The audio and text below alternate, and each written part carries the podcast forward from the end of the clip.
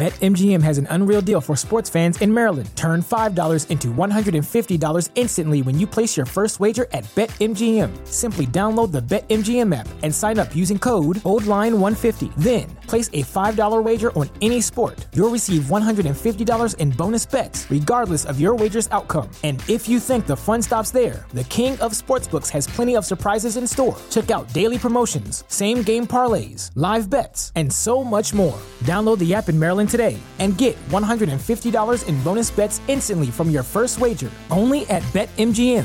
BetMGM and GameSense remind you to play responsibly. See BetMGM.com for terms. 21 plus only, Maryland only. New customer offer, subject to eligibility requirements. Rewards are non withdrawable bonus bets that expire in seven days. From issuance, please play responsibly. For help, visit mdgamblinghelp.org or call 1 800 Gambler in partnership with MGM National Harbor. Promotional not available in Washington, D.C. Bienvenidas a mi canal de novelas románticas, Audiokin. Antes de continuar, regálame un minuto de tu tiempo y comparte esta novela con familiares, amigas y conocidas. Me ayudarías a que otras personas conozcan este hermoso trabajo y cada día seguir creciendo. Estaré infinitamente agradecida por tu apoyo y deseando que una lluvia de bendiciones caigan sobre ti. Comencemos con la narración de la novela cuyo título es Delicioso encuentro. Argumento. Un hombre que pertenecía al pasado, era su única esperanza de futuro. La fotógrafa gastronómica Savannah O'Neill tenía que salvar a su madre de la ruina. Pero esa salvación dependía de Dimitris Kiriakou, un chef multimillonario que le había robado y destrozado cruelmente el corazón. Hacía años, el padre de ella no había considerado que Dimitris estuviera a la altura de su hija, por lo que lo sometió a chantaje para que cortara la relación con ella. Ahora, Dimitris pensaba hacer las cosas bien, y ofreció a Savannah trabajo en Grecia. La química entre ambos seguía siendo increíble. Pero al darse cuenta de lo doloroso que resultaría amar a Savannah y perderla, él no quiso arriesgarse a nada más que a reavivar el deseo de ambos. Capítulo 1. ¿Qué le pongo, señor? El camarero dejó la bayeta con la que estaba limpiando la barra. Espero que no se moleste si le digo que se parece mucho al famoso chef Dimitris Kiriakou. Ya me lo han dicho. Dimitris había aprendido a vivir con el reconocimiento público que traía consigo la fama, pero esa noche estaba preocupado y no tenía ganas de charlar con el camarero. Tráigame una botella de champán y dos copas, por favor. Muy bien, señor. Si está hospedado en el hotel, haré que se la suban a la habitación. Me la llevaré yo. Estoy preparando una sorpresa. Impaciente, contempló al camarero, mientras ponía las copas en una bandeja y sacaba el champán de la nevera. ¿Celebra algo especial? Más o menos. Su hermana Eleni le había jurado que, si las sospechas sobre su prometido eran ciertas, rompería su compromiso con Matt Collier, lo que, en opinión de Dimitris, merecía celebrarse. Había realizado algunas investigaciones discretamente y averiguado que Collier tenía fama de haber engañado a sus anteriores novias.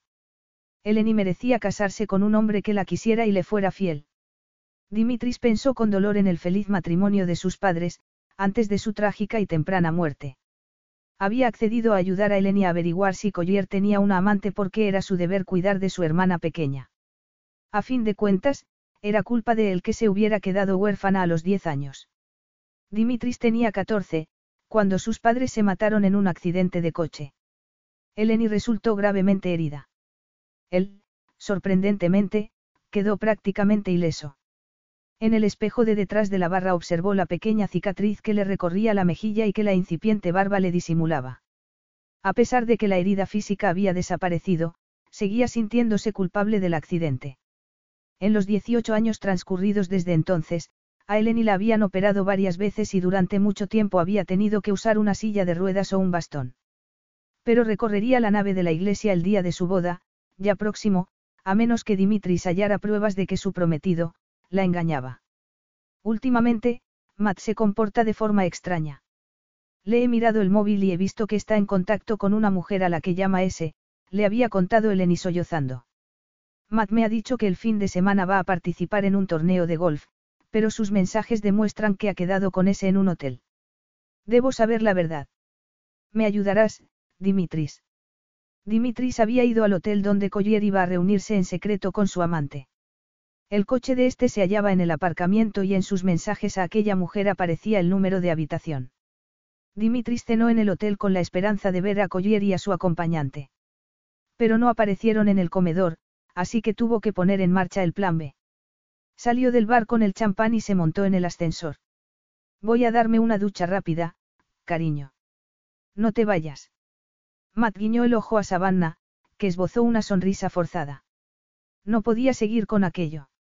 No podía acostarse con Matt, aunque aquella fuera su tercera cita, y todo el mundo supiera que una tercera cita significa sexo. Por eso llevaba años sin salir más de dos veces con ningún hombre. Lo cierto era que, cuando salía con alguno, siempre le parecía que le faltaba algo, por lo que no le era difícil no volver a verlo. Matt la atraía, y su carácter abierto y simpático hacían que no se sintiera tan precavida. Se dijo que ambos eran adultos, no tenían pareja y estaban de acuerdo. Entonces, ¿cuál era el problema? La decoración impersonal de la habitación aumentó la sensación de Savannah de que lo que estaban a punto de hacer era más sórdido que romántico. Tal vez se sentiría mejor si Matt le hubiera propuesto pasar la primera noche en su piso. Le había dicho que estaba en obras y que todo estaba patas arriba. Habían cenado en la habitación. Savannah apenas había comido, debido a los nervios. Sintió alivio al quedarse sola. Te estás portando como una idiota. Se dijo que era natural sentir aprensión ante la idea de tener relaciones sexuales después de tanto tiempo. Casi no había tenido experiencias sexuales, pero, una vez que empezara, todo iría bien. Desnudarse sería un buen comienzo. No solía vestir de rojo. Se había puesto aquel vestido para aumentar la seguridad en sí misma, aunque sin resultado. Se desató el cinturón con dedos temblorosos y el vestido se le abrió dejando al descubierto el sujetador de encaje que se había comprado con la esperanza de que una lencería sexy le despertara. BetMGM has an unreal deal for sports fans in Maryland. Turn $5 into $150 instantly when you place your first wager at BetMGM. Simply download the BetMGM app and sign up using code OldLine150. Then, place a $5 wager on any sport. You'll receive $150 in bonus bets, regardless of your wager's outcome. And if you think the fun stops there, the king of sportsbooks has plenty of surprises in store. Check out daily promotions, same game parlays, live bets, and so much more. Download the app in Maryland today and get $150 in bonus bets instantly from your first wager only at BetMGM.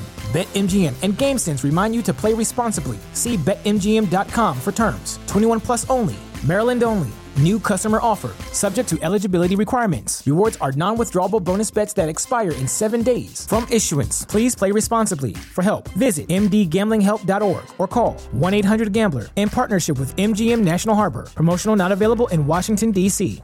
a la libido. Había conocido a Matt hacía dos semanas. Ella era fotógrafa gastronómica y tuvo que llevar unas fotos para una campaña publicitaria que Matt había concebido para promocionar un nuevo bar de tapas en el Soo. Se sintió atraída por él y, al acabar, fueron a tomar algo. Cualquier cosa era preferible a volver a casa y enfrentarse a la terrible situación económica que le había dejado su padre. En la segunda cita, mientras cenaban, Matt le dijo que su relación anterior había acabado hacía unos meses. Savannah accedió a que se vieran en un hotel. Las cosas le estaban yendo muy mal, por lo que agradeció la distracción de una nueva relación. Además, tenía 28 años, había llegado el momento de dejar de esconderse de la vida. Hacía años que Savannah había cortado con Hugo al darse cuenta de que no estaba enamorada. Descubrir que la había utilizado por motivos infames fue humillante, pero Hugo no le partió el corazón. Ese honor estaba reservado para el hombre que se le seguía apareciendo en sueños diez años después de haberla rechazado cruelmente. Pensar en él la enfurecía, por lo que decidió darle una oportunidad a Matt. Pero cuando entraron en la suite del hotel, ella comenzó a dudar y se puso nerviosa. Era demasiado pronto, no estaba preparada para acostarse con alguien al que apenas conocía. Tal vez fuera ridículo esperar que un día encontraría a un hombre al que estuviera dispuesta a seguir al fin del mundo, pero en ese momento se dio cuenta de que no se conformaría con menos. Al oír el sonido del grifo de la ducha pensó en marcharse, mientras Matt seguía en el cuarto de baño, pero le pareció injusto huir. Era un hombre agradable que merecía saber que el problema no era él, sino ella. Llamaron a la puerta y tuvo la esperanza de que el hotel estuviera en llamas. Pero, entonces, habría sonado la alarma antiincendios. Fuera cual fuese la razón, la interrupción era muy oportuna, porque le daba la oportunidad de explicarle a Matt que había cambiado de idea. Se apresuró a abrir la puerta sin recordar que tenía el vestido abierto. El ascensor se detuvo en el cuarto piso y Dimitri salió y llamó a la habitación 402. Servicio de habitaciones. Una voz femenina gritó. Un momento. Matt, has pedido. Se produjo un silencio y la voz masculló, supongo que no me oye desde el cuarto de baño. La puerta se abrió, pero la mujer no lo miró porque estaba intentando atarse el cinturón del vestido. Dimitri se preguntó si se había vestido a toda prisa. Le dio tiempo a verle la parte superior de los senos contenida por el sujetador. Observó su cabello rubio que le llegaba a los hombros, antes de contemplar su esbelta figura y sus largas piernas. Llevaba unos zapatos de tacón rojos. Su perfume hizo que recordara algo muy lejano, pero no supo el qué. La mujer de rojo era muy sexy. Voy a dejar el champán en la mesa, entró en la habitación sin dar tiempo a la mujer a contestarle. Estaba furioso. Se alegraba de haber convencido a Eleni de que se quedara en casa. Se quedaría destrozada cuando le confirmara que el hombre al que quería tenía una amante, pero al menos no había tenido que sufrir la humillación de enfrentarse a la mujer que, a juzgar por el cabello despeinado y la ropa mal puesta, debía de haber estado en la cama con su prometido. La puerta del cuarto de baño se abrió y Matt Collier salió en albornoz. Se quedó con la boca abierta al ver a Dimitris. ¿Qué haces aquí? Dimitris no contestó. Se había dado cuenta de por qué el perfume de ella le resultaba conocido. Llevaba años obsesionado con aquella mujer. Ella alzó la cabeza, lo miró y sus ojos verdes se abrieron como platos al reconocerlo. Dimitris. Savannah O'Neill. Se hallaba en estado de shock. Entrecerró los ojos para disimular su reacción, mientras el cerebro y el cuerpo reconocían que la bonita adolescente a la que había dejado plantada hacía diez años se había convertido en una mujer increíblemente hermosa y sexy. ¿Cuánto tiempo? El efecto de Dimitris en Savannah fue tan intenso como cuando tenía 18 años. El corazón se le desbocó y se le secó la boca. Lo había visto muchas veces en la televisión, en su popular programa de cocina. Su aspecto de estrella del rock y su carismática personalidad hacía que lo invitaran regularmente a tertulias televisivas. Pero nada la había preparado para verlo en persona. Su atractivo era excepcional. A menudo se imaginaba que volvía a verlo y que al hacerlo adoptaba una actitud fría y distante, a diferencia de la del adolescente que se había enamorado de él. Pero los años transcurridos se evaporaron y volvió a ser la chica torpe que soñaba con que el dios griego que trabajaba en el restaurante de su familia se fijara en ella. Durante once mágicas noches, su sueño se materializó. Pero no hubo final feliz, sino una fría dosis de realidad que la obligó a madurar. A los 22 años, el atractivo aspecto de Dimitris lo hacía sobresalir al compararlo con los jóvenes de su edad que Savannah conocía. Se había educado en una escuela femenina y no estaba preparada para enfrentarse a la potente masculinidad de Dimitris. Ahora, a los 32, aún era más atractivo de lo que recordaba. La cicatriz de la mejilla casi le había desaparecido. No le restaba belleza, sino que le daba un aspecto de pirata que la aumentaba. Tenía los ojos azules y espesas pestañas y cejas, que ahora estaban fruncidas. Pero fue la boca lo que atrajo la atención de Savannah, los labios carnosos que prometían el paraíso y que, según recordaba, habían cumplido la promesa. Llevaba impresos sus besos en el cerebro. Se dijo que él no recordaría su primer apasionado encuentro, una noche de verano de hacía diez años. Pero el brillo de sus ojos hizo que se preguntara si tampoco él había olvidado la caseta de la piscina la noche en que ella cumplió 18 años. No es lo que parece, la voz de Matt la devolvió a la realidad. Se sintió culpable por haberse olvidado de él tan fácilmente. Había sido un detalle que hubiera pedido champán, tal vez para celebrar que habían hecho el amor por primera vez. Sin embargo, porque el famoso chef Dimitris Kyriakoules había subido el champán a la habitación. Perpleja, se preguntó si Matt quería sorprenderla con la visita de un personaje famoso. Lo miró antes de volver a contemplar al griego alto e impresionante cuya presencia dominaba la habitación. A los 18 años era ingenua y no sabía que los hombres como Dimitris eran una excepción. Ahora sabía que todos resultaban insignificantes comparados con él. ¿Qué pasa? Le preguntó a Matt. Él no la miró, sino que se dirigió a Dimitris. Sé que resulta sospechoso que esté en un hotel con una mujer, pero Savannah es una compañera de trabajo. Me propuso que nos reuniéramos para hablar de un proyecto, y yo no sabía que había reservado una habitación con la intención de convencerme de que me acostara con ella. Savannah ahogó un grito. No es verdad. Sabes perfectamente que has sido tú quien me ha pedido que pasara la noche contigo. Matt le rehuyó su mirada y ella se dirigió a Dimitris. ¿A qué has venido? ¿Esperas que me crea que no sabías que tu amante va a casarse? Pues sí, porque es la verdad, contestó ella mientras intentaba asimilar lo que él le acababa de decir. Debe de haber un error. Matt no está comprometido con nadie, ¿verdad, Matt? La expresión avergonzada de Matt se volvió osca, por lo que no hubo necesidad de que dijera nada. Savannah exhaló lentamente, mientras la sorpresa y la incredulidad daban paso a la ira y la vergüenza. Idiota, se dijo. Nunca aprendería que todos los hombres mentían. Eso incluía a su padre y, ahora, a los dos hombres que había en la habitación.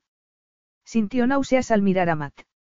Se preguntó cómo habría reaccionado, si no los hubieran interrumpido y ella le hubiera dicho que había cambiado de opinión.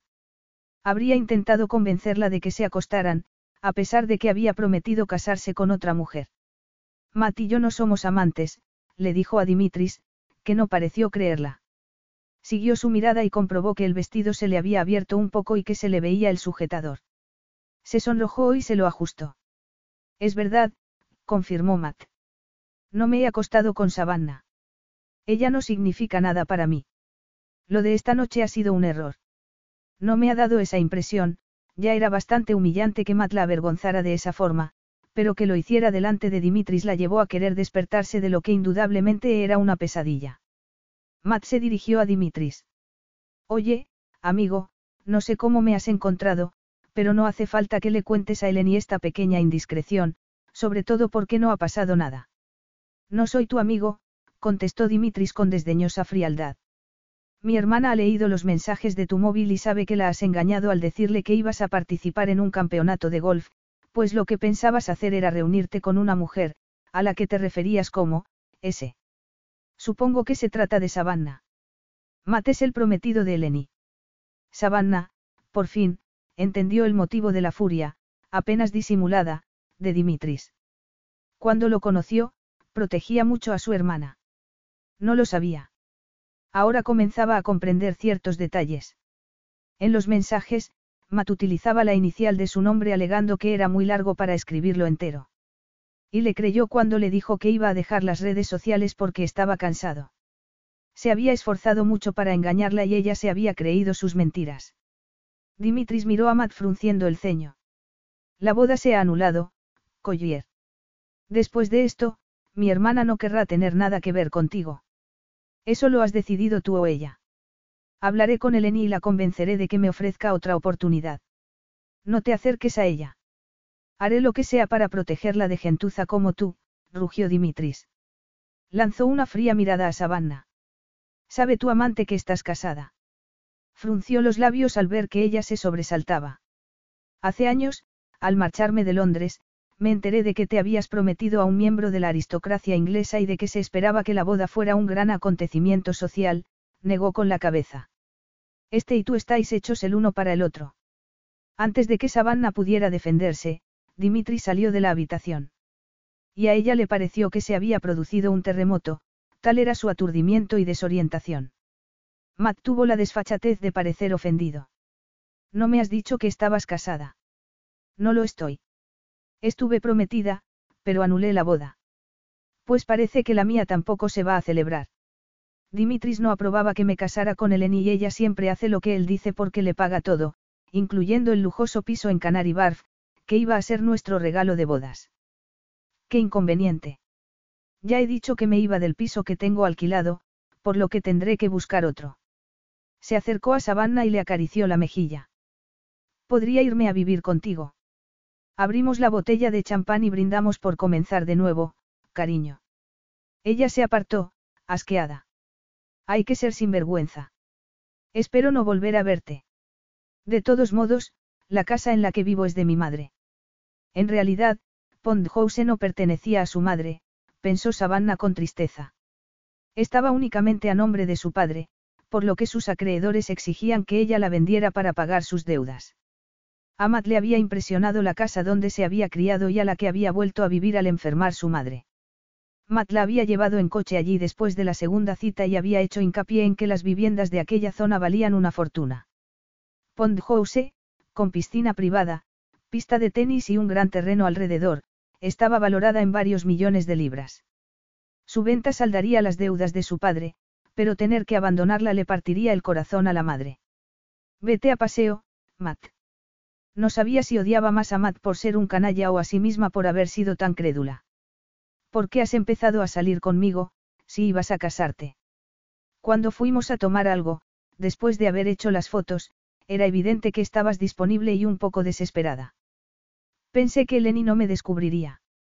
La mayoría de los hombres no dejan escapar una oportunidad, cuando se les presenta.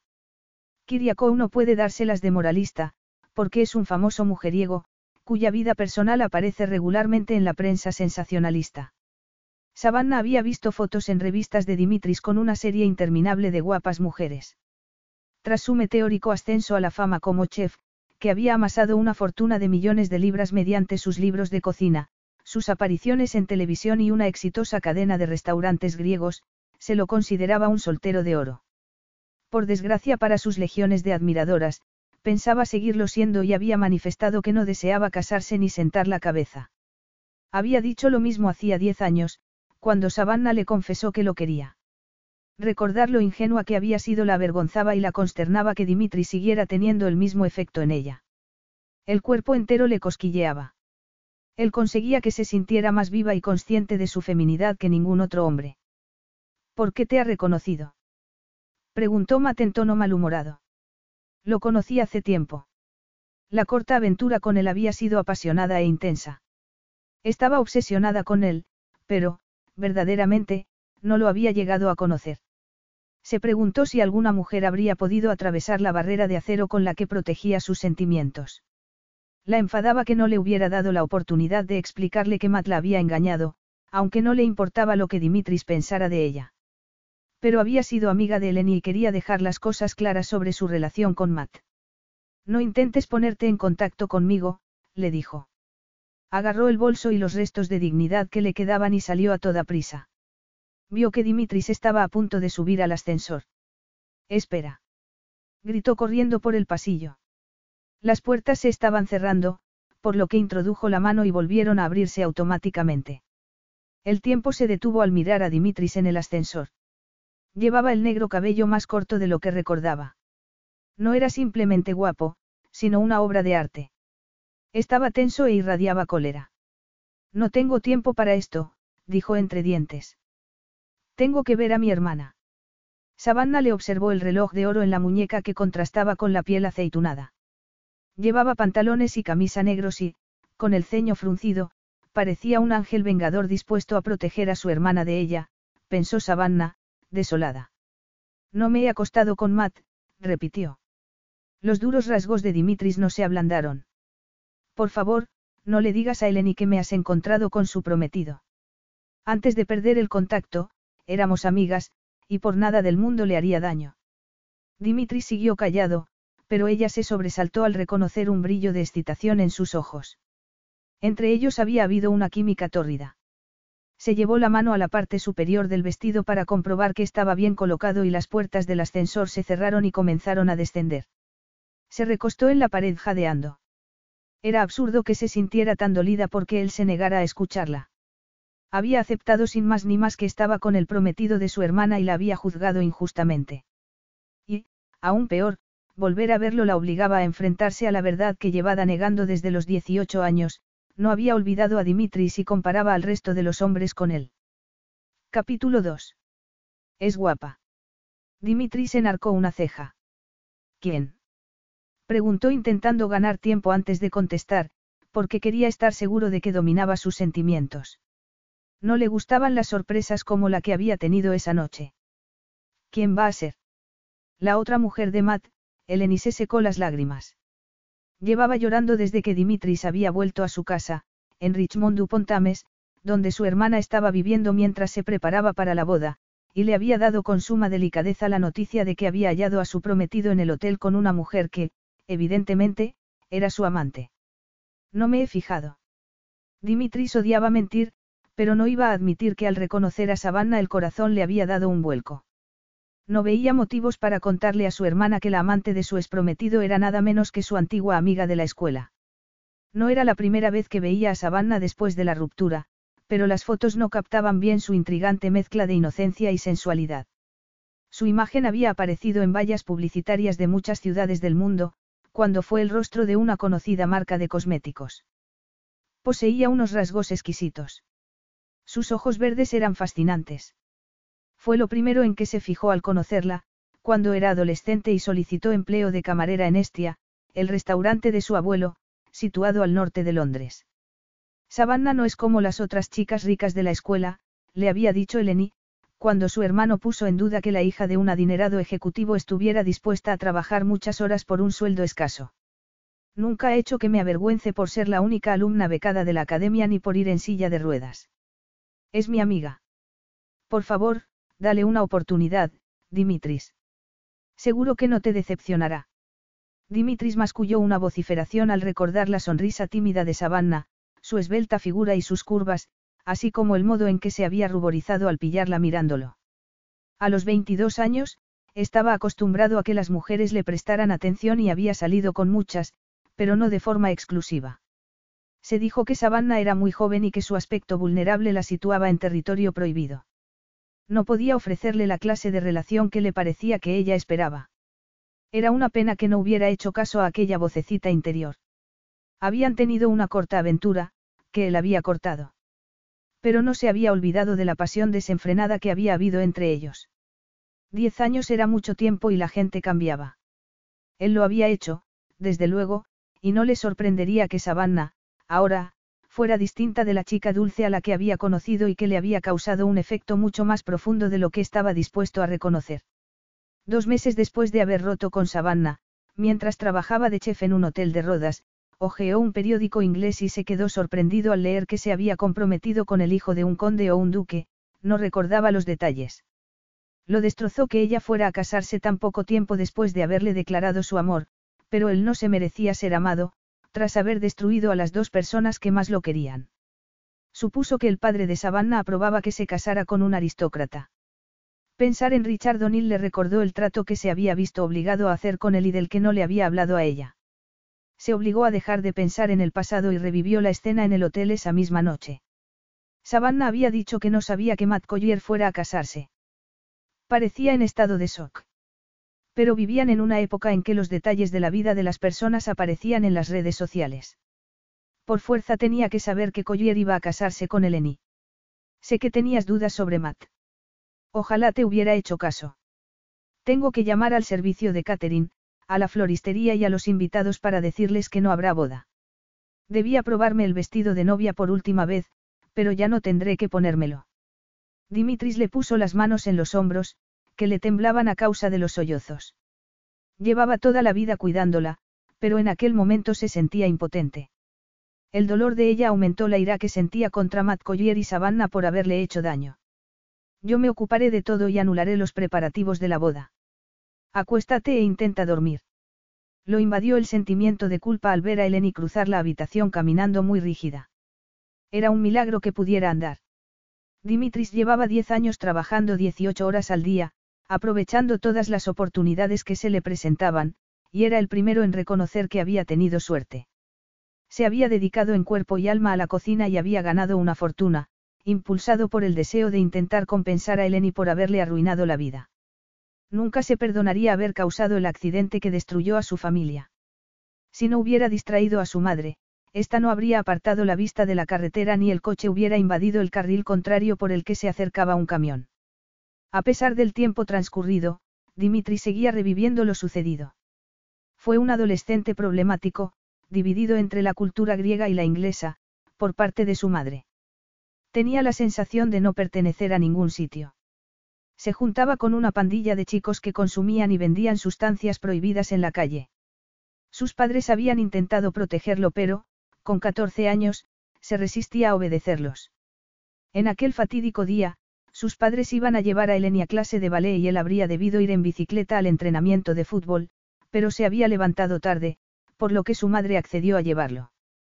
Habían empezado a discutir en el coche. ¿Te importaría ayudar en el restaurante esta noche, Dimitris? Una de las camareras está enferma. Es sábado, mamá. Hemos quedado en casa de Jack. Puedes salir con tus amigos, pero te quiero en casa a las once. Papá irá a recogerte para que no tengas que volver solo. Deja de tratarme como a un niño. No puedo quedarme hasta las doce. Es muy tarde. Y mañana tienes que acabar los deberes. Eleni me ha dicho que te ha visto jugando en el ordenador, en vez de acabar el trabajo de historia. Eres una chivata, Eleni. No vuelvas a entrar en mi habitación. Eleni había empezado a llorar, y los padres volvieron la cabeza para mirar a Dimitris. No le digas eso a tu hermana, había dicho su madre. Nos preocupamos por ti porque te queremos. Dimitris había visto el camión una décima de segundo antes de que se produjera el choque. Cuidado, mamá. Apretó los dientes intentando bloquear los recuerdos. Miró a Eleni, que se había detenido en el umbral. Quiero volver a Grecia, dijo ella con voz ahogada. Al menos no he trasladado el negocio a Londres. ¿Qué pasará con el piso de Canary Wharf? Lo alquilaré o lo venderé. Sé que ahora te resultará difícil de creer, pero un día encontrarás a alguien que te hará feliz. Tú no lo has encontrado. Pero yo no quiero enamorarme. No sé si eso se puede controlar. El amor sucede y te atrapa sigilosamente, cuando menos te lo esperas. A mí no. A los 14 años, impulsado por la pena y la culpa, decidió que pasaría el resto de su vida solo. No se merecía las cosas que los demás daban por supuestas, como enamorarse y formar una familia. Vendrás conmigo a Rodas. Le suplicó Eleni. No sé cómo decirle a la abuela que no habrá boda. Estia, su abuela, era una imponente matriarca de casi 90 años. Dimitris negó con la cabeza. Tengo que quedarme en Londres por motivos de trabajo, en cuanto acabe, iré para allá. Dimitris consultó los mensajes en el móvil. Había accedido a ser el embajador de Philpotts, la mayor cadena británica de supermercados, para devolverles el favor de haber apoyado la organización benéfica que dirigía y que desarrollaba programas para animar a los jóvenes a aprender a cocinar. Tenía un correo electrónico del Departamento de Relaciones Públicas de Philpotts acerca de la sesión fotográfica del día siguiente, en que Dimitris prepararía los platos que había creado para la campaña de comida sana del supermercado. Las recetas y las fotografías que las acompañarían se publicarían en la revista de otoño de la cadena. Había dejado que su equipo de relaciones públicas se encargara de todo, y era la primera vez que echaba un vistazo a los detalles de la sesión fotográfica. Philpotts había encargado las fotos a una prometedora fotógrafa. Dimitris lanzó una vociferación al ver el nombre, Savannah O'Neill. ¿Qué posibilidades había de que hubiera dos mujeres con el mismo nombre tan poco habitual? El destino tenía un retorcido sentido del humor. Savannah se despertó, miró el reloj de la mesilla y gimió al darse cuenta de que debía de haber desconectado la alarma y haberse vuelto a dormir. Eran las ocho y tenía un día muy atareado. La noche anterior había preparado el equipo fotográfico. Aún no le habían dicho dónde se realizaría la sesión de fotos. Esperaba que no fuera muy lejos. Mientras se levantaba, le sonó el móvil. Supuso que era su agente con los detalles y se apresuró a responder. Malas noticias, dijo a modo de saludo Beverly Briggs, dueño de la agencia fotográfica Briggs y al que todos llamaban Bev. Tengo mi cuota de malas noticias completa durante lo que resta de siglo. ¿Qué más podía ir mal? Savannah recordó los acontecimientos del año anterior. Su padre había sido detenido y condenado por corrupción y había muerto de un infarto antes de ingresar en prisión. Ella aún estaba intentando asimilar su muerte y el hecho de que un hombre de negocios aparentemente respetable fuera un delincuente. Salir con Matt Collier le había permitido olvidar temporalmente la tensión que le suponía resolver los asuntos económicos de su padre y la preocupación que le causaba su madre. Pero Matt resultó ser tan poco fiable como todos los hombres que conocía. En cuanto a Dimitris, su aparición en la habitación del hotel la había aturdido, y horrorizado la reacción de su cuerpo ante él. Bastó una mirada suya para reavivar su deseo. Al recordar el sueño erótico con el que había tenido la noche anterior notó calor entre los muslos. ¿Qué pasa? preguntó a Beb. Philpotts ha anulado la sesión. Van a cambiar el día. Dime la fecha para asegurarme de estar disponible. No tenía muchos encargos. Al iniciar su carrera de fotógrafa independiente se percató de que hacerse una reputación requeriría tiempo. Tenía la suerte de disponer de unos ahorros de su breve trabajo como modelo. Pero, tras la detención de su padre y el bloqueo de sus bienes, la mayoría de ese dinero lo había gastado en facturas domésticas, ya que su madre no tenía dinero para pagar el mantenimiento de Pond House. La sesión se realizará hoy, pero Philpotts ha pedido que el fotógrafo sea otro. Lo siento, Savannah. Tara Brown, jefa de comunicación, me llamó anoche para decirme que la petición de sustituirte venía de muy arriba. Como sabes, la sesión es para la campaña que la cadena prepara para el otoño, cuando darán a conocer que el nuevo embajador de la marca será Dimitris Kiriakou, el famoso chef griego. Savannah ahogó un gemido, pero Beb no se dio por enterado. De hecho, no debería habértelo dicho, ya que Philpotts quiere mantenerlo en secreto hasta que lance la campaña. Pero sé que puedo fiarme de ti. Kiriakou prefiere trabajar en su propio estudio, y la sesión será en River Retreat, en Richmond, donde se rodó su reciente serie de cocina. Te llamé anoche para decírtelo, pero no me contestaste. Debía de estar en el cuarto de baño. Después de dejar a Matt en el hotel, se había ido a casa y apagado el móvil, antes de darse un largo baño, con la esperanza de relajarse, tras una de las peores noches de su vida. Por suerte, Philpotts está dispuesta a emplear a otro fotógrafo de mi agencia. Jason Bloomfield te sustituirá. Sé que estarás desilusionada, pero estas cosas pasan. Cuando acabó de hablar con Beb, Savannah estuvo a punto de lanzar el móvil contra la pared. Aquella sesión fotográfica le habría dado relieve como fotógrafa gastronómica. Perder el encargo era un desastre tanto desde el punto de vista profesional como para su cuenta bancaria, que estaba en números rojos. Además de decepcionada, estaba furiosa con Dimitris por ser tan mezquino y haber exigido que la sustituyeran. No había hecho nada malo. Matt la había engañado del mismo modo que a Eleni, pero se sentía culpable por haber arruinado involuntariamente los planes de boda de su antigua amiga. A los 18 años, Savannah se había quedado destrozada, cuando Dimitris le dijo que no la quería. Y ahora él podía dañar su carrera, a no ser que lo convenciera de que no era la amante del prometido de su hermana. Tal vez se hubiera calmado un poco, con respecto a la noche anterior, y escuchara sus explicaciones. No tenía mucho tiempo. La sesión fotográfica era a las 10 de la mañana, pero los técnicos y los ayudantes llegarían antes. Si se marchaba inmediatamente y no había mucho tráfico, estaría en Richmond en media hora. Sin perder más tiempo, se puso su uniforme habitual de pantalones y camiseta negros, se hizo una cola de caballo y se puso rímel en las pestañas. Bajó las escaleras corriendo y vio a Katy, la cuidadora de su madre que vivía con ellas, frente a la sala de estar, que ahora era el dormitorio de Evelyn, ya que su movilidad se había visto reducida por padecer esclerosis múltiple. ¿Está mi madre despierta? ¿Cómo ha dormido? Katy asintió. Ha pasado buena noche. Voy a prepararle un té. ¿Quieres tú también? Era un ritual que Savannah pasara un rato con su madre antes de ir a trabajar. Hoy no puedo quedarme. Tengo mucha prisa. Entró en la sala de estar y observó con amor y preocupación el frágil aspecto de su madre, tumbada en la cama. El trauma de los años anteriores había pasado factura a la salud física y mental de Evelyn.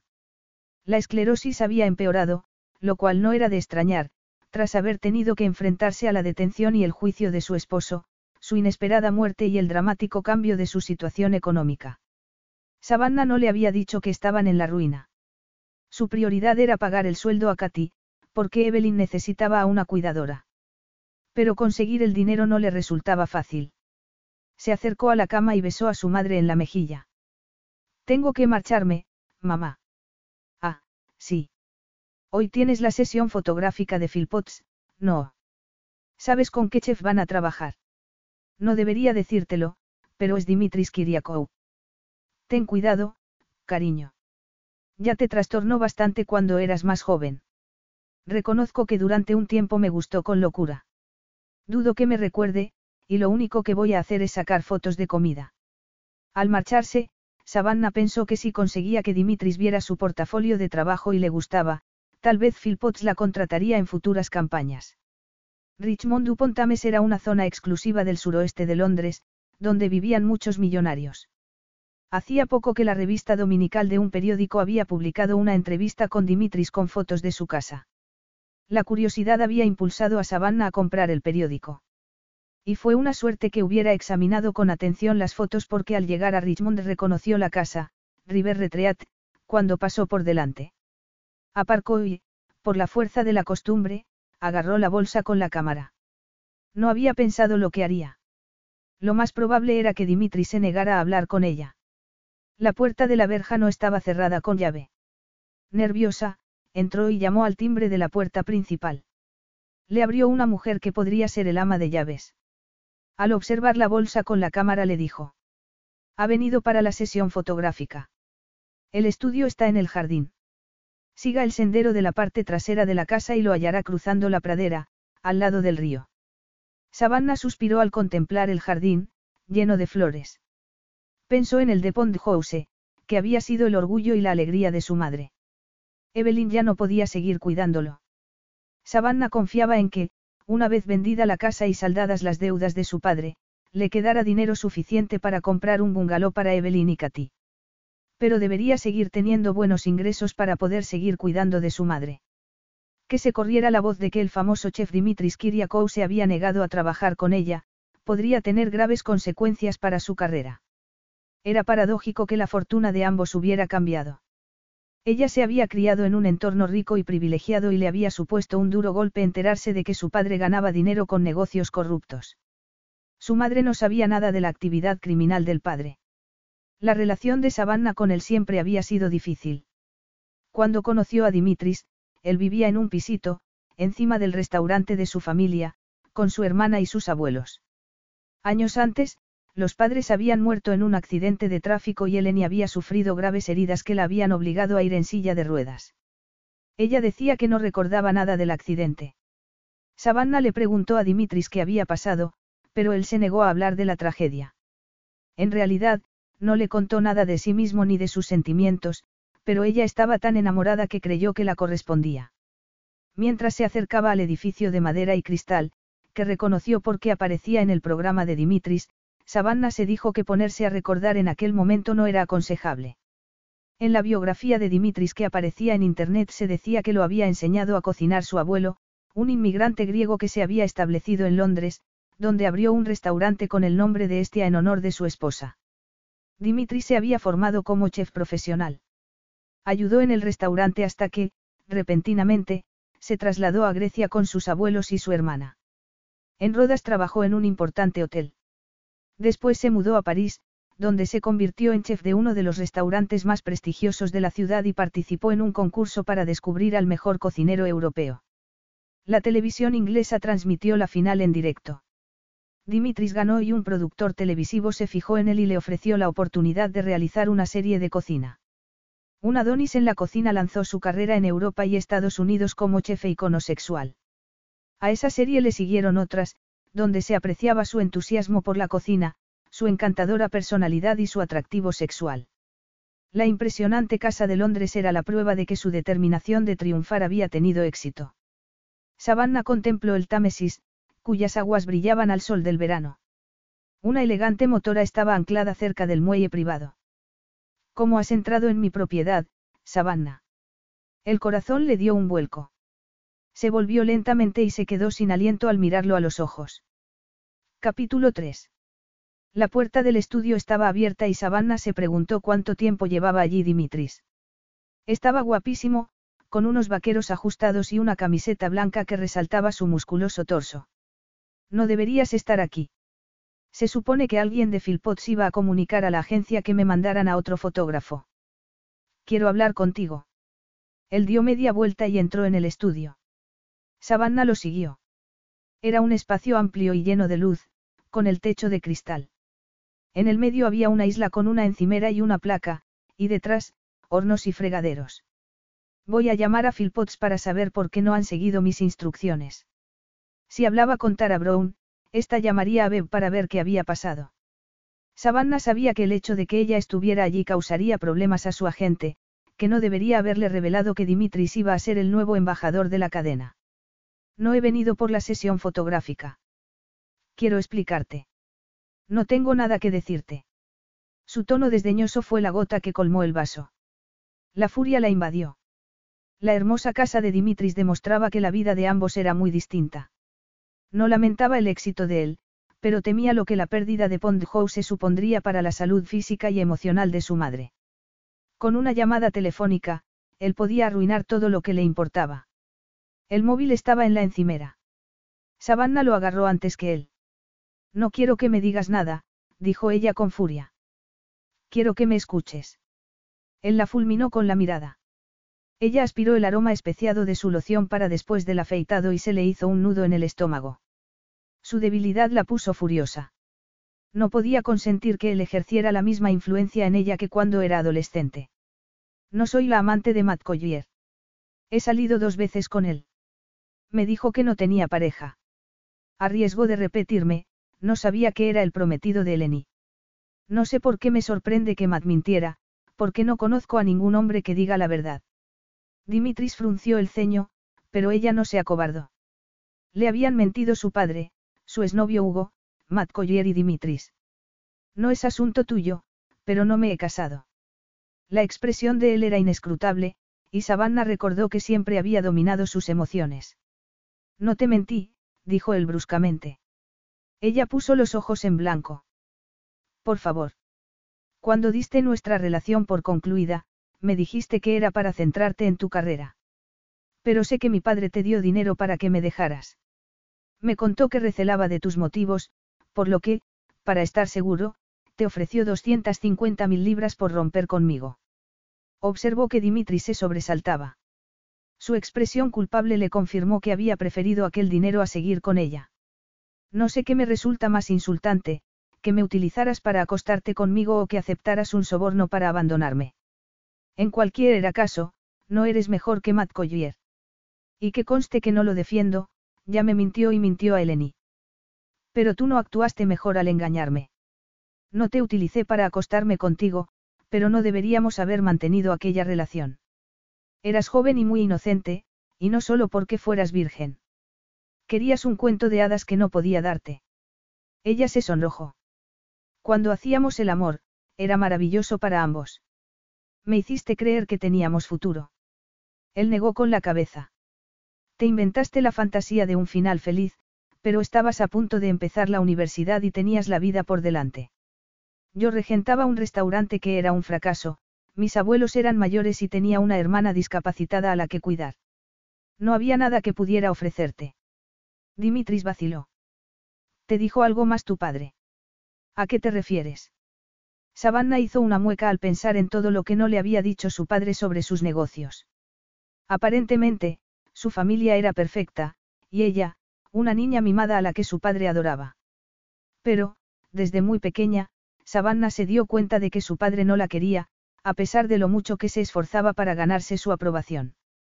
Se preguntaba, y seguía haciéndolo, si tenía algún defecto que hacía que su propio padre no la quisiera. El rechazo de Dimitris le había reforzado la idea de que no era digna de ser amada. Se enfureció cuando se enteró de que su padre era un estafador, mientras ella se esforzaba en ser la hija perfecta. Y ahora la enfurecía que otro hombre poderoso influyera en su vida, su carrera y, sobre todo, en sus ingresos, que tanto necesitaba para atender a su madre. El tenso silencio se rompió al sonar el móvil de Dimitris, que le tendió la mano con expresión sardónica para que se lo devolviera. Savannah vio el nombre de Tara Brown en la pantalla y pensó con amargura que había sido inútil ponerse a merced de Dimitris. En la encimera había un cuenco con un líquido espeso y pálido. Llena de frustración, sin detenerse a pensar en las consecuencias, echó el móvil en el cuenco. Él soltó un exabrupto. ¿Por qué lo has hecho? No quería que te quejaras de mi a Tara Brown, murmuró ella. Necesito el encargo de Philpotts, había quemado todos los puentes. Era horrible lo que acababa de hacer. Él apretó los dientes y ella se dio cuenta de que le costaba reprimir la ira. Ese dominio de sí mismo hizo que se sintiera aún más idiota. Quería provocarle una reacción, y si esa era una furia similar a la de ella, mucho mejor. Ahogó un grito cuando él le agarró la mano. Una corriente eléctrica le recorrió el brazo y se le extendió por el cuerpo. Rogó que él no se percatara de que se le habían endurecido los pezones. Él le bajó la mano y se la introdujo en el cuenco para que sacara el móvil. Espero que me pagues uno nuevo. Debía de ser una broma. Era muy caro y ella no tenía dinero para pagarle otro. Lo más sensato sería disculparse y alegar locura temporal en su defensa, si él la denunciaba. Pero fue incapaz de decirle que lo sentía. La furia bullía en su interior. Tanto su padre como Dimitris la habían traicionado. Siempre había reprimido sus sentimientos por temor a que su padre la reprendiera por su mala conducta. Deseaba con desesperación su aprobación y su amor, del mismo modo que había deseado el de Dimitris hacía años. Y ahora descubría que la rebeldía era un arma poderosa. Sin decir nada, limpió el móvil en la camiseta de Dimitris.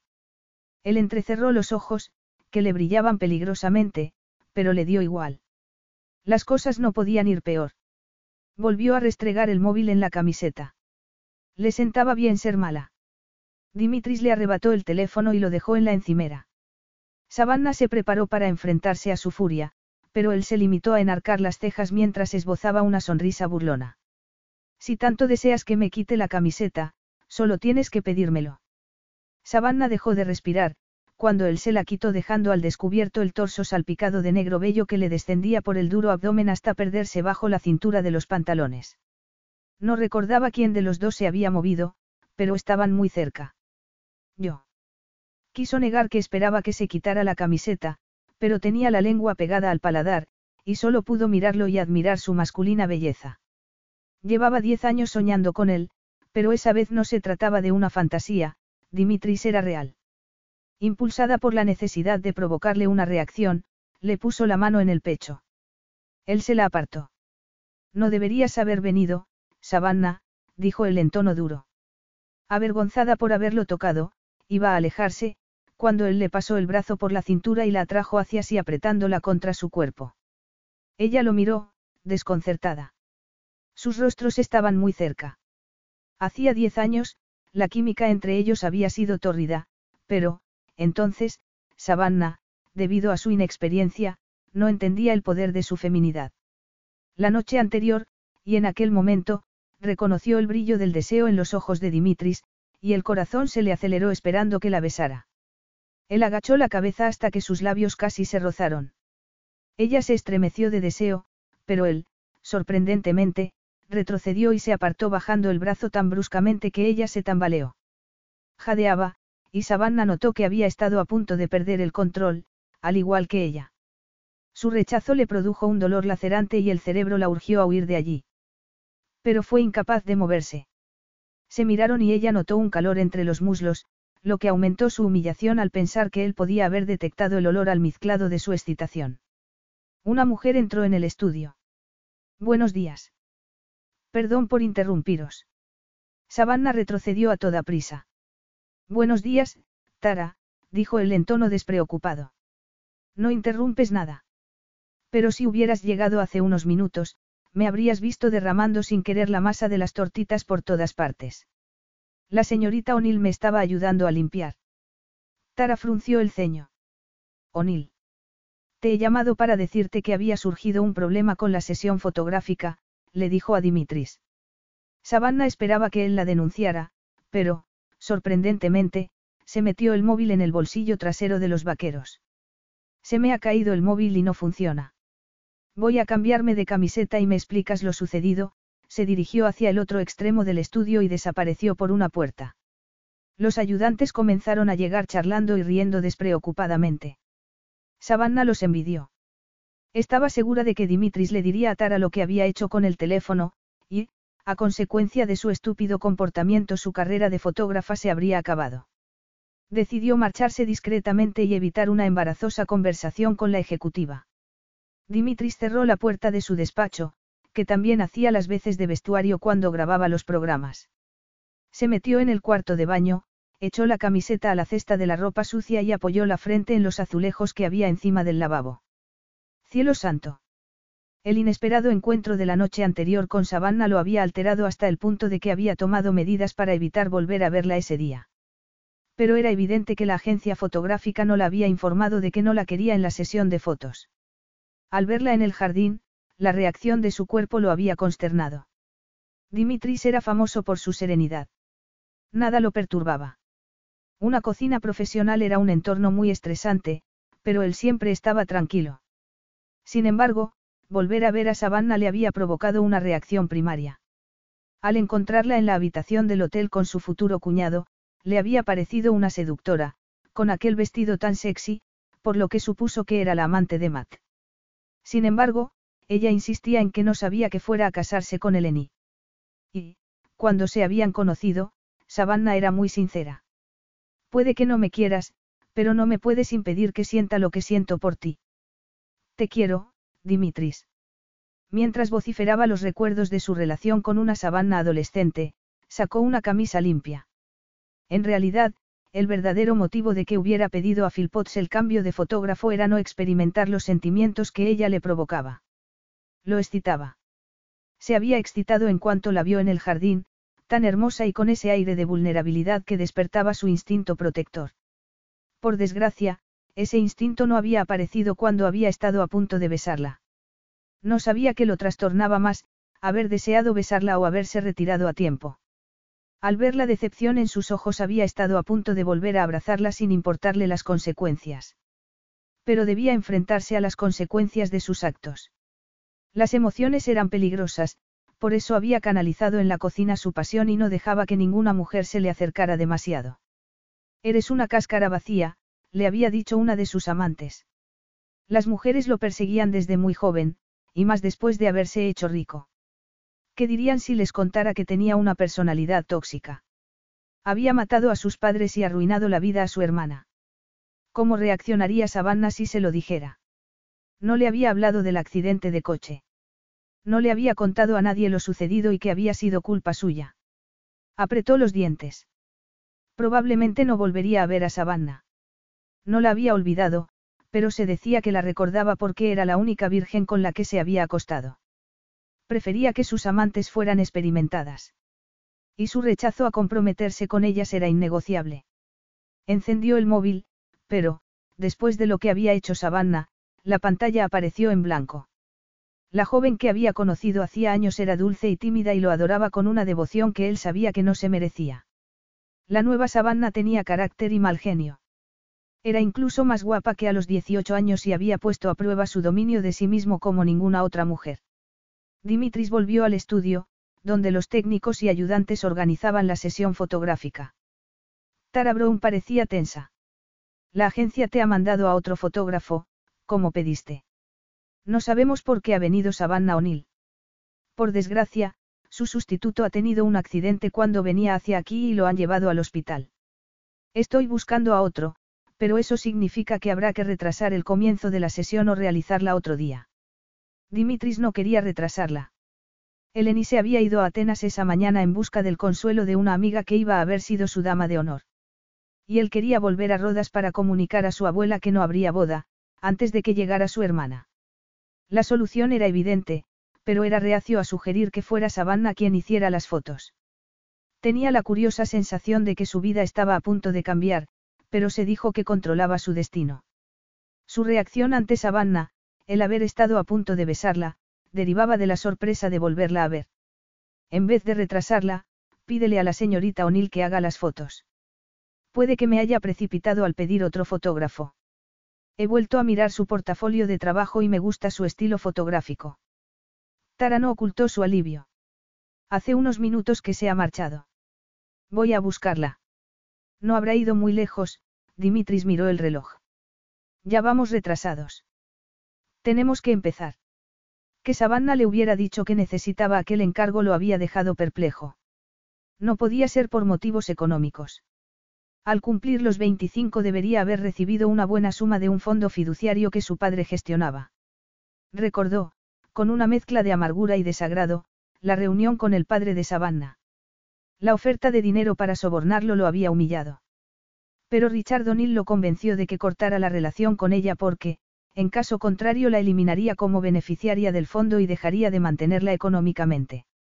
No lo enorgullecía haber aceptado el dinero, pero lo hizo para evitar que Savannah supiera cómo era su padre. El destino los había unido de nuevo. Pero solo sería durante un día y, por suerte, había recuperado el dominio de sí mismo. Pero la punzada que notó en la entrepierna cuando Savannah volvió a entrar en el estudio le demostraron que estaba equivocado al creer que permanecería impasible ante ella. Capítulo 4. Señorita O'Neill. Savannah se volvió y vio que Tara Brown se acercaba a ella a toda velocidad. Se preparó para la confrontación, convencida de que Dimitris debía de haberse quejado de su comportamiento. Menos mal que no se ha ido. Al final, queremos que sea usted quien haga las fotos. El otro fotógrafo se ha caído por las escaleras del metro y se ha roto la muñeca. No creo que el señor Kiriakou quiera trabajar conmigo, y no porque ella le hubiera estropeado el móvil, sino porque había querido besarla. El disgusto consigo mismo que había en sus ojos al apartarse de ella había aumentado la humillación de Savannah. Ha sido idea de Dimitris que las haga usted. Savannah se preguntó si el fotógrafo que la iba a sustituir verdaderamente había tenido un accidente. Tal vez Dimitris le estaba tendiendo una trampa para humillarla en público por su comportamiento tan poco profesional. Pero si había una oportunidad, por mínima que fuera, de salvar su carrera, debía aprovecharla. De todos modos, vaciló porque no quería volver a ver a Dimitris. Señorita O'Neill. De acuerdo. Necesitaba el dinero y lo único que debía hacer era trabajar un día para Dimitris. Con el corazón desbocado siguió a Tara Brown. Y la única persona que vio al entrar al estudio, a pesar de que estaba lleno de gente, fue a Dimitris. Sus miradas se cruzaron y observó que se había puesto una camisa del mismo color azul oscuro de sus ojos.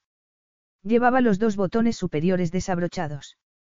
Estaba guapísimo, y Savannah pensó que, esa segunda vez, no sobreviviría. Estuvo tentada de salir corriendo. La fotografía gastronómica suponía trabajar muy cerca del creador de los platos. Debería estar al lado de Dimitris y fotografiar cada paso de la preparación de las recetas. ¿Y cómo iba a disimular la reacción ante el de su traicionero cuerpo? Savannah, bienvenida a River Retreat, la saludó Dimitris. Miró a sus ayudantes, la mayoría mujeres, que lo contemplaban embelesadas. Tenemos mucho trabajo, pero antes de empezar, he preparado el desayuno para todos nosotros. Servíos tortitas con miel y nueces. Savannah lo miró, desconcertada. He preparado más masa de tortitas, dijo él en tono seco. Las tortitas tenían un aspecto magnífico, pero, aunque Savannah tenía hambre, su estómago se reveló ante la idea de comer. Dudaba que volviera a ver una tortita sin morirse de vergüenza. Sacó el equipo y leyó la lista de platos que debía fotografiar.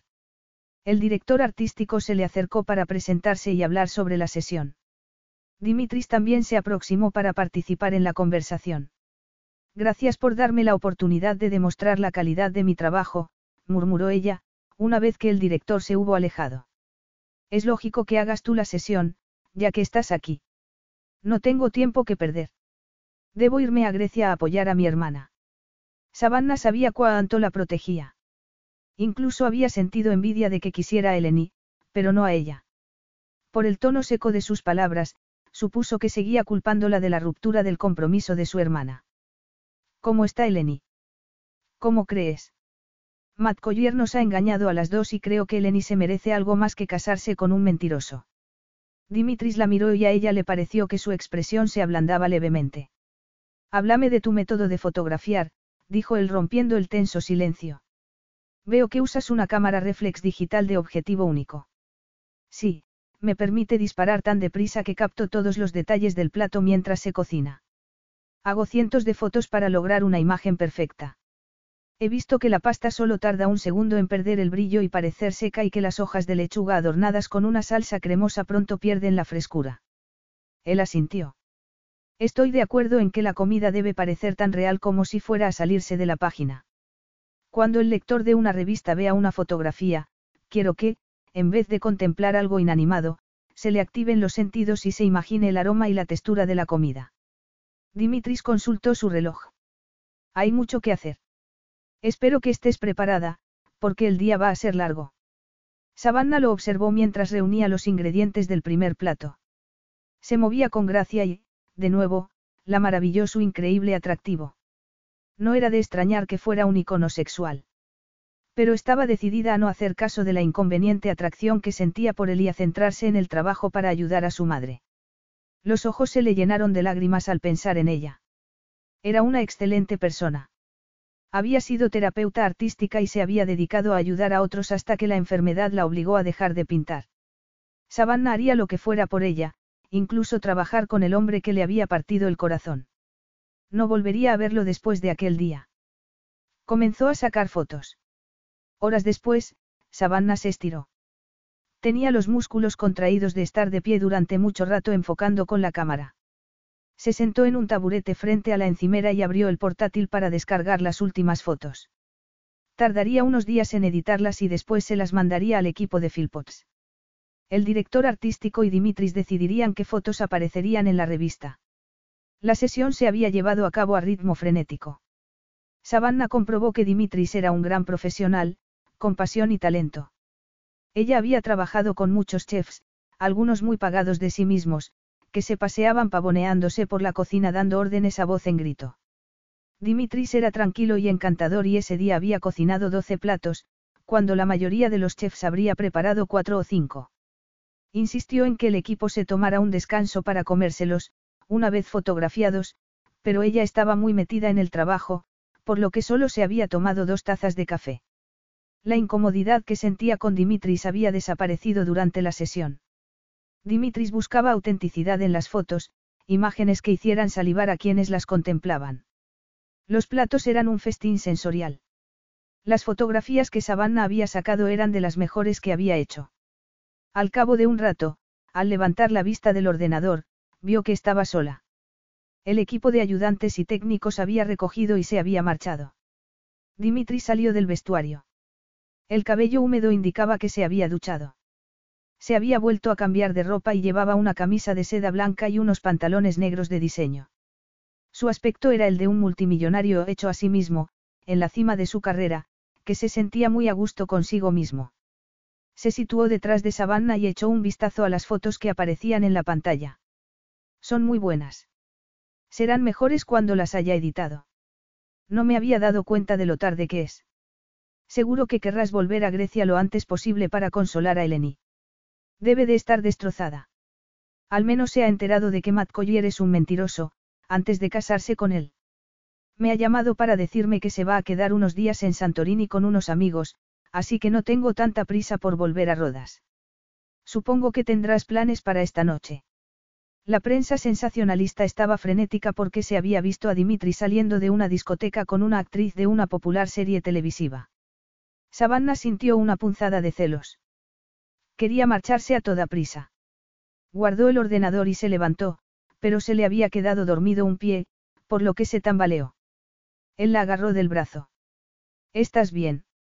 No me extrañaría que estuvieras a punto de desmayarte. No has comido nada en todo el día. Estoy bien. Él no pareció convencido. Si te mareas, no puedes volver en coche. Quédate a cenar. A ella le pareció que la idea no lo entusiasmaba. Tres son multitud. Supongo que tendrás una cita. No, contestó él en tono seco. Puedes refrescarte en la casa. Además, tenemos que hablar de qué vas a hacer con respecto a mi móvil. Agarró la bolsa con el equipo de ella. Puedes andar o te sigues sintiendo débil. Estoy bien. Solo ha sido un calambre en el pie. El sentido común le indicaba que rechazara la sugerencia de quedarse, pero la cena calentada en el microondas que la esperaba en casa no la atraía en absoluto y la oportunidad de ver la casa de Dimitris le resultaba irresistible. Tomaron un sendero bordeado de lavanda y rosas. Mary, el ama de llaves, y John, su esposo, cuidan la casa y el jardín, le explicó Dimitris. John también es mi chofer, cuando lo necesito. Has aparcado en la carretera. Ella asintió.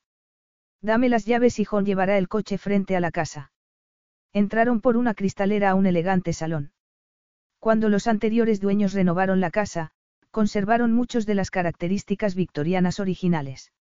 Ella lo siguió hasta un vestíbulo. Tienes una casa preciosa y has triunfado en tu profesión.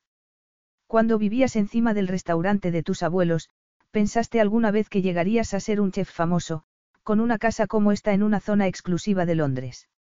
Sí, contestó él sin emoción. Soy ambicioso y sabía dónde quería llegar. Dimitris había perseguido el éxito por encima de todo, incluso de ella. Era algo que ya sabía, pero le dolió que lo reconociera sin ambajes. Suponía que habría utilizado el dinero que le había dado el padre de ella para abrir el primer restaurante en Grecia. La verdad era que a los 18 años era muy joven para enamorarse. Buscaba el cariño que su padre le negaba y confundió la fascinación por Dimitris con un sentimiento más profundo. La enfurecía no haberlo olvidado al cabo de diez años. Ahora era una persona adulta y haberlo vuelto a ver le permitiría darse cuenta de que no era un príncipe de cuento de hadas, sino un hombre corriente, con defectos, por lo que esperaba poder finalmente olvidarse de él. El ama de llave salió de la cocina. Mary, conduce a la señorita O'Neill al aseo de invitados. Se quedará a cenar. Cenaremos en la terraza. Savannah gimió al mirarse al espejo del aseo. Tenía medio deshecha la cola de caballo y el rímel se le había corrido por el calor de las luces del estudio. Mary llamó a la puerta. Señorita O'Neill, le traigo algo que ponerse. Savannah abrió la puerta y vio que el ama de llaves le llevaba un montón de sedas de colores. Dimitri suele celebrar fiestas en la piscina. Estos caftanes son para las invitadas, si quieren ponerse algo después de bañarse. Cree que querrá cambiarse. Le lavaré la ropa mientras cenan. Savannah recordó que había visto una foto de la piscina en el artículo sobre Dimitris de la revista, donde se lo veía instalado en una tumbona rodeado de hermosas mujeres en bikini. Se desvistió y eligió un caftán dorado. Se ató el cinturón, se quitó las deportivas y decidió ir descalza. Sacó el frasco de perfume que llevaba en el bolso y se roció el cuello y las muñecas. Su aroma le recordó la celebración de su décimo octavo cumpleaños. Estuvo a punto de no tener lugar, ya que un ciclón tropical en Asia había impedido que sus padres tomaran el avión de vuelta para llegar a tiempo a su cumpleaños. Su madre convenció a su padre para que la fiesta se celebrara. Ese día, Savannah se despertó con una enorme sensación de libertad, era mayor de edad y podía decidir por sí misma. El primer intento de ser más independiente al emplearse de camarera en el restaurante de los abuelos de Dimitris no contaba con la aprobación de su padre, que había dicho que el restaurante se hallaba en un barrio poco recomendable de Londres y no era un sitio donde su hija debía trabajar. La fiesta se celebró a última hora de la tarde en la terraza al lado de la piscina. Savannah bailó y rió y dio la impresión de pasárselo muy bien. Pero a medida que transcurrieron las horas y Dimitris no aparecía, solo tenía ganas de llorar. Dimitris trabaja esta noche, le había dicho Eleni, cuando ella le preguntó si iba a ir a la fiesta. Eleni se cansó enseguida y se fue a casa temprano. Savannah empujó la silla de ruedas hasta el coche de su abuelo, que había ido a recogerla. A las once se marchó el resto de los invitados.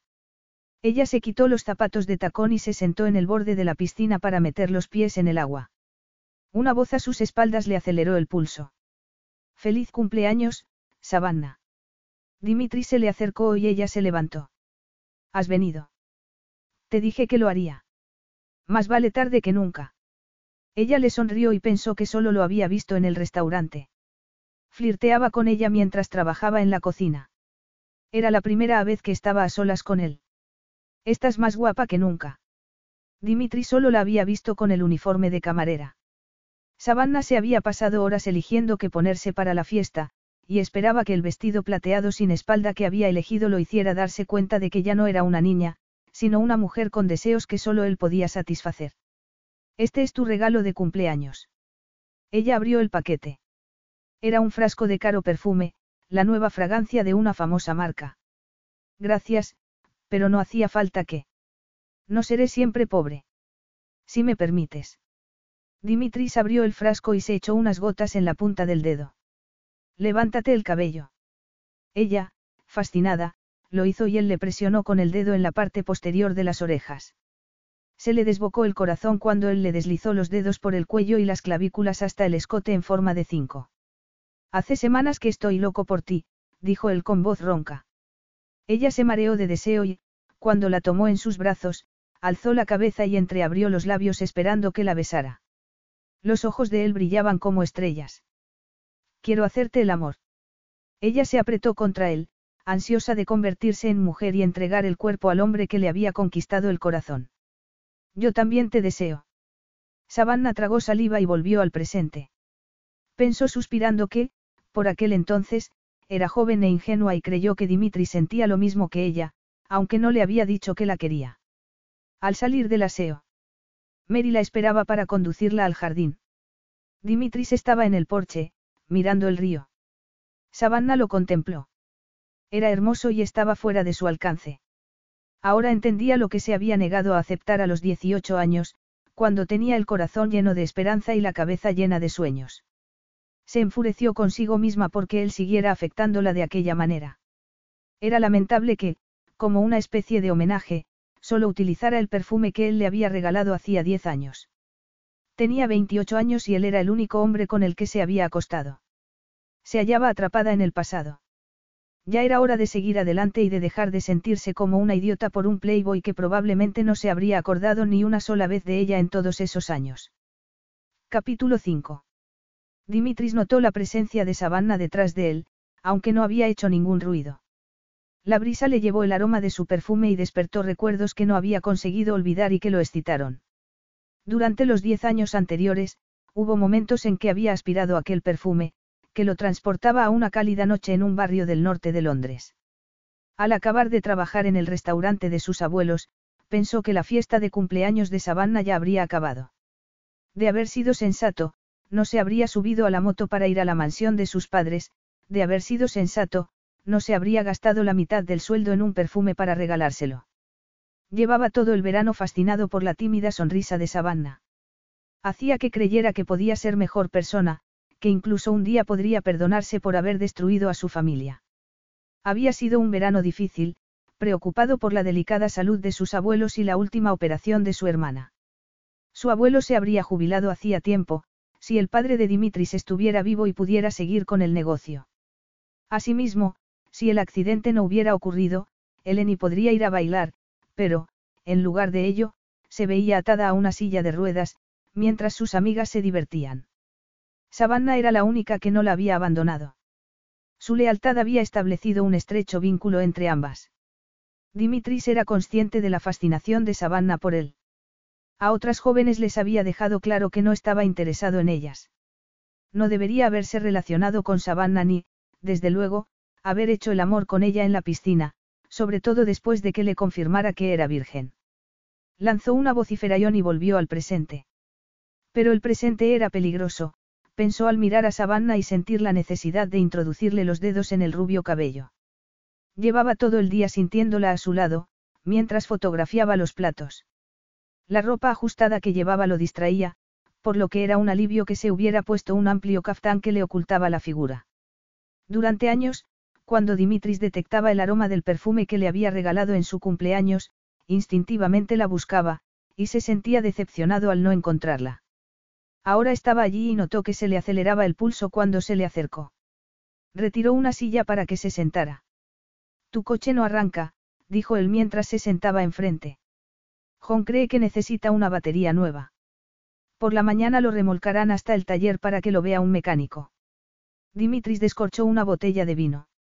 Al menos puedes tomarte una copa. John te llevará a casa. Pareció que ella iba a negarse, pero se encogió de hombros. ¿Por qué no? Él sirvió el vino y levantó la copa. Por los encuentros inesperados, murmuró. Dimitris había elegido un vino de la variedad de uva sinómabro, que se cultivaba en el norte de Grecia. Savannah le dio un sorbo y suspiró levemente mientras se relajaba. Tienen un aspecto estupendo, dijo examinando las bandejas de comida que había en la mesa. Había ensaladas, dolmades, albóndigas con queso feta y aceitunas. Los metse o aperitivos son mi comida preferida, dijo él mientras le pasaba las bandejas. Están hechos con ingredientes sencillos, pero, si se preparan con cuidado y pasión, se convierten en un festín. Comer con amigos es uno de los principales placeres de la vida. La cocina era mucho más que su profesión. Era una salida para su creatividad y le permitía dar salida a sentimientos que controlaba firmemente en otros aspectos de su vida. Está todo delicioso, afirmó ella con entusiasmo mientras cortaba un trozo de pan de pita, lo mojaba en humus y se lo llevaba a la boca.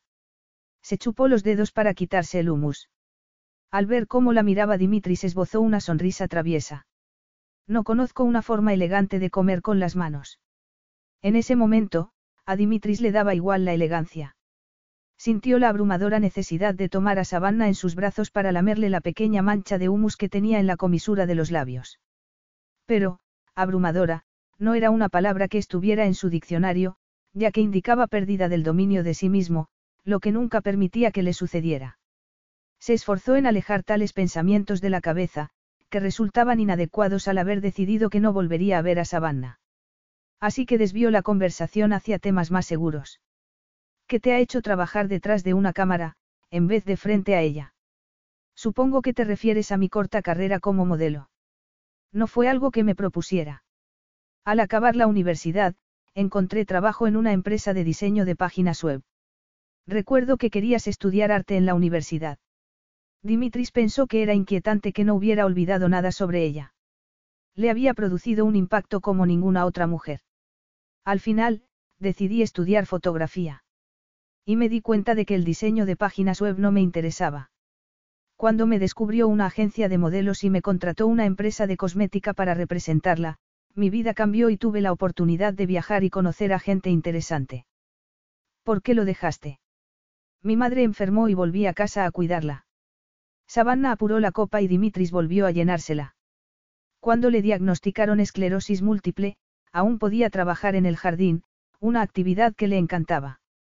Para divertirnos, comencé a sacar fotos de las hortalizas y verduras que cultivaba y de las comidas que preparábamos con ellas. Reuní una serie para hacer un calendario destinado a recaudar dinero para la Sociedad Nacional de Esclerosis Múltiple. Eso desarrolló mi interés por la fotografía gastronómica. Ser fotógrafa independiente me permite organizarme el trabajo y quedarme en casa el día que libra la cuidadora de mi madre. Suspiró. Lo malo de ser autónoma es que no tengo un sueldo garantizado y que me está costando darme a conocer. Espero que la reparación del coche no sea muy cara, porque no podré pagarla, ni tampoco comprarte un móvil nuevo. A Dimitris lo molestaba el inconveniente de tener que sustituir el móvil que ella le había destrozado, pero lo irritaba aún más que ella estuviera mintiendo descaradamente. Te lo has debido de pasar muy bien los tres últimos años para haberte gastado la sustancial suma de dinero de tu fondo fiduciario. Ella lo miró perpleja. ¿Cómo sabes que iba a recibir mucho dinero al cumplir los 25? Cuando nos conocimos, no sabía que mi padre había creado el fondo y me había hecho la beneficiaria. Dimitri se reprochó el error que había cometido al mencionar el fondo del que le había hablado Richard O'Neill para chantajearlo y que abandonara a Savannah, amenazándolo con que la dejaría de mantener económicamente. ¿Por qué no lo recibiste? Ella volvió a beber antes de responder. Hace tres años se descubrió que mi padre había cometido irregularidades financieras. Tras una larga investigación policial, se lo acusó y condenó por estafa. Se le confiscaron todos los bienes, incluyendo el dinero depositado en el fondo fiduciario, del que yo era la beneficiaria. Mi padre lo había establecido para blanquear el dinero obtenido de forma ilícita. Evidentemente, yo no tenía derecho al dinero de un fondo que mi padre utilizaba para ocultar su actividad delictiva. Mientras cenaban había oscurecido y las lámparas de la terraza proyectaban sombras alargadas. Hace dos meses murió mi padre. Debía varios millones de libras. Después de haber sido juzgado lo condenaron a cinco años de cárcel. Las deudas hay que pagarlas con sus bienes, por lo que mi madre se quedará sin dinero para vivir. Dimitri se quedó aturdido ante la noticia de la muerte de Richard O'Neill y al saber que se había llevado a la tumba los detalles de la conversación que habían tenido. Supuso que no le había dicho a Savannah que, en realidad, no era su padre y que su madre no le había contado la verdad. Él no era quien para revelarle un secreto que la destrozaría, pero se sintió incómodo. Y Pond House. Habrá que venderla para pagar las deudas. No he tenido el valor de decirle a mi madre que nuestra situación es muy mala. Le encanta Pond House. Yo haría lo que fuera para conservarla, pero no veo el modo. Mi madre no tiene dinero propio y yo me he gastado mis ahorros en el mantenimiento de la casa y en pagarle a una cuidadora. Río sin alegría. Es una pena que no me casara con Hugo Roxwell. Al menos habría tenido derecho al jugoso acuerdo de divorcio que estaba incluido en el acuerdo prenupcial. Cuando Dimitris vio una foto de ella sonriendo a su aristócrata inglés y luciendo un anillo de compromiso sintió náuseas. El periódico informaba de que la feliz pareja planeaba una boda por todo lo alto en la mansión campestre del padre de Hugo, Lord Roxwell. Estuvo bebiendo tres días seguidos, al cabo de los cuales se centró en su carrera. Y si a veces se imaginaba a Savannah felizmente casada y con hijos, se decía que él no se merecía formar una familia. Por eso ahora se preguntaba por qué no se había casado. No perdiste el tiempo, después de nuestra ruptura, y aceptaste la proposición de matrimonio de tu novio aristócrata. Ella lo fulminó con la mirada. Creo que se me puede perdonar que me halagaran las atenciones de Hugo, después de cómo me trataste. Me dijiste que nuestra relación se había terminado el día que me iba a Nueva York de viaje con mis padres para celebrar, con retraso, mi cumpleaños. Al volver, cuatro días después, el restaurante había cerrado y un vecino me comentó que te habías trasladado a Grecia con tu familia. La voz se le quebró. Eleni era mi mejor amiga y no pudimos despedirnos. Me mandó un mensaje contándome que le habías dicho que no se pusiera en contacto conmigo. Eso fue una crueldad. Aunque me odiaras, no tenías derecho a destruir nuestra amistad. No te odiaba, no podía explicarle que su padre había insistido en que la abandonara. Supongo que tu padre aprobaría la boda con el aristócrata. Ella asintió. Mi padre venía de una familia humilde y estaba obsesionado con conseguir una mejor posición social. Invirtió dinero en una galería de arte propiedad de Lord Roxwell, que dirigía Hugo. Pidió que me contrataran como ayudante y me convenció para que dejara la universidad durante un año. Savannah suspiró. Hugo era atento y encantador. Yo estaba despechada y me convencí de que sentía algo por él. Pero me di cuenta de que no estaba preparada para casarme. Cuando le sugerí que esperásemos uno o dos años, se puso furioso.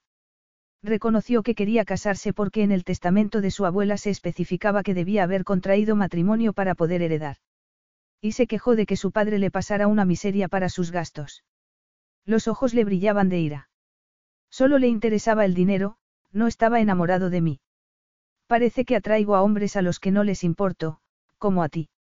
En realidad, pensó Dimitris, había comenzado a sentir algo por ella hacía diez años, pero enamorarse lo aterrorizaba. El amor era una responsabilidad que no deseaba.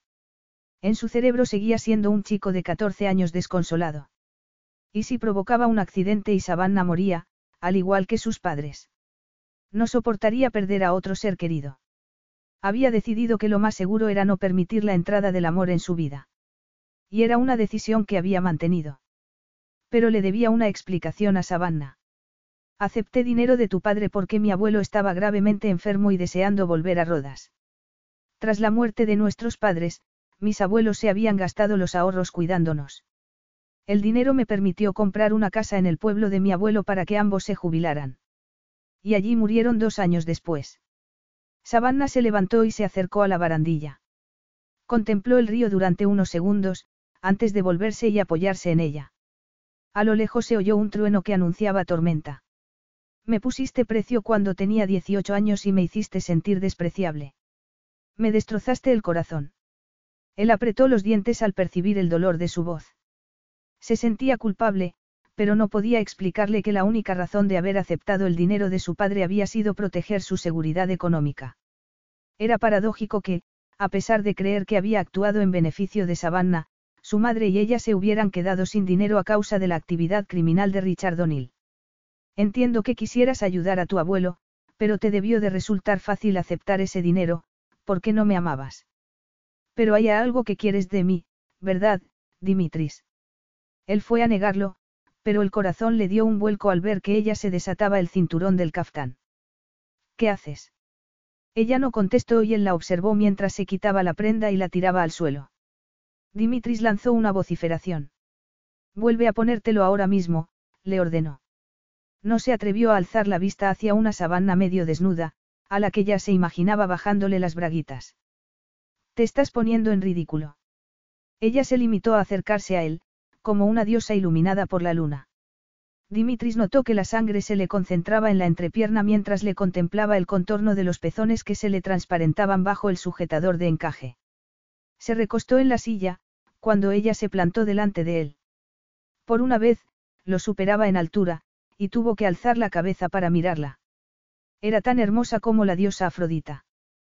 ¿Qué crees que quiero de ti? Ella se inclinó y le apoyó las manos en los hombros. Los senos se le balancearon y él cerró los puños para evitar tomarlos en las manos. Esto, susurró ella junto a sus labios. Dimitris no podía negarlo, pero debía resistirse. Era la única mujer que había traspasado sus defensas y no podía arriesgarse a que volviera a hacerlo, aunque conocer el peligro no disminuía su deseo. Era idiota. Debería haber sabido que desafiar a aquel hombre de hielo solo acabaría humillándola. Dimitris no intentó tocarla. Tenía los labios apretados y los ojos entrecerrados, por lo que Savannah no sabía qué pensaba. Solo su respiración agitada le confirmó que no estaba tan sereno como pretendía. Desesperada por hacerlo reaccionar, se mordió el labio inferior. Él abrió los ojos y ella contempló en ellos el brillo del deseo. Dimitri soltó un exabrupto y la agarró por la nuca al tiempo que abría la boca bajo la de ella y se besaban. Por fin. Savannah había iniciado el beso, pero él le deslizó los labios por los suyos con excitante maestría. Sonó un trueno y comenzaron a caer gruesas gotas. Sin dejar de besarla, Dimitri se levantó y la agarró por la cintura. Ella echó la cabeza hacia atrás, mientras él seguía besándola con un ansia que hizo que se preguntara si la había echado de menos tanto como ella a él. Claro que no, se dijo. Había reaccionado como cualquier hombre en la flor de la vida, cuando una mujer se lanzaba sobre él. Empezó a llover con fuerza. Él la tomó de la mano para entrar en la casa. A Savannah comenzó a dolerle la cabeza, probablemente a causa del vino. No estaba habituada a tomar alcohol, y el vino le había soltado la lengua y disminuido las inhibiciones. Dimitris la abrazó y el mundo desapareció. Sus manos le quemaban la piel y lo único que deseaba era que la volviera a besar hasta arder los dos en aquel incendio. ¿Qué quieres de mí, Savannah? Una noche contigo. Después, nos separaremos sin remordimientos. Necesitaba hacerlo. Estaba segura de que recordaba la corta aventura con Dimitris de forma romántica. Si se volvía a acostar con él, se daría cuenta de que la relación no había sido una experiencia de las que cambiaban la vida, como llevaba años creyendo. Él la agarró con más fuerza de la cintura. ¿Por qué? Porque tenemos un asunto pendiente. Si te hubieras quedado en Londres y hubiéramos seguido viéndonos, es probable que la relación se habría acabado. Pero te fuiste inesperadamente y no pude olvidarte. Eres una espina que llevo clavada en el corazón y quiero librarme de ti. Dimitri se enarcó una ceja. Es la primera vez que me comparan con una espina. Pero estoy de acuerdo en que tenemos un asunto pendiente. Se separó de ella y le tendió la mano. ¿Vienes conmigo? Savannah habría deseado no ser ella quien tuviera que decidirlo. Prefería que la tomara en brazos y la llevara a la cama. Pero tenía que ser decisión suya. Le dio la mano y él, sin decir nada más, la condujo a las escaleras. Ella estaba sin aliento al llegar al segundo piso, pero no de cansancio, sino de excitación nerviosa. Al entrar al dormitorio intentó no pensar en a cuántas mujeres les habría hecho el amor en aquella cama. La sensación de incredulidad de que verdaderamente fuera a acostarse con Dimitris le produjo un leve mareo. Savannah. El tono interrogativo parecía indicar que Dimitris creía que había cambiado de idea. Ella le puso las manos en el pecho y comenzó a desabrocharle la camisa. Le temblaban los dedos, y respiró hondo. No quería que Dimitri se percatara de su escasa experiencia. Tienes que quitarte esta ropa mojada antes de que te acatarres. Eso no va a pasar porque estoy ardiendo, contestó él con voz ronca, cuando ella le abrió la camisa. Su piel era sedosa. El oscuro vello del pecho era más grueso de lo que recordaba. Ya era guapo hacía años, pero ahora era impresionante, tan grande y masculino. Cuando la tumbó en la cama y se acostó pegándose a su cuerpo, ella notó el inconfundible bulto de su erección.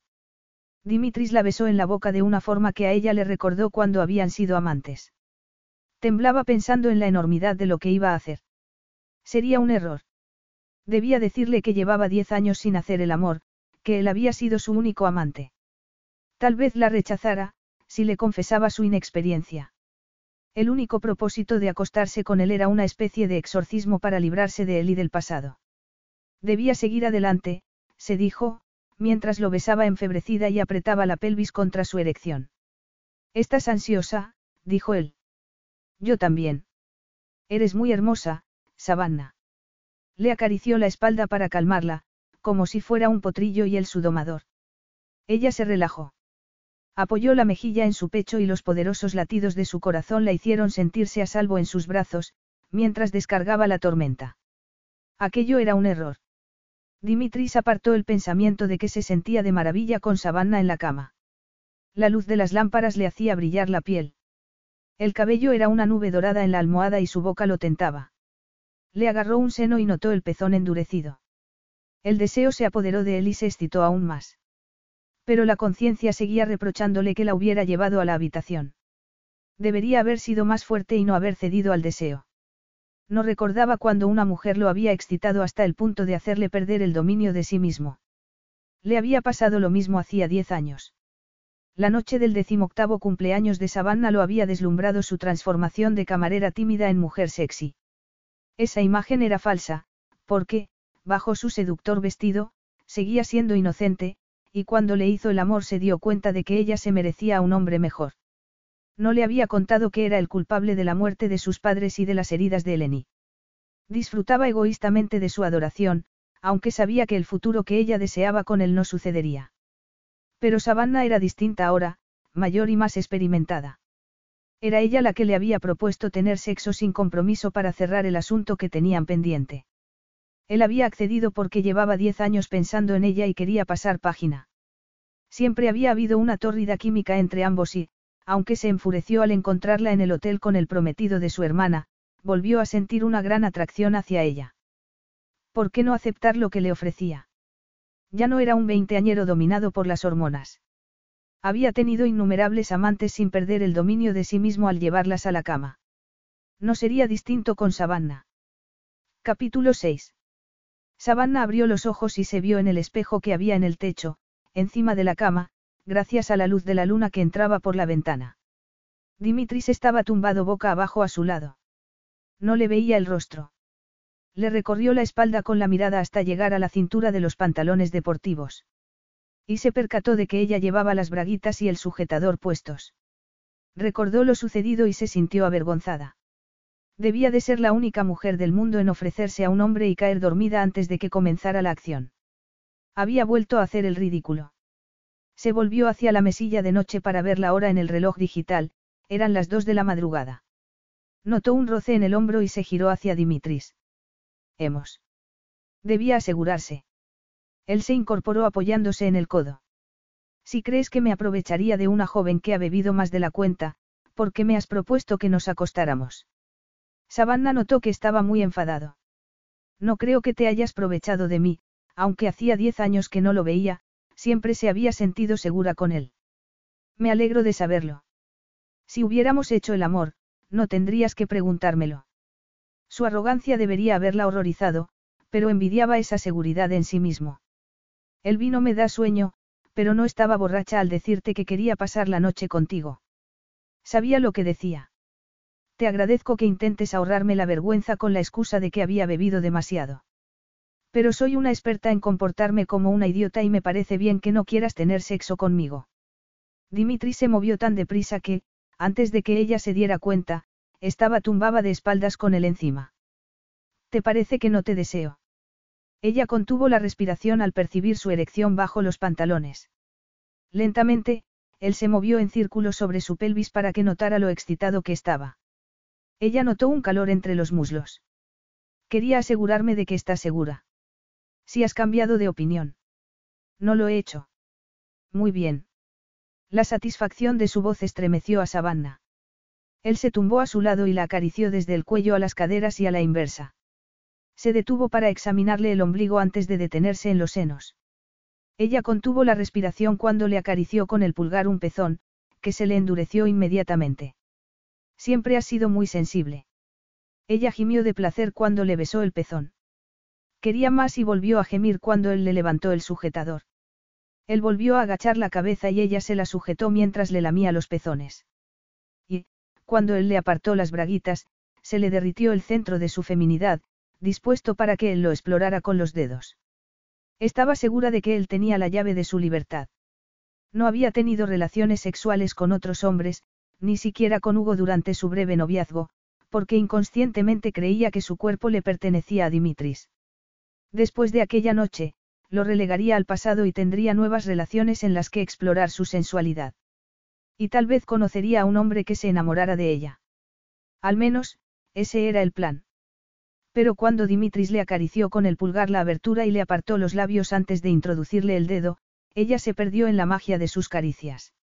Él masculló algo en griego mientras le quitaba las braguitas y le abría las piernas. Cuando le introdujo el dedo más profundamente, ella elevó las caderas, en busca de más de aquellas exquisitas sensaciones que él le provocaba acariciándola íntimamente. Gimió decepcionada, cuando él retiró el dedo y se apartó de ella. Ten paciencia, murmuró con voz ronca.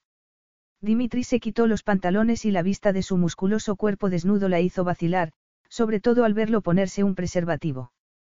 Se situó encima de ella apoyando las manos a los lados de su cabeza, sin tocarla. Ella lo abrazó. La presión de su masculinidad en su centro casi la llevó al límite. Y le pareció que era como la primera vez, hacía diez años, cuando estaba nerviosa y se sentía insegura. Dimitri se puso tenso. ¿Quieres que paremos? No. No podía detenerse cuando había llegado tan lejos. Quería pasar la noche con él para enterrar el pasado.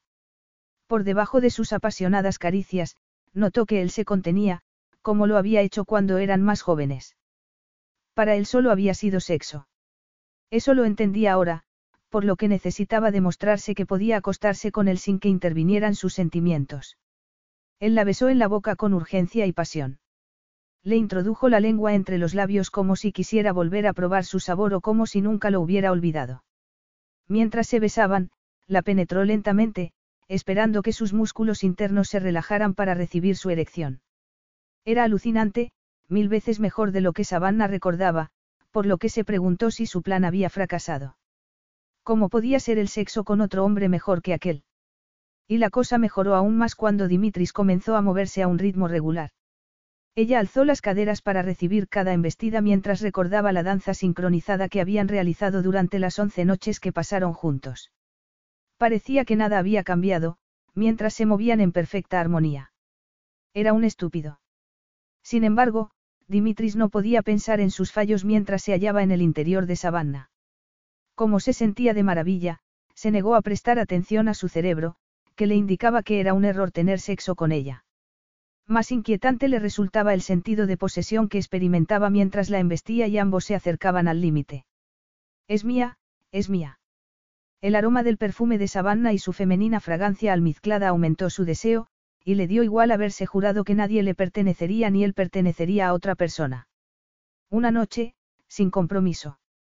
Después se libraría de los recuerdos y de los sueños en que ella estaba en la cama con él, y descubría, cuando se daba la vuelta, que no era así y que se sentía vacío, como si todo lo que había conseguido no significara nada. Una noche para saciarse del maravilloso cuerpo de ella. No esperaba volver a verla ni, mucho menos, volver a acariciar su sedosa piel y sus delicadas curvas. Se preguntó cuántos amantes habría tenido. Su instinto le decía que pocos. Pero no había motivo alguno para que eso lo complaciera. Se concentró en proporcionarle placer. Los senos eran especialmente sensibles y le encantaban los gemidos que ella soltaba cuando empleaba la boca para besarle los pezones, mientras ella le clavaba las uñas en los hombros. Deslizó la mano entre los cuerpos de ambos para acariciarle su punto más sensible con el pulgar. Ella se puso tensa, mientras él continuaba embistiéndola fuerte y profundamente. Notó, sorprendido, que estaba a punto de alcanzar el clímax y apretó los dientes para contenerse. Nunca le había sucedido. Le gustaba el sexo, pero siempre se controlaba. Se detuvo y esperó inspirando profundamente mientras miraba a Savannah. Estaba preciosa, sofocada por la pasión y con los labios rojos por los besos. Ella lo miró, a su vez, y se estableció entre ambos una comunicación silenciosa que fue más allá de las palabras.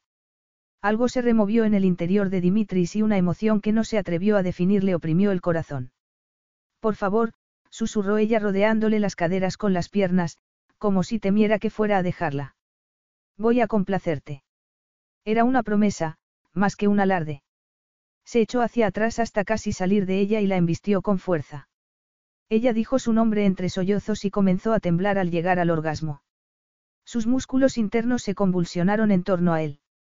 Y un tsunami incontrolable e imparable arrolló a Dimitris antes de arrojarlo a la orilla, donde, aturdido, comprobó que había sobrevivido a la tormenta. El sexo con Savannah había sido estupendo, pero esperaba que entendiera que solo podía ofrecerle satisfacción física. Savannah se despertó tumbada boca abajo y recordó que Dimitris le había hecho el amor tres veces. La noche había sido increíblemente placentera. Se dio la vuelta temiendo que él la estuviera mirando, pero estaba tumbado boca arriba respirando regularmente y con los ojos cerrados. Menos mal. El sexo con él había sido estupendo, aunque ella no tenía otras experiencias para poder compararlo. Pero solo había sido sexo. Los sentimientos no habían intervenido en esa noche de pasión. Aunque, abrazados después del orgasmo, ella creyó que había entre ellos una conexión más profunda que la compatibilidad física. Pero debía de haber sido fruto de su imaginación. A los 18 creía que el encanto de Dimitris y sus destellos de ternura eran la prueba de que la quería. Después había comprobado su carisma en los programas televisivos. Era el encanto personificado, un chef guapo y sexy. No era extraño que las mujeres se enamoraran de él ni que a ella, siendo una adolescente impresionable, la hubiera fascinado. Le sería fácil volver a enamorarse de él. Deseaba despertarlo con un beso, excitarlo con caricias y que él se colocara encima de ella, o a la inversa, para que la magia comenzara de nuevo. Pero el trato era de una única noche. Había amanecido y la jaula estaba abierta para que ella saliera volando. Se levantó con cuidado esperando que él no se despertara, aunque deseando que lo hiciera. Buscó la ropa interior. La camisa que llevaba Dimitris en la cena estaba en el suelo, aún húmeda, pero era mejor que nada, así que se la puso. Al salir de la habitación vio su ropa limpia doblada en una silla, además de las deportivas, el equipo fotográfico y el ordenador. Se vistió rápidamente. Cuando bajó vio a John, el esposo del ama de llaves, en el vestíbulo. He intentado arrancar su coche de nuevo esta mañana y, sorprendentemente, se ha puesto en marcha, dijo él entregándole las llaves.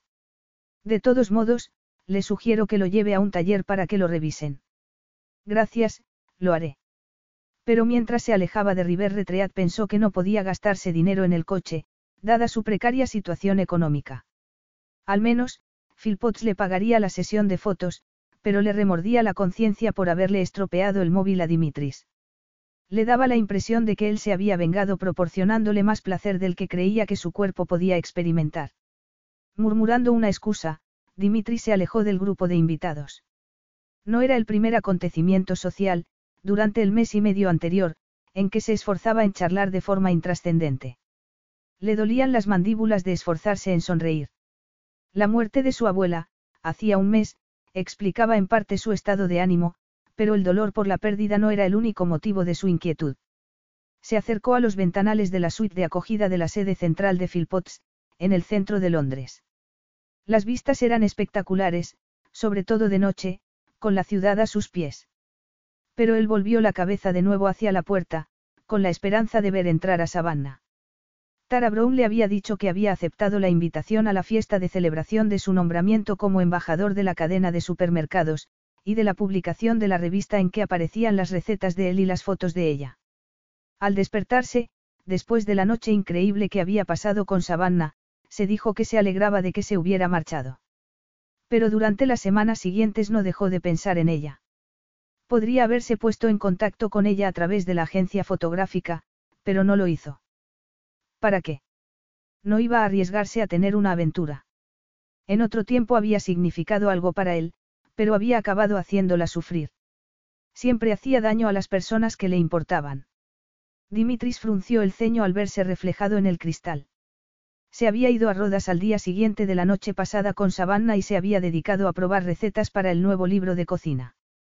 Pero, por primera vez, no se sintió inspirado ni halló la paz en la soledad de la villa con vistas al mar Egeo. Volvió a mirar hacia la puerta y el corazón se le aceleró cuando la vio entrar. Estaba espectacular con un vestido de terciopelo negro que se le ajustaba al esbelto cuerpo y a esos senos que él había tenido en las manos. Llevaba el cabello recogido en un moño, que él anheló deshacer para introducirle los dedos en los rubios mechones. Ella no pareció haberlo visto y sonrió a un hombre. Dimitris reconoció a uno de los técnicos de luces de la sesión fotográfica. Cuarenta minutos después se le agotó la paciencia al verla flirtear con los hombres que se arremolinaban en torno a ella. Se dio cuenta de que tenía una seguridad en sí misma que no poseía a los 18 ni tampoco hacía seis semanas. Se dirigió hacia ella y notó, molesto, que se le había acelerado el corazón al detenerse frente a ella. Has llegado tan tarde que creí que no vendrías, dijo en tono despreocupado, a pesar de que estaba reprimiendo el deseo de tomarla en brazos y llevársela a un lugar donde pudieran estar solos. Me sorprende que te hayas dado cuenta de mi presencia. Llevas casi toda la noche rodeado de atractivas mujeres. Su tono áspero hizo que la deseara aún más. Estabas recibiendo mucha atención masculina. Lo horrorizaba parecer celoso. Era un sentimiento que no conocía. Savannah le dedicó una enigmática sonrisa. Disfruto de mi libertad. He llegado tarde porque el coche se me ha averiado y he tenido que venir en autobús. Te llevaré a casa. No hace falta. Alex ya se ha ofrecido a hacerlo. Si Alex es el tipo que lleva siguiéndote toda la noche como un perrito, probablemente habrá bebido, por lo que no podrá conducir. Alex no se comporta como un perrito. No me digas que es tu novio. No es asunto tuyo con quien salgo. ¿Te acuestas con él? No, para que lo sepas, eres el único con el que me he acostado. Él la miró fijamente. Te refieres a las últimas semanas, desde la noche en que estuvimos juntos. En toda mi vida. Dio media vuelta, pero él no estaba dispuesto a dejarla marchar después de aquella sorprendente noticia. Le parecía imposible, pero se lo creyó. Sintió una punzada de culpa al recordar la vacilación de ella antes de llevársela a la cama. La agarró del codo y la sacó de la habitación. ¿Cómo es posible que yo haya sido tu único amante? Se preguntó por qué se alegraba. Ser posesivo también le resultaba desconocido. Eres una mujer hermosa e independiente. Atraes la atención de todos los hombres de la fiesta. Ya te he dicho por qué. No podía olvidarte. Pero ahora. Ahora. Preguntó él en tono amenazador. Ahora, por fin, me siento libre para tener otras relaciones, otros amantes. La noche que pasamos juntos me dio perspectiva. El sexo fue estupendo. No soy una experta, así que estoy segura de que me dirás que no fue nada del otro mundo. Te equivocas. Había sido la noche más increíble de su vida, pero no iba a decírselo. Sexualmente, somos muy compatibles. Ella se encogió de hombros. Has debido de acostarte con cientos de mujeres. La prensa sensacionalista no es una fuente fiable de información. Savannah echó a andar deprisa por el pasillo. Déjame, Dimitris, no quiero estar contigo. Mientes. La alcanzó cuando ella sacaba el móvil del bolso. Voy a llamar a un taxi. Te he dicho que te llevo a casa. Entraron en el ascensor y ella lo fulminó con la mirada, aunque se dio cuenta de que era inútil discutir. Llegaron al aparcamiento subterráneo y él le abrió la puerta del copiloto del coche. Al montarse, a ella se le subió el vestido, por lo que él le vislumbró uno de los muslos. La excitación que sintió le demostró que una única noche con ella no había bastado para satisfacer su deseo. El trayecto transcurrió en silencio. Dimitris no había vuelto al barrio del norte de Londres del que se había marchado hacía diez años, y lo sorprendió lo poco que había cambiado. La calle principal, donde estaba el restaurante de su abuelo, se hallaba tan deteriorada como entonces. Era una zona con un elevado índice de delincuencia. Pero unos kilómetros más allá había casas grandes y elegantes, con caros coches aparcados delante de ellas. A primera vista, Pond House no le pareció distinta, pero los arbustos de la fachada estaban descuidados, la verja, negra y brillante en otra época, estaba oxidada y el lugar tenía un aspecto abandonado. Aparcó y apagó el motor. Mi abuela acaba de morir. Lo siento mucho, dijo ella con voz cálida y compasiva. Recuerdo a Estia de cuando trabajaba en el restaurante. Era autoritaria y llamaba al orden a las camareras, pero también era buena persona, y adoraba a tu abuelo. Dimitris notó un nudo en la garganta. Mis abuelos eran estupendos. Siguieron trabajando con más de 80 años, era culpa suya que no se hubieran podido jubilar. Mi abuela murió tranquilamente mientras dormía. Creo que estará contenta de haberse reunido con su esposo. ¿Quieres entrar a tomar café? Claro. He vendido la casa, le explicó Savannah mientras abría la puerta. Había cajas apiladas en el vestíbulo. Por suerte, los nuevos dueños van a quedarse con buena parte del mobiliario, pero todavía tengo que organizar un montón de cosas. Has encontrado un sitio para vivir con tu madre. Ella desvió la mirada, pero a él le dio tiempo a ver que se le habían empañado los ojos, y sintió una opresión en el pecho. Mi madre ha decidido que, debido a su discapacidad, va a trasladarse a una residencia. He encontrado una estupenda en Windsor, cerca de donde vive mi tía, su hermana. Se irá la semana que viene. La residencia es cara, pero he calculado que me quedará dinero suficiente, tras haber saldado las deudas de mi padre, para pagarla durante un tiempo. Tengo que ganar un sueldo decente como fotógrafa para poder seguir pagándola. ¿Y dónde vas a vivir tú? No lo sé. Tengo el estudio en el ático y voy a echar de menos el espacio y la luz que hay allí. Encontrar un sitio para trabajar es prioritario. Varios amigos me han ofrecido el sofá para dormir. Dimitris volvió la cabeza al abrirse una puerta, por la que salió una mujer en silla de ruedas. La enfermedad había envejecido a la madre de Savannah, que tenía un aspecto frágil. Savannah la besó en la mejilla. Mamá, creía que estabas acostada. He tenido problemas con el coche, y Dimitris me ha traído, lo miró. Es Evelyn, mi madre. Encantado de conocerla.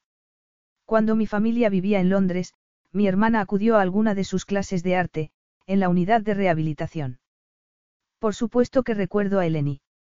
Sé que ahora eres un famoso chef, Dimitris. Tus padres estarían orgullosos, Evelyn le sonrió. Fue una tragedia que murieran en aquel accidente. Sí, dijo él bruscamente. No habría ocurrido, si no se hubiera comportado como un niño malcriado. Una mujer que tenía que ser la cuidadora de Evelyn salió y la llevó a otra habitación. Savannah llevó a Dimitris a la cocina y llenó de agua el hervidor. Solo tengo café instantáneo. No puedo permitirme comprar café de verdad. No pasa nada. Recorrió la cocina, inquieto por el dolor que le había causado que Evelyn mencionara a sus padres. Recordó la orgullosa sonrisa de su madre al comprobar que la superaba en altura y a su padre preparando el tsoureki, el pan tradicional de Semana Santa, que él mismo seguía preparando cada año. Y también recordó que había estado en Pond House, hacía diez años, con Savannah, cuando sus padres se hallaban retenidos en Asia por el ciclón. Todas las noches, después de haber cerrado el restaurante, conducía la moto a toda velocidad para ir a su encuentro. Durmieron juntos once noches seguidas e hicieron el amor sin parar. Él preparaba la comida en aquella cocina. Se había sentido más unido a Savannah que a cualquier otra mujer, antes y después de ella. Pero sabía que no podía durar. Nada bueno duraba. Sus padres volvieron y, esa misma noche, su padre lo estaba esperando detrás del restaurante, cuando él salió a sacar la basura. Richard le dijo sin rodeos que en sus planes para Savannah no entraba que se relacionara con un don nadie que no iba a llegar a ningún sitio. Savannah y su madre habían sido víctimas de su conducta criminal, al igual que las personas y organismos a los que había engañado. Savannah no tenía dinero y pronto se quedaría sin casa. Estaba desesperada por ayudar a su madre, como lo había estado él por ayudar a sus abuelos a volver a Grecia. Se dijo que no había motivo alguno para inmiscuirse en los problemas de Savannah. El efecto perturbador que tenía sobre él era una buena razón para apartarse de ella, pero no quería abandonarla de nuevo. Nunca dejaría de sentirse culpable por la muerte de sus padres, pero al menos podría ayudarlas a su madre y a ella. Quiero hacerte una propuesta. Ella lo miró con recelo. ¿Qué clase de propuesta? Necesito a una fotógrafa para mi próximo libro de cocina. Te ofrezco un empleo, Savannah. Capítulo 7. Gracias por la oferta, es una gran oportunidad, pero, se sonrojó cuando él le dirigió una mirada interrogante. ¿Pero qué? Me has dicho que quieres hacerte un nombre como fotógrafa. Trabajar en mi libro te daría a conocer. Era cierto. Los libros de Dimitris vendían millones de ejemplares. Era uno de los autores de no ficción de más éxito en el Reino Unido y Norteamérica. Trabajar con él daría un gran impulso a su carrera. El sentido común le indicaba que aceptara, pero el instinto de conservación la avisaba de las posibles dificultades. Hacía mes y medio, al marcharse de su casa dejándolo dormido, creyó haberse librado de su obsesión por él. Era un amante habilidoso y le había proporcionado un enorme placer. Pero solo habían tenido sexo, estupendo sí, pero sin implicarse emocionalmente. Desde entonces se había dedicado a solucionar los asuntos de su padre y a buscar una residencia para su madre, por lo que durante el día apenas pensaba en él. Pero, por la noche, invadía sus sueños. Y aquella noche, al verlo en la fiesta, se le había acelerado el pulso y había intentado evitarlo. La consternaba la reacción que provocaba en ella, por lo que no podía trabajar con él mientras seguía intentando relegarlo al pasado. ¿Por qué necesitas un fotógrafo? Sé que el famoso Ian Clark ha hecho las fotos de tus libros anteriores. Ian se ha jubilado. La editorial ha accedido a que elija al fotógrafo que considere mejor. Tus fotos son divertidas y peculiares, como mis recetas. Cuando trabajamos juntos en la sesión de fotos de Philpotts me pareció que sabías instintivamente lo que quería conseguir. Dimitri se tomó el café e hizo una mueca. Te prometo que te daré café del bueno. En serio, recibirás una suma por el encargo y un porcentaje de los derechos de autor, cuando el libro salga. Tendrá más de 200 recetas y fotografías. He programado seis semanas para hacer las fotos. Te alojarás en mi villa de Rodas durante ese tiempo. Savannah sabía que no era habitual que un fotógrafo gastronómico cobrara derechos de autor. Los ingresos serían enormes, por lo que no tendría que preocuparse por no poder pagar la residencia de su madre. Dimitris le ofrecía una gran oportunidad, pero vaciló. Pensaba que las sesiones serían en el estudio de Richmond. Me gustan las fotos realizadas con luz natural, pero al llegar el otoño los días se acortan en Inglaterra. La luz de Rodas conseguirá el efecto que deseo de días veraniegos relajados. El título del libro es una aventura amorosa con Dimitris en el Mediterráneo. Lo divirtió la expresión sobresaltada de ella. No puedo dejar a mi madre e irme a Grecia. Puedo esperar una semana a que se traslade a la residencia. Solo se trata de una propuesta de negocios, Savannah, afirmó él, como si quisiera dejar claro que ella no le interesaba por ningún otro motivo. Tal vez trabajar con él y alojarse en su casa de Rodas le permitiría conocer al verdadero Dimitris, que no sería el hombre de sus fantasías adolescentes ni el icono sexual de su imagen pública. Y se demostraría a sí misma que había superado su antigua relación con él. Reconozco que tengo motivos personales para pedirte que trabajes conmigo. Quiero ayudar a tu madre. Evelyn trabajaba en el centro de rehabilitación al que acudía mi hermana de niña para recuperarse de las heridas que sufrió en el accidente de coche, dijo Dimitri sin manifestar emoción alguna. En la escuela, Eleni me dijo que había acudido a las clases de arte de mi madre. La terapia artística la ayudó a manejar las emociones. Había sido una niña deportista y feliz, pero, tras el accidente, dejó de caminar y perdió el interés por todo. Evelyn se portó maravillosamente con ella. No exagero al decir que la ayudó a recuperar la alegría. Desarrolló un talento artístico que le permitió estudiar diseño de joyas, que ahora realiza a gusto del cliente. Dimitris miró fijamente a Savannah.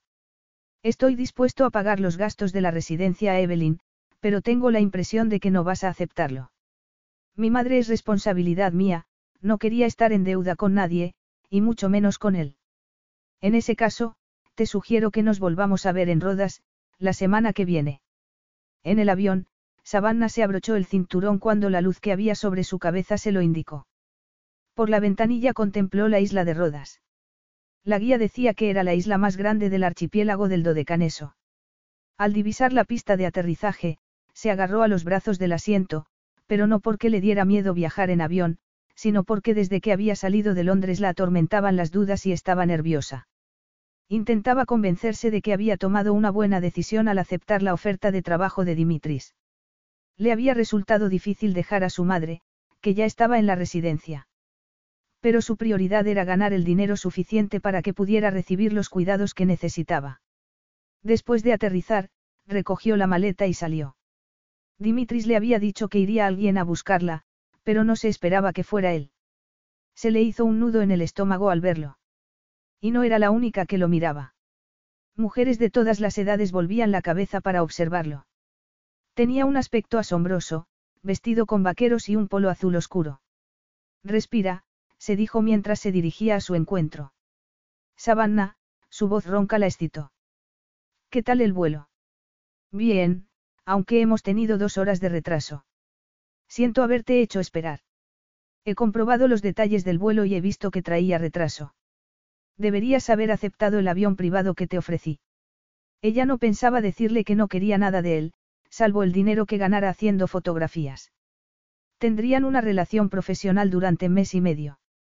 Salieron del aeropuerto y él la condujo hasta un elegante Ferrari rojo. Es nuevo, dijo mientras le abría la puerta del copiloto. No es precioso. Precioso, pero poco práctico, comentó ella unos minutos después, cuando él dejó de intentar meter el equipaje en el pequeño portaequipajes del vehículo y colocó la maleta y el equipo fotográfico en el asiento trasero. Tal vez, pero es el amor de mi vida, afirmó él sonriendo. En el barrio en que me crié, los niños soñábamos con tener un coche así. Y yo estaba decidido a hacer realidad ese sueño. La carretera bordeaba la costa y las vistas de las playas doradas eran espectaculares. Dimitris levantó la capota. El cielo estaba despejado y el mar brillaba a la luz del sol. Savannah lanzó un profundo suspiro. Así me siento yo cuando vuelvo aquí, murmuró él. Me imagino que la semana pasada habrá sido dura, al tener que dejar tu casa y trasladar a tu madre a Windsor. Sí, dijo ella con voz ronca. Pond House había sido la casa de su infancia, pero, desde que supo que su padre la había comprado con el dinero fruto de sus actividades delictivas, le inspiraba sentimientos encontrados. Había admirado y respetado a su padre por ser un brillante hombre de negocios. Y había confiado en él, a pesar de que le dolía que ella no le importara. Ahora no confiaba en nadie. Solo quería progresar en su profesión para ser económicamente independiente. Aquel era un nuevo capítulo de su vida, aunque sabía que la de su madre podía acabar prematuramente, debido a la enfermedad. Se secó una lágrima y él le apretó la mano. Ver sufrir a un ser querido es muy duro. Savannah supuso que se refería a su hermana. Gracias por pagar la ambulancia privada que llevó a mi madre a la residencia. Habla mucho de tu padre. Apenas lo ha mencionado desde que murió. Fue un duro golpe enterarnos de sus negocios ilegales. Aparentemente éramos una familia feliz, pero había tensión. Por mucho que me esforzara en la escuela me parecía que siempre lo decepcionaba. Dimitris frunció el ceño. ¿Has hablado con tu madre de tu relación con tu padre? Mi madre era una soñadora volcada en su actividad artística. Disculpaba a mi padre diciendo que trabajaba mucho para que viviéramos bien. Yo tenía todo lo que quería, lo mejor, pero envidiaba a aquellas de mis amigas que se llevaban bien con su padre. Dimitris carraspeó y pareció que iba a decir algo, pero negó con la cabeza y se mantuvo en silencio el resto del trayecto. La villa era una enorme propiedad rodeada de muros blancos, en la cima de un acantilado, con increíbles vistas de la bahía. Las paredes de la casa estaban cubiertas de bugambilla y había tiestos con jazmín y romero al lado de la puerta principal que llenaban el aire de su fragancia. Dimitris agarró la maleta de Savannah y entraron al fresco vestíbulo. Bienvenida a mi casa, Savannah. A ella se le hizo un nudo en la garganta al pensar que ya no tenía casa. No había tenido tiempo de buscar piso antes del viaje a Rodas, pero sabía que los de alquiler en Windsor, donde estaría cerca de su madre, eran caros. Durante el tiempo que pasara con Dimitris buscaría en Internet un sitio para vivir cuando volviera a Inglaterra.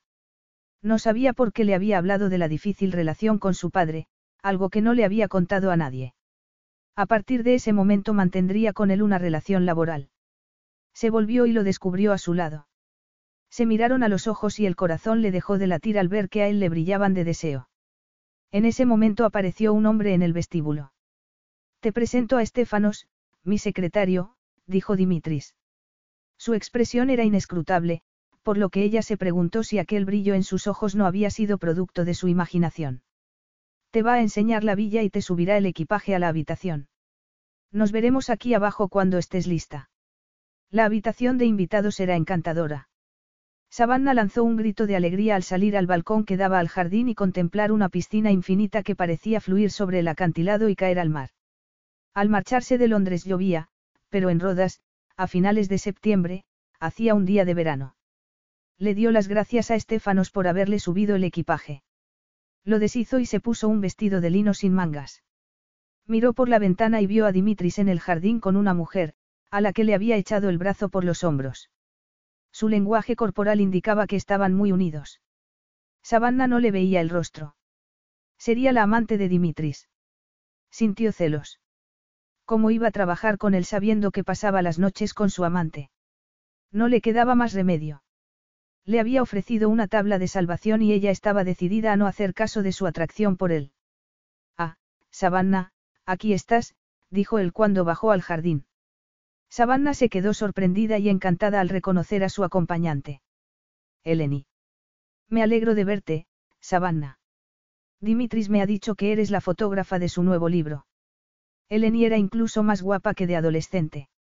Se acercó a Savannah andando un poco rígida y la abrazó. No has cambiado nada. Savannah la abrazó a su vez. Como ya no vas en silla de ruedas, al principio no te había reconocido. Puedo andar, gracias a un brillante cirujano de Estados Unidos, Eleni suspiró. Es una pena que me tenga que ir a Asia Oriental mañana. Voy a acudir a varias ferias de joyas. Pero nos queda esta noche para ponernos al día, después de diez años. Os dejo para que habléis, dijo Dimitris. Cenaremos en la terraza dentro de media hora. Savannah esperó a que entrara en la villa y respiró hondo. Eleni, hay algo que debo decirte. Salí dos veces con Matt Collier porque me dijo que no tenía pareja. No supe que estaba prometido hasta que Dimitris nos encontró en el hotel. No pasó nada entre nosotros. Por favor, créeme. Dimitris me lo dijo al contarme que ibas a trabajar con él en su nuevo libro. Sigo sintiéndome dolida y enfadada con Matt por haberme mentido. También te mintió. Sé que no hubiera salido con él de haber sabido que tenía pareja. Fuimos muy buenas amigas en la escuela, Savannah, y no he olvidado tu amabilidad cuando algunas chicas se metían conmigo. Dimitri se puso furioso. Mi hermano siempre me ha protegido, tal vez demasiado, Eleni suspiró. Se culpa del accidente en el que murieron nuestros padres y yo quedé gravemente herida. ¿Cómo pudo ser culpa suya? No lo sé. Creo que ya te había dicho que no recuerdo nada de lo sucedido. Ojalá pudiera convencerlo de que me hablara del accidente. Debió de ser traumático para él, y estoy segura de que no es bueno que reprima lo que siente. Siempre me ha cuidado y, además, ha pagado la operación que me ha permitido volver a caminar. Eleni condujo a Savannah a la terraza, donde había una mesa bajo una pérgola cubierta por una parra. Háblame de ti. Estabas prometida, ¿verdad?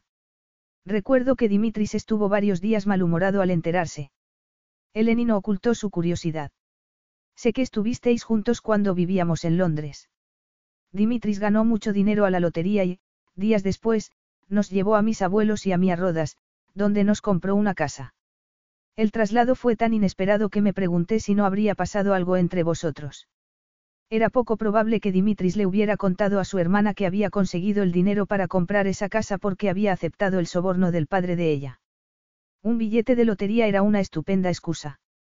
Savannah volvió a enfurecerse al recordar lo desgraciada que se había sentido cuando él había roto la relación repentinamente. Ahora se preguntaba si se había interesado por ella porque su familia era rica. Estaba consternada porque él la seguía afectando. Al llegar a la villa y notar que la química entre ellos seguía existiendo, reconoció que haberse acostado con él no le había servido para quitárselo de la cabeza, como esperaba. Sin embargo, Dimitris nunca la querría como ella deseaba, total e incondicionalmente. Se había pasado la infancia intentando ganarse el amor de su padre, por lo que no iba a desperdiciar más sentimientos con Dimitris. Cuando volviera a Londres, iba a salir más. No consentiría que su experiencia con Matt Collier la desanimara. Pero en su fuero interno, se preguntaba si era indigna de ser querida, motivo por el cual tanto su padre como Dimitris la habían rechazado. Cuando Dimitris apareció, su cuerpo reaccionó de forma inmediata y se le endurecieron los pezones. Se contuvo para no cruzarse de brazos al mirarlo y reconocer el brillo del deseo en sus ojos. Por suerte, Eleni rompió el tenso silencio. ¿Qué vamos a cenar? Pastizio. exclamó cuando Dimitris dejó la fuente que llevaba sobre la mesa y levantó la tapa. Es la versión griega de la lasaña, le explicó a Savannah. Sé que es tu plato preferido para cenar, dijo Dimitris a su hermana en un tono indulgente que Savannah no le había oído nunca. Sintió envidia. Dimitris quería a Eleni y había querido a sus abuelos. Cuando la abandonó, Savannah pensó que era despiadado, pero ahora veía que no era verdad. Simplemente, a ella no la había querido. Se reavivó su sentimiento de inseguridad. Cuando trabajaba de modelo, los hombres la admiraban por su aspecto. Hacía diez años, Dimitris quiso tener sexo con ella, pero destruyó sus sueños románticos con final feliz. Ahora trabajaría con él y viviría en su casa, pero se pondría en guardia contra su encanto. Dimitris abrió la puerta del estudio donde cocinaba y aspiró la brisa marina. Le encantaba la villa y su lugar preferido era el estudio, separado del edificio principal.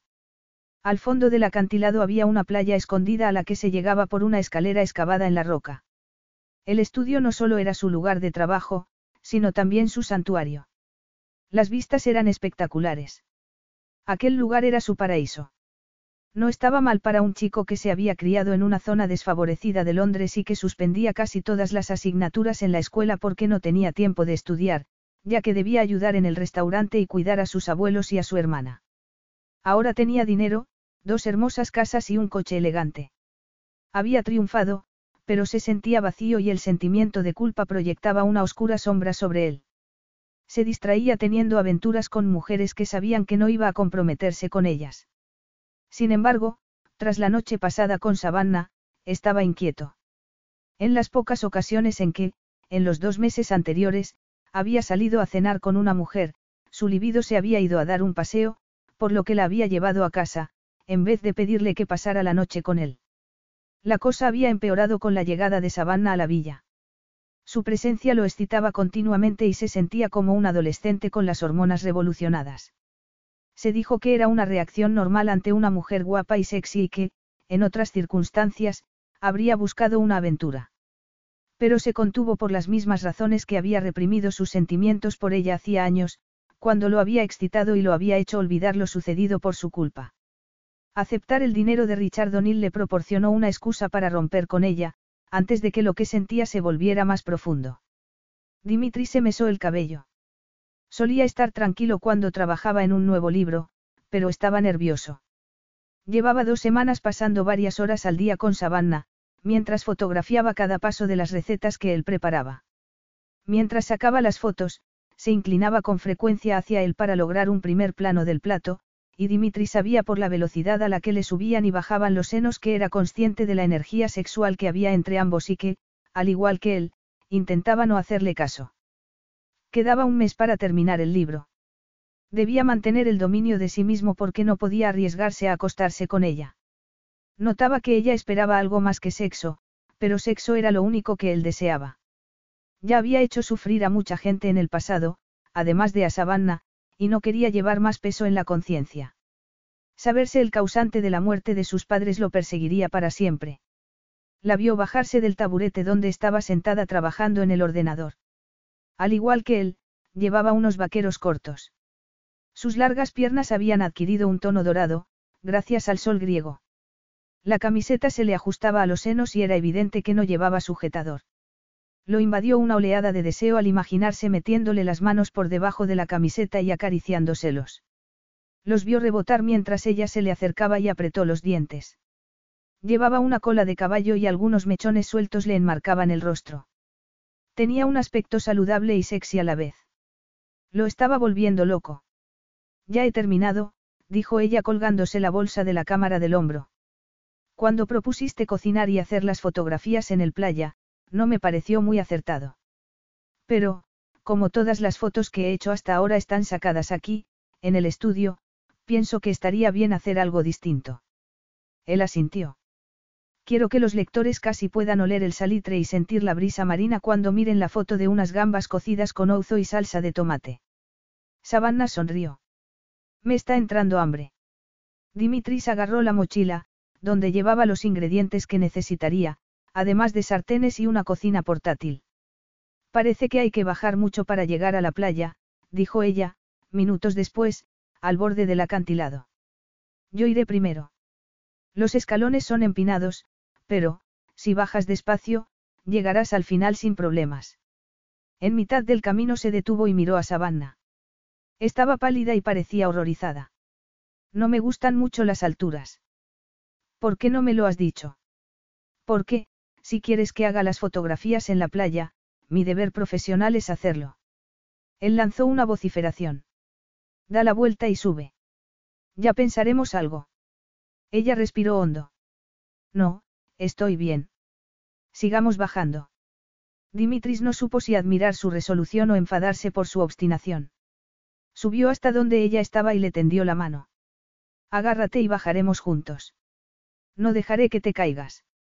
Ella le tomó la mano sin vacilar y a él le emocionó su confianza. Tendría esa fe ciega en él si supiera que su estúpido comportamiento había causado la muerte de sus padres. No se explicaba la repentina necesidad que sentía de contarle lo del accidente.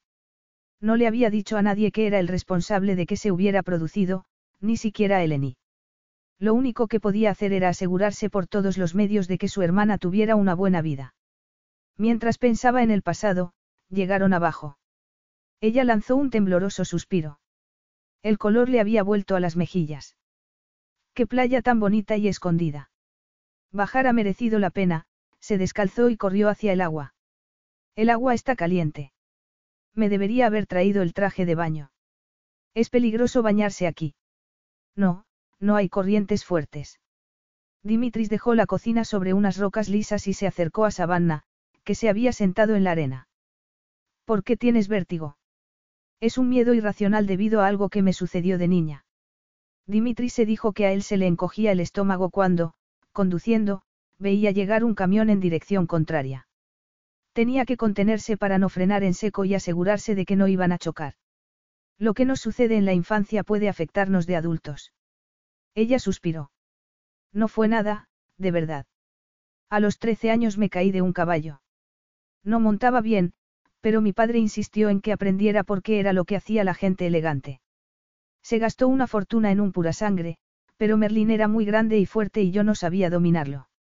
Competí en una gincana, frente a una multitud de espectadores, y el caballo se negó a saltar una valla. Me quedé petrificada. Merlín se detuvo en seco y salí despedida.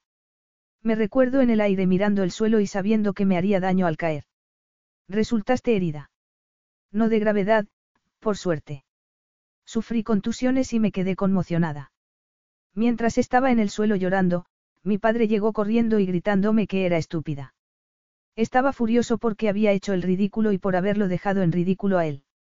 Savannah se mordió el labio inferior. Mi padre siempre parecía decepcionado conmigo. Ni qué decir tiene que no volví a montar a caballo. Antes, cuando estábamos al borde del acantilado, me he visto cayéndome. De haberlo sabido, no te habría propuesto que hiciéramos la sesión en la playa. Dimitris frunció el ceño. Cuando nos conocimos, tuve la impresión de que tenías buena relación con tu padre. Siempre me decías que era maravilloso. Fingía que era el padre amable y cariñoso que deseaba. Creía que si lo imaginaba con todas mis fuerzas, se haría realidad. Savannah lo miró con ironía. Se me daba bien fantasear. Me creí que estabas enamorado de mí porque buscaba el cariño que no me daba mi padre. Dimitris vociferó para sí. Richard le había confesado un secreto sorprendente que no podía contar a Savannah. Debía hacerlo su madre, que tal vez tenía sus motivos para no revelar una información que tenía derecho a saber. Ahora que Richard ha muerto, podría resultarte más fácil hablar con tu madre de cómo te sentías porque no era un padre afectuoso. Savannah se encogió de hombros. Ya no tiene sentido. Mi madre está intentando asimilar que era un delincuente. Dimitri se levantó y le tendió la mano para ayudarla a ponerse en pie. Los problemas de Savannah no eran de su incumbencia. Cuando acabara de trabajar allí, ella regresaría a Inglaterra y era poco probable que volvieran a verse. Extrañamente, el alma se le cayó a los pies al pensarlo. Ella lo agarró de la mano y se levantó. Y él aspiró su perfume. El corazón se le aceleró y fue incapaz de apartarse de su lado. Era preciosa. El cerebro le indicaba que se resistiera al deseo que le calentaba la sangre, pero él fijó la mirada en su boca e inclinó la cabeza hacia ella. Un beso. Era lo único que deseaba. Mentiroso, se burló de sí mismo. Ansiaba tumbarla en la arena, desnudarla y hacerle el amor. Esa ansia implicaba una pérdida del dominio de sí mismo que no estaba dispuesto a tolerar. Se apartó de ella respirando con dificultad. Sus labios entreabiertos eran una tentación a la que debía resistirse. Ella se sonrojó al verse rechazada, y él se sintió mal.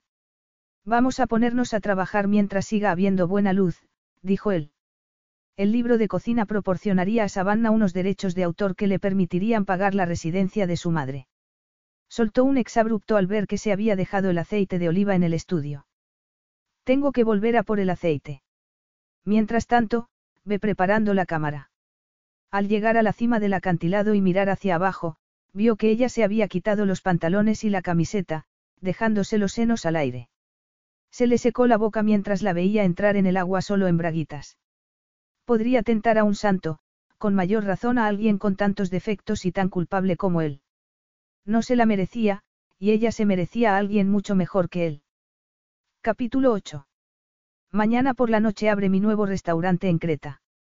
Me gustaría que me acompañaras a la fiesta de inauguración.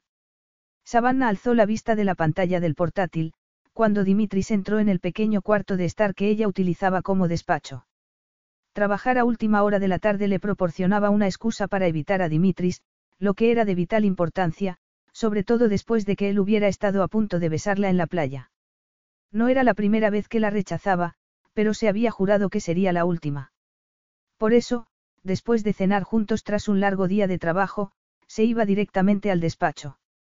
Lo malo era que daba a la piscina donde él se banaba a esa hora. Verlo con un bañador que no dejaba mucho a la imaginación la excitaba. Dimitris le había dejado claro que ella no le interesaba, por lo que nunca volvería a ofrecerse a él como había hecho en Richmond. Su plan para quitárselo de la cabeza había fracasado. Pero ya habían terminado la mitad del trabajo, por lo que, durante las tres semanas que les quedaban, ella lo evitaría en la medida de lo posible, salvo en las horas de trabajo. Y eso sería difícil, si lo acompañaba a la fiesta. Seguro que tienes a un fotógrafo que te acompaña a esa clase de acontecimientos sociales. Savannah volvió a mirar la pantalla. Dimitris estaba fantástico en vaqueros y camisa color crema. Ella rogó que no le observara los endurecidos pezones bajo el vestido de algodón. Mi equipo de relaciones públicas sacará fotos publicitarias de la fiesta. Pienso utilizar el evento para promocionar el nuevo libro de cocina, y voy a conceder un par de entrevistas. Te necesito allí para que hables de cómo has fotografiado las recetas. Se acercó a ella e hizo girar la silla en que estaba sentada, de modo que quedara frente a él. No hace falta que te quedes editando fotos hasta tarde todos los días.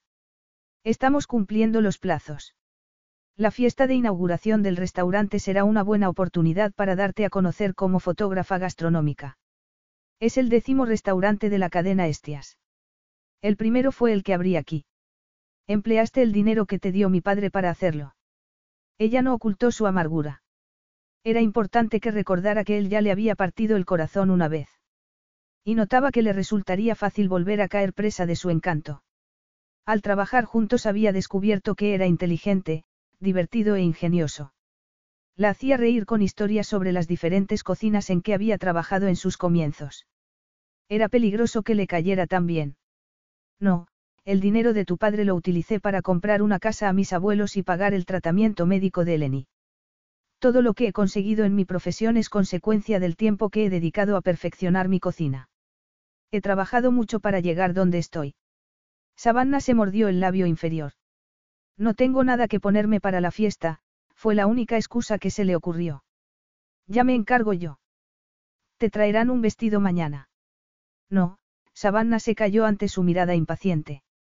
Espero que me acompañes a la fiesta, y no se hable más. Promocionar el libro forma parte de tu trabajo.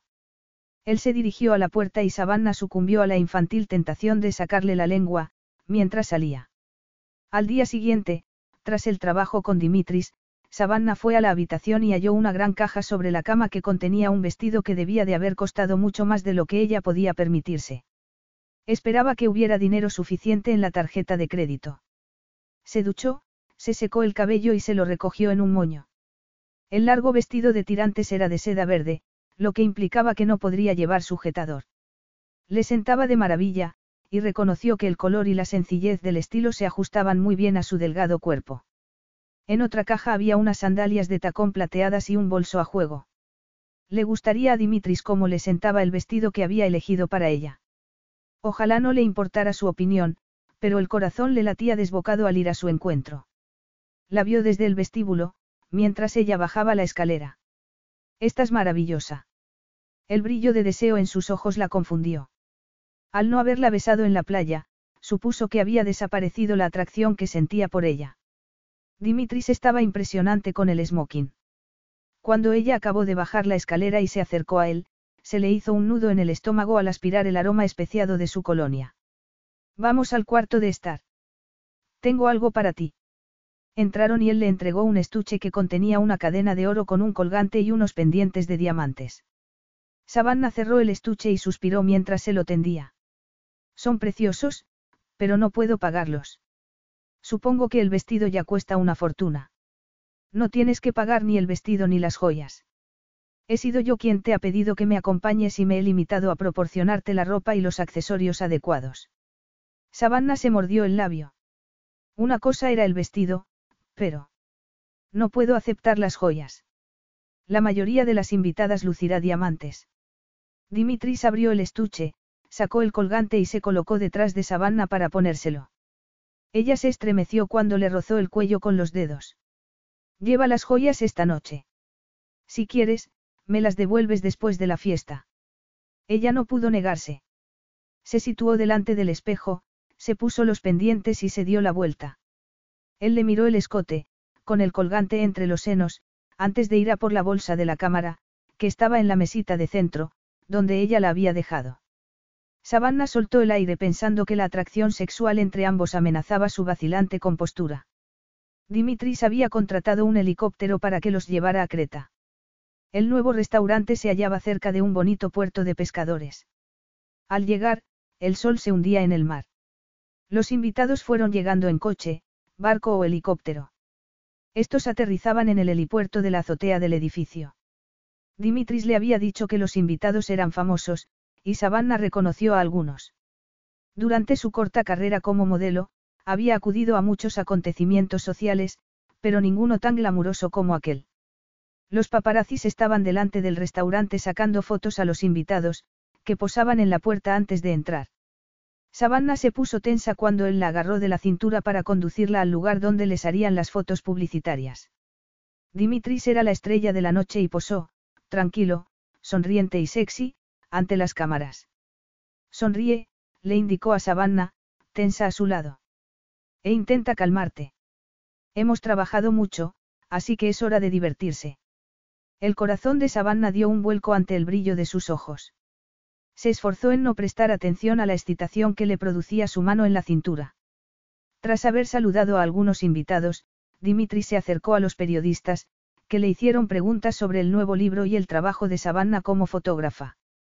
Voy a enseñarles la cocina, dijo tomándola de la mano mientras abría una puerta al fondo del restaurante. Como era de esperar, la moderna cocina era un caos. Los empleados se emocionaron al verlo. Costas, el chef principal, hablaba inglés, y le explicó a Savannah que varios de los cocineros más jóvenes habían recibido ayuda económica para su formación de la organización benéfica que dirigía Dimitris, que ayudaba a jóvenes sin recursos. Era evidente que el personal lo adoraba. Habló con cada empleado, les preguntó qué preparaban y bromeó con ellos, mientras Savannah sacaba la cámara y fotografiaba los platos. Los jóvenes quieren convertirse en chefs tan famosos como Dimitris, le dijo Costas. Los inspira. Después de crear las recetas del menú, se pasó varios días en la cocina pidiéndoles sugerencias y animándolos.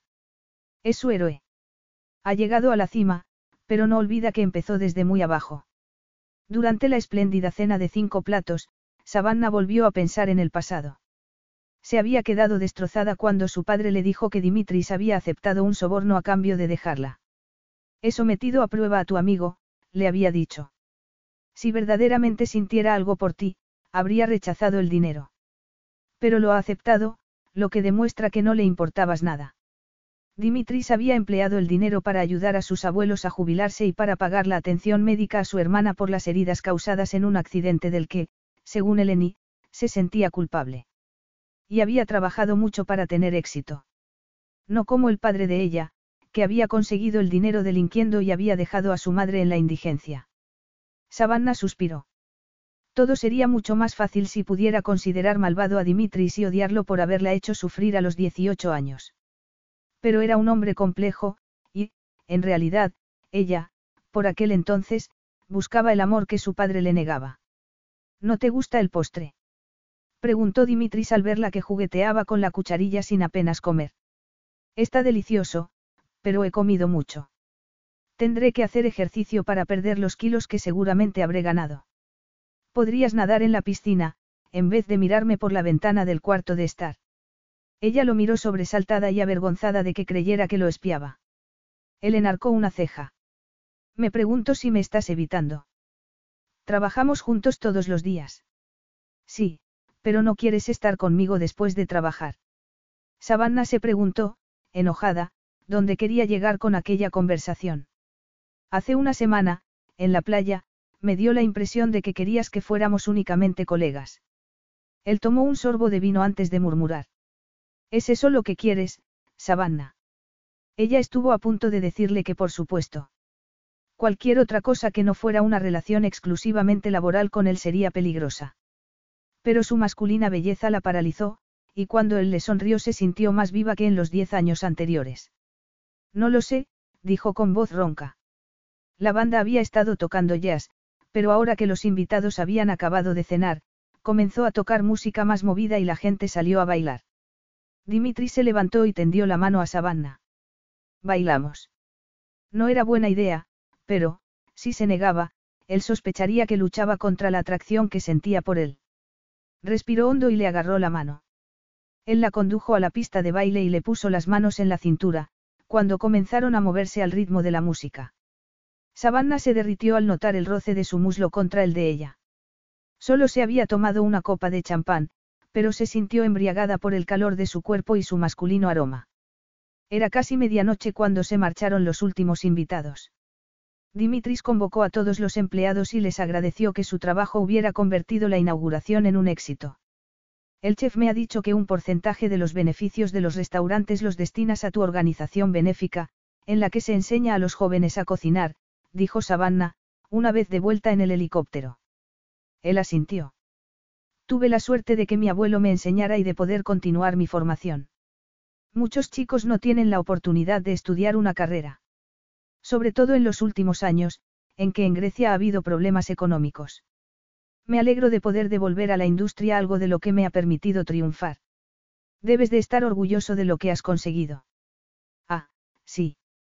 Preguntó él en tono sombrío, al tiempo que volvía la cabeza para mirar por la ventanilla. Ella no entendió aquel cambio de humor. En el restaurante había estado encantador, flirteando con ella mientras bailaban. El resto del viaje de vuelta a Rodas transcurrió en silencio. Cuando divisaron la villa, ella notó que Dimitri se relajaba un poco. Aterrizaron y él le tendió la mano para bajar la escalerilla. Pasaron al lado de la piscina infinita y a Savannah se le aceleró el pulso al recordar a Dimitris al borde, a punto de lanzarse al agua. Se acaloró al imaginarse el ancho y bronceado torso cubierto de vello que le descendía por el abdomen y se perdía por debajo de la cinturilla del bañador. ¿Y si nadamos un rato para hacer un poco del ejercicio que has dicho que necesitas? Dimitri sonrió ante su expresión de sobresalto y ella se sonrojó al preguntarse si habría adivinado sus eróticos pensamientos sobre él. Es tarde. Creo que deberíamos acostarnos. Se quedó horrorizada al percatarse de que él pudiera malinterpretarla. Quiero decir cada uno en su cama. Dimitri se detuvo y le tomó el rostro entre las manos para levantarlo hacia él.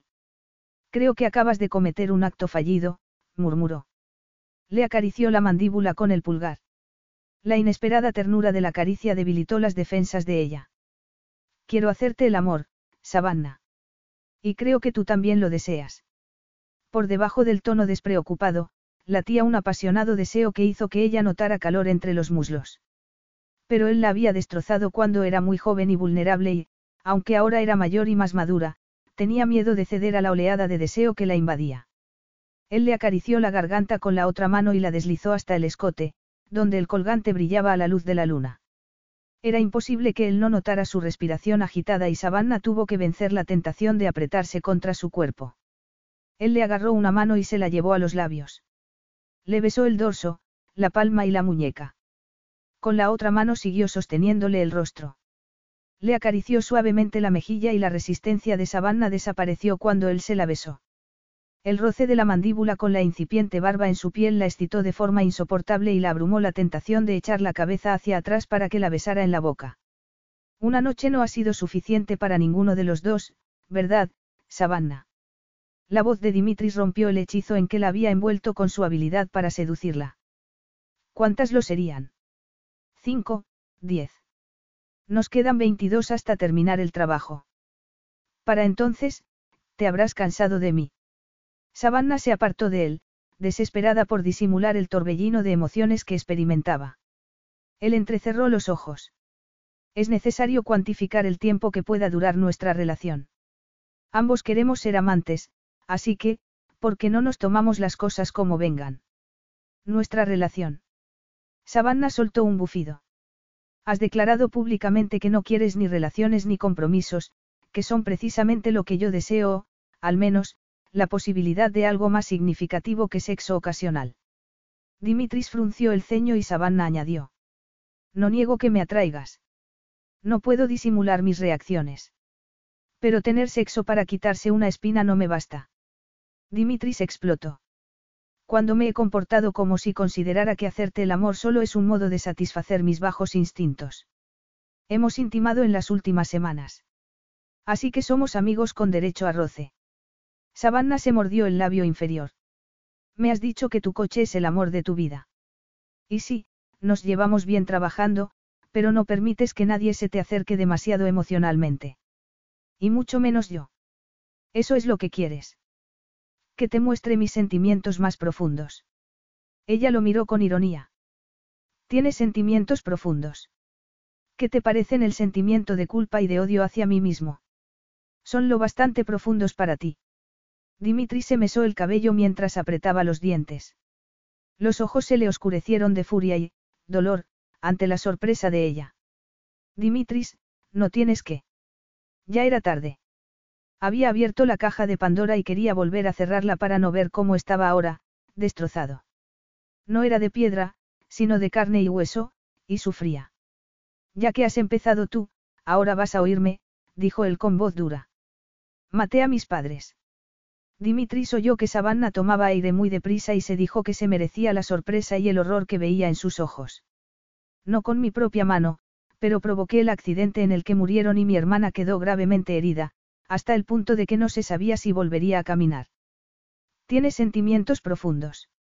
La pregunta de Savannah había abierto las compuertas de reproches hacia sí mismo y ya no era capaz de cerrarlas.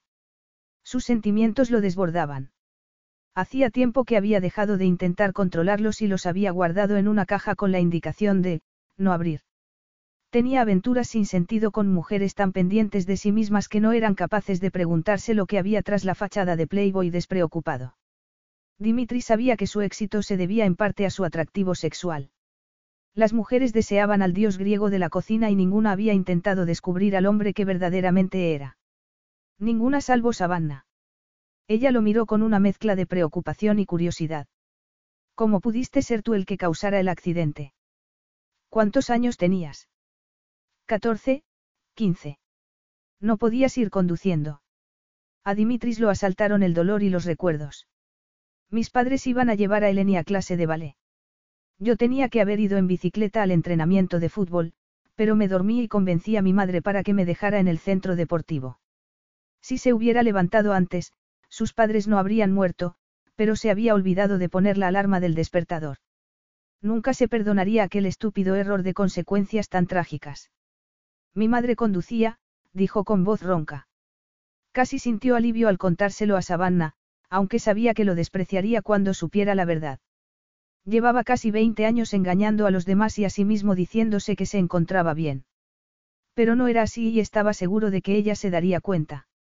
Yo salía con una pandilla nada recomendable en la escuela, pero eso no es una excusa.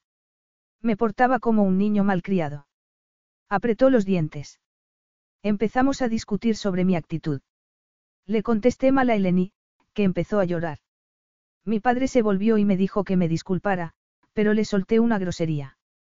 Mi madre apartó la vista de la carretera para mirar hacia atrás. Dimitris notó el sabor de la bilis al revivir los momentos previos al choque. Durante esos segundos de distracción, el coche se salió del carril. Por el contrario venía un camión. Cuando me di cuenta de que íbamos a chocar, grité.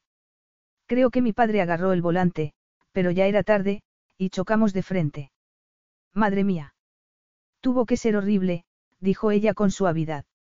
Dimitris no entendía que no hubiera retrocedido asqueada. Pero no fuiste responsable de lo sucedido. Claro que sí, respondió él con fiereza. Ya te he dicho que distraje a mi madre. La policía le había tomado declaración como parte de la investigación de la causa del accidente y él les dijo que su madre había perdido momentáneamente la concentración. Durante meses esperó que lo detuvieran por haber provocado el choque, cosa que no sucedió. Y que nadie lo culpara, no significaba que no fuera culpable. Sabía lo que había hecho, y ahora también lo sabía Savannah. Las últimas palabras que me dijo mi madre fueron que la familia se preocupaba por mí y que me quería. Fue un accidente, Dimitris. No tuviste la culpa, dijo Savannah, compadecida, con los ojos llenos de lágrimas. Ni se te ocurra pensar que no fui el responsable. Sabía que lo era y no entendía que ella no estuviera convencida de su culpa. Eleni se pasó años en una silla de ruedas a causa de mi estupidez. ¿Cómo crees que reaccionaría, si le contara cómo sucedió el accidente? Creo que deberías hablar con ella. Me ha dicho que lo ha intentado, pero que te cierras en banda. Si le confieso a mi hermana lo que hice, me odiará. Se apartó de Savannah esforzándose en recuperar el dominio de sí mismo. Sentía un hueco en el pecho, como si le hubieran arrancado el corazón. Por eso evitaba las emociones. Era más sencillo que nada le importara. Eleni era el único miembro del núcleo familiar que me quedaba. Estaban mis abuelos, desde luego, pero perder a su único hijo los había destrozado. Su dolor se añadía a mi sentimiento de culpa. No soportaba que Eleni pudiera culparme de ser huérfana y de no caminar. Me juré que trabajaría lo que fuera necesario para proporcionarle la mejor vida posible. Savannah se colocó frente a él. Estoy segura de que no te echará la culpa. Te adora y lo que quiere es que dejes de sentirte responsable. Él negó con la cabeza. Llevaba cargando con la culpa tanto tiempo que, a pesar de lo que Savannah le decía, sabía que no había absolución para él. Y se enfureció con ella por decirle que la había. Ella le puso la mano en el brazo y él retrocedió. No podía enfrentarse a la comprensión que le transmitía su mirada ni tampoco a la propia Savannah. Tenía ganas de llorar como un niño. Necesito una copa. Le apartó la mano y se dirigió al bar de la piscina. Los tacones de ella resonaron en las baldosas al seguirlo. Él lanzó una vociferación y se volvió. Vete a dormir. Estaba a punto de perder el control. Deseaba tomarla allí mismo en el suelo, subirle el vestido hasta la cintura, liberar su erección y hundirse en su calor. Quería hacerle el amor hasta que no hubiera nada en su mente, salvo su suavidad y el aroma de su perfume, que lo perseguiría mientras viviera. Vete. Tenías razón. No puedo darte lo que quieres. No esperó a que le respondiera. Cuando se alejó sin que ella lo siguiera, se dijo que se alegraba. Capítulo 9. Savannah, frente a la ventana de su habitación, miraba a Dimitris haciendo largos en la piscina sin parar, como si quisiera sobrepasar los límites de su resistencia, como si se estuviera castigando. Era culpa de ella. La necesidad de Dimitris de nadar sin descanso era su forma de manejar sus dolorosas emociones, después de que ella lo hubiera acusado de carecer de sentimientos profundos. Qué equivocada estaba. Y qué cruel había sido. Su instinto estaba en lo cierto al indicarle que era un hombre mucho más complejo que esa imagen de chef sexy y encantador que presentaba al mundo. La verdad era desgarradora. Desde los 14 años, una edad a la que los adolescentes solían ser muy impresionables, creía que era el responsable de la muerte de sus padres y de las heridas de su hermana, que le habían cambiado la vida. Llevaba 18 años sin haber revelado a nadie aquel tormento, hasta que ella lo había desafiado a manifestar el dolor que llevaba tanto tiempo guardando en su interior. Sin embargo, hablar del accidente no lo había consolado. Ella no lo había convencido de su inocencia y él había rechazado su compasión y también a ella. Esa noche había reconocido que la deseaba, pero ella se había comportado como una adolescente deseosa del final feliz de un cuento de hadas. Pero Dimitris no era el príncipe azul, sino un hombre con sus defectos y sus aspectos admirables, como su amabilidad al ofrecerle trabajo para ganar dinero y poder cuidar a su madre, su paciencia y comprensión cuando le había dicho que tenía vértigo y su filantropía al ayudar a formarse a jóvenes cocineros. Era un hombre de carne y hueso, y lo había hecho sangrar. Savannah cerró los ojos. Se odiaba por haber estado tan ciega. La autocontención de Dimitris no se debía a que careciera de sentimientos, sino que era un mecanismo de defensa para ocultar su sentimiento de culpa y su dolor. ¿Qué iban a hacer? Para empezar, ella reconocía que deseaba volver a hacer el amor con él. Volvió a mirarlo en la piscina y contuvo el aliento al verlo salir del agua. Desnudo, verdaderamente era un dios griego. Tenía el cuerpo delgado, musculoso y bronceado, con el torso y los muslos fuertes. Al ponerse bajo la ducha de la piscina, el agua le alisó el vello del pecho. Ella lo recorrió con la mirada hasta el abdomen y la base de su masculinidad. Sintió calor en el vientre y un innegable deseo. La vida era impredecible y podía acabarse en un instante. Podía ser cruel, como lo demostraba que su madre padeciera una enfermedad degenerativa. Y había que vivir el momento, sin preocuparse de lo que pudiera ocurrir en el futuro. Dimitris no deseaba una relación duradera, y ella estaba dispuesta a aceptar sus condiciones. A fin de cuentas, no podía partirle el corazón, si no se lo entregaba. Su dormitorio se hallaba en el mismo piso que el de ella, pero daba al mar, como sabía que él aún estaría abajo, no dudó en entrar. Al contemplar la enorme cama se puso nerviosa antes de tiempo. Dimitris le había mostrado al hombre que había tras la máscara y ahora le tocaba a ella demostrarle cuánto lo deseaba. El sonido de las olas la hizo salir al balcón. El cielo estaba cuajado de estrellas. Unos minutos después oyó que la puerta se abría y respiró hondo, antes de volver a entrar en la habitación. Al verla, Dimitri se quedó inmóvil y entrecerró los ojos. Llevaba una toalla enrollada a la cintura. Dejó la ropa en una silla, antes de hablar. ¿Qué quieres, Savannah? A ti. Su falta de reacción no la sorprendió. Era indudable que lamentaba haberle revelado el secreto que llevaba ocultando toda su vida adulta y que se había pasado una hora nadando en la piscina para recuperar el férreo dominio de sí mismo. Solo había un modo de demostrarle que hablaba en serio. Se bajó los tirantes del vestido y lentamente se desnudó hasta las caderas. El vestido cayó al suelo y se quedó en tanga. Dimitri siguió sin decir nada, pero, cuando ella se le acercó, el pecho comenzó a subirle y bajarle como si le doliera respirar. Tampoco yo he tenido suficiente con una noche, dijo ella. No me importa lo que duremos. Lo agarró de la toalla y se la aflojó, pero, cuando intentó quitársela, él le sujetó la mano. Vas a acostarte conmigo por compasión. Te doy pena y has decidido tener sexo conmigo. Ella negó con la cabeza. No me das pena. Quiero hacer el amor contigo. Le quitó la toalla y cerró la mano en torno a su erección. Estoy convencida de que también me deseas, pero para asegurarme del todo. A Dimitri se le desbocó el corazón cuando se arrodilló frente a él. Para ella era la primera vez que iba a hacer aquello, pero necesitaba demostrarle que era completamente suya, mientras ardiera el fuego entre ambos. Savannah. Dijo él con voz dura y a modo de advertencia, o de ruego, cuando ella le lamió la punta de su masculinidad. Él masculló algo en griego y le introdujo las manos en el cabello como si quisiera levantarle la cabeza y evitar que le proporcionara placer con la boca. Al menos, eso era lo que ella esperaba, proporcionarle placer.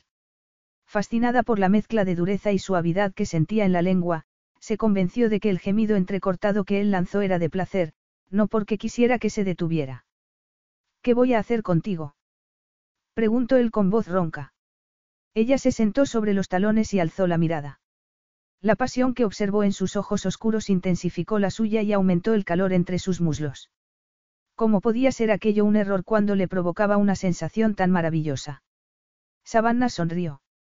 Espero que se te ocurra algo. Madre mía. Cuando sonreía, Savannah era aún más hermosa. Dimitri se estremeció cuando ella le besó el miembro. Lo estaba volviendo loco. Al verla en la habitación, el corazón se le había acelerado.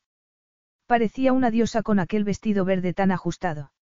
Había pensado que era razonable encargar un vestido para que lo llevara a la fiesta. A fin de cuentas, ella iba a promocionar su nuevo libro de cocina. Las joyas se le habían antojado al verlas expuestas en el escaparate de una joyería en la capital de la isla.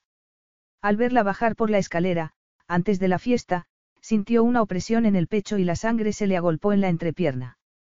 Fue incapaz de apartar la vista de ella durante la fiesta y sabía que la irritación que ella le demostraba era un intento de ocultar su deseo.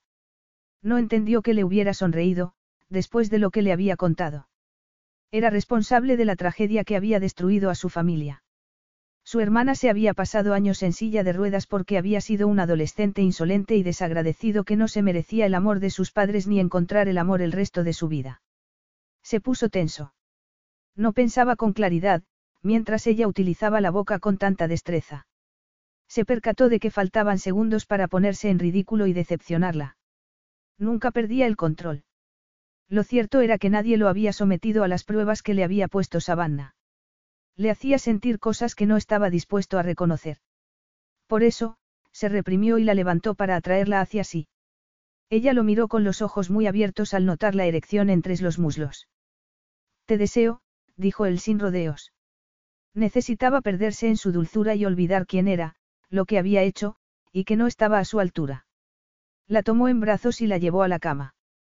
Pesaba muy poco, pero el corazón le latió con dolorosa fuerza cuando ella lo abrazó por el cuello y se apretó contra su pecho. La dejó en la cama. ¿Estás segura de que es esto lo que quieres? No puedo darte. Ella le puso un dedo en los labios. Lo único que quiero es hacer el amor contigo. Cuando él le quitó el tanga, ella se estremeció, y ahogó un grito, cuando le separó las piernas y agachó la cabeza para besarle la abertura. Su aroma lo impulsó a penetrarla para hallar el alivio que anhelaba. Pero todo giraba en torno a ella, y no se lo expresó en palabras, sino con las manos, la boca y la lengua, con caricias íntimas, mientras ella jadeaba, se retorcía y arqueaba las caderas. Por favor, Dimitris.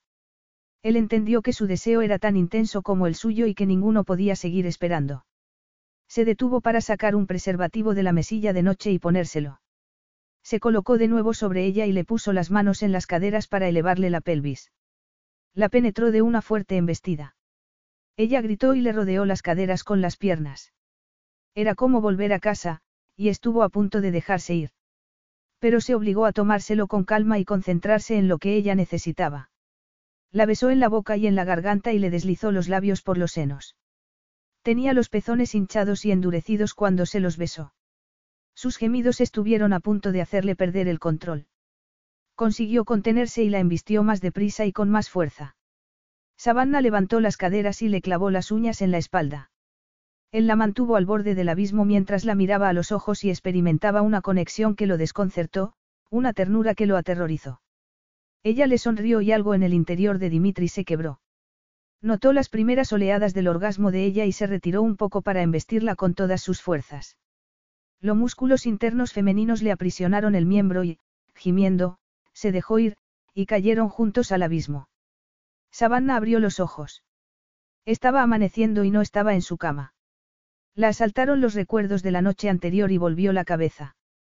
Dimitris estaba dormido a su lado. Contempló su hermoso rostro. Estaba relajado. Se le notaba que hacía horas que no se afeitaba y la boca, notó calor al recordar la habilidad con la que la había utilizado en cada centímetro de su cuerpo para proporcionarle placer. Suspiró. No se arrepentía de haberse acostado con él. Sabía que lo único que le ofrecería sería sexo estupendo, y lo aceptaba. Esperaba que si eran amantes durante los días que les quedaban para completar el libro, la química entre ellos desaparecería y podría olvidarse de él de una vez por todas. Dimitris movió al cabeza, aún dormido, y gimió tapándose los ojos con el brazo. No. No. Al verlo tan atormentado, Savannah tuvo ganas de llorar. Él volvió a gemir al tiempo que el rostro se le cubría de sudor. Están bien mis padres. ¿Y mi hermana? Están vivos. Ella le tocó el hombro. Despierta, Dimitris. Estás soñando. Él se sentó en la cama y la miró sin verla. Eleni. Ya pasó, Dimitris. Olvídalo. Él parpadeó, ya completamente despierto. Apartó la mano de Savannah. Ella intentó no sentirse dolida por el rechazo. Que lo olvide. ¿Cómo voy a olvidar lo que hice? Fue culpa mía. Sueles tener pesadillas. Él se apartó el cabello de la frente y Savannah notó que le temblaba la mano. Unas cuantas pesadillas no son nada comparado con lo que mi hermana sufrió durante años, después del accidente. Habla con ella. Tal vez llegues a aceptar el pasado si le explicas lo que sientes. He recibido un mensaje suyo en que me dice que acabará en Asia la semana que viene y que pasará unos días aquí, antes de ir a Estados Unidos. Va a Boston para hacerse la última revisión de la columna. Sé que debo explicarle lo sucedido, pero no espero que me perdone. Apartó la sábana y se levantó. Siento haberte molestado, afirmó en tono neutro. Es temprano, así que vete a tu habitación y sigue durmiendo. El corazón de Dimitris latía desbocado. Tenía la mente llena de terribles imágenes del coche, un amasijo de metal en que apenas se distinguía la parte delantera del vehículo al estar debajo del camión. Fue un milagro que él resultara prácticamente ileso, según le dijeron en la ambulancia. Pero no le contaron que sus padres habían muerto. Fue su abuelo quien se lo dijo posteriormente, cuando su abuela y él volvieron del hospital donde habían ido a ver a Eleni, que estaba en la UCI. ¿Cómo olvidar? ¿Cómo librarse de la culpa? Entró en el cuarto de baño y cerró la puerta, a pesar de que parte de él deseaba el consuelo de la mano de Savannah en el hombro. No se merecía su compasión, se dijo, mientras se daba una ducha fría. Se secó y volvió a la habitación.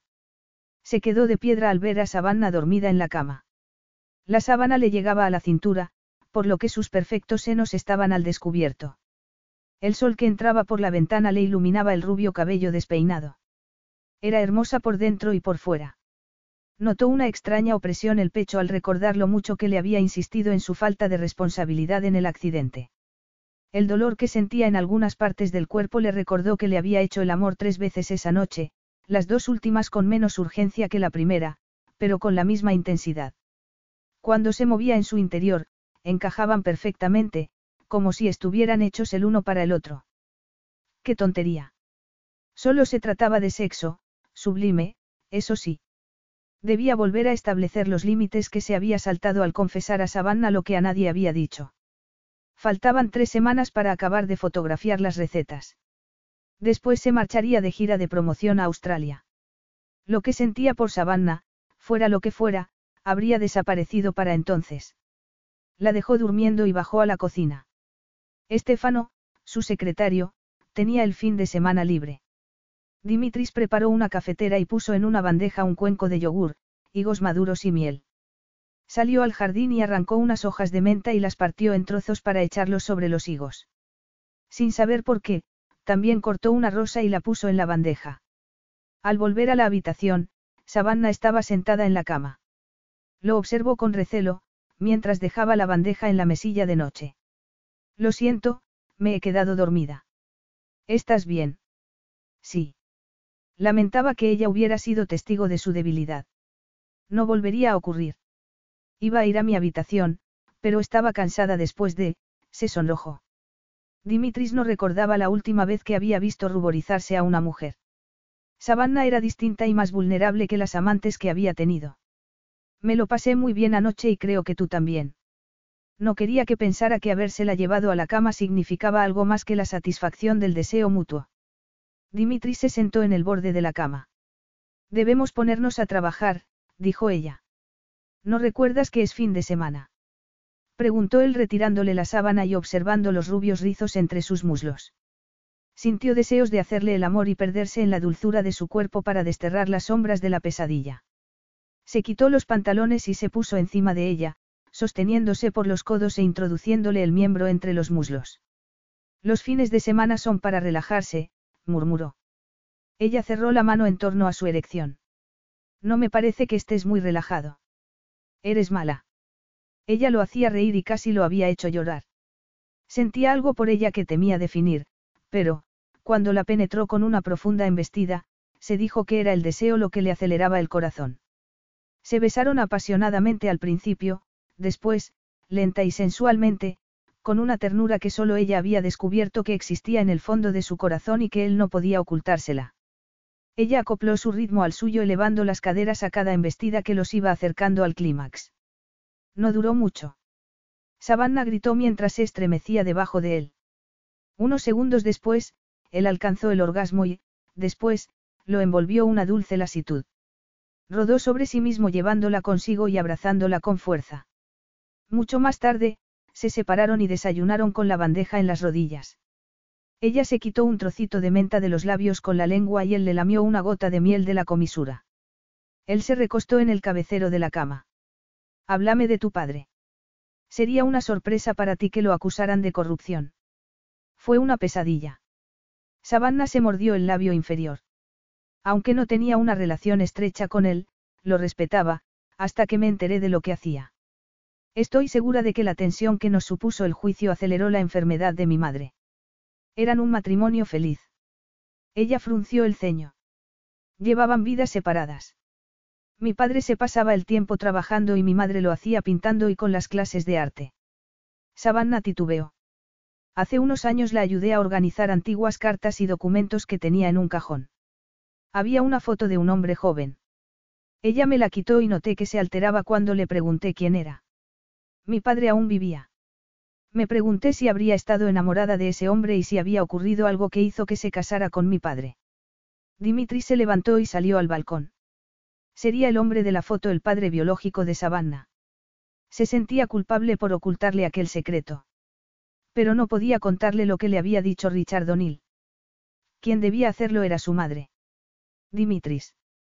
La voz de ella denotaba preocupación. Salió al balcón y lo miró con dulzura.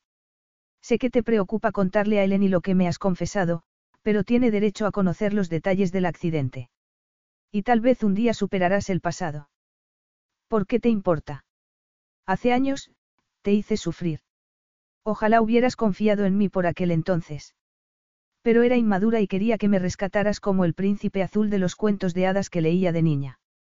Ojalá hubiera intentado que me hablaras de tus padres. Dimitri sintió una opresión en el pecho al recordarla a los 18 años, tan guapa e ingenua. Ahora mostraba una cautela de la que él se consideraba responsable. Ojalá pudiera cambiar y convertirse en ese príncipe. Pero, cuando acabaran de trabajar, ella se marcharía a buscar a su príncipe. Lo desconcertaba lo mucho que odiaba esa perspectiva y lo negro que se le presentaba el futuro sin Savanna. Apartó esos pensamientos y sonrió. He pensado que, después de desayunar, podíamos salir en el barco a visitar alguna isla alrededor de Rodas. Simi y Alki son muy bonitas. Me parece una idea estupenda. Ella contuvo la respiración cuando la levantó del suelo y la abrazó. Notó en la pelvis su erección. Ya hemos desayunado, dijo ella, cuando la llevó dentro y la tumbó en la cama, salimos ya. No he especificado cuánto tiempo tardaremos en marcharnos después del desayuno. Dimitri sonrió mientras le separaba las piernas y apretaba su miembro contra su abertura. Pero me da la impresión de que será mucho después. Capítulo 10. Dimitri se metió las manos en los bolsillos y se alejó de la ventana, desde donde miraba la playa sin verla. Su hermana alzó la vista del libro que leía. Siéntate. Llevas deambulando por la habitación desde que he llegado. Él se sentó en el sofá, a su lado. Tengo que hablar contigo sobre lo que pasó en el accidente.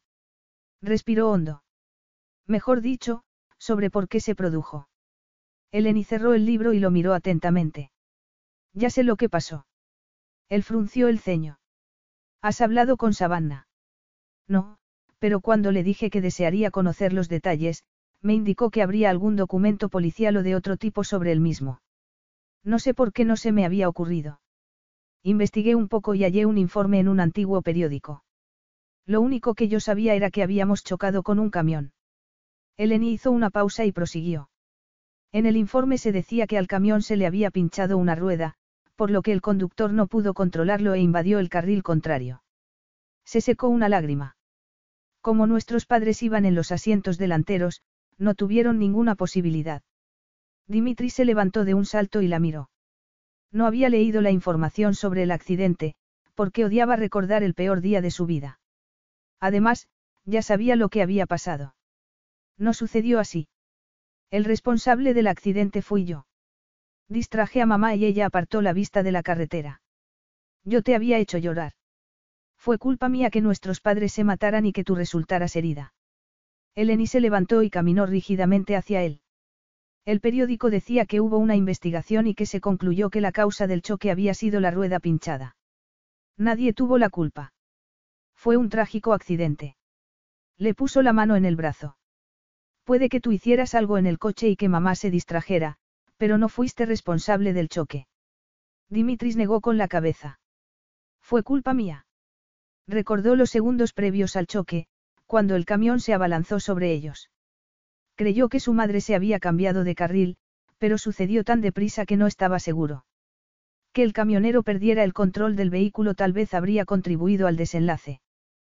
Pero eso no cambiaba nada. Si no me hubiera comportado como un niño malcriado, mamá habría estado concentrada en la carretera. Te has pasado años en una silla de ruedas por mi culpa. Eleni lo abrazó. He vuelto a andar porque me pagaste una operación pionera. Debes olvidar el pasado. No debes sentirte culpable.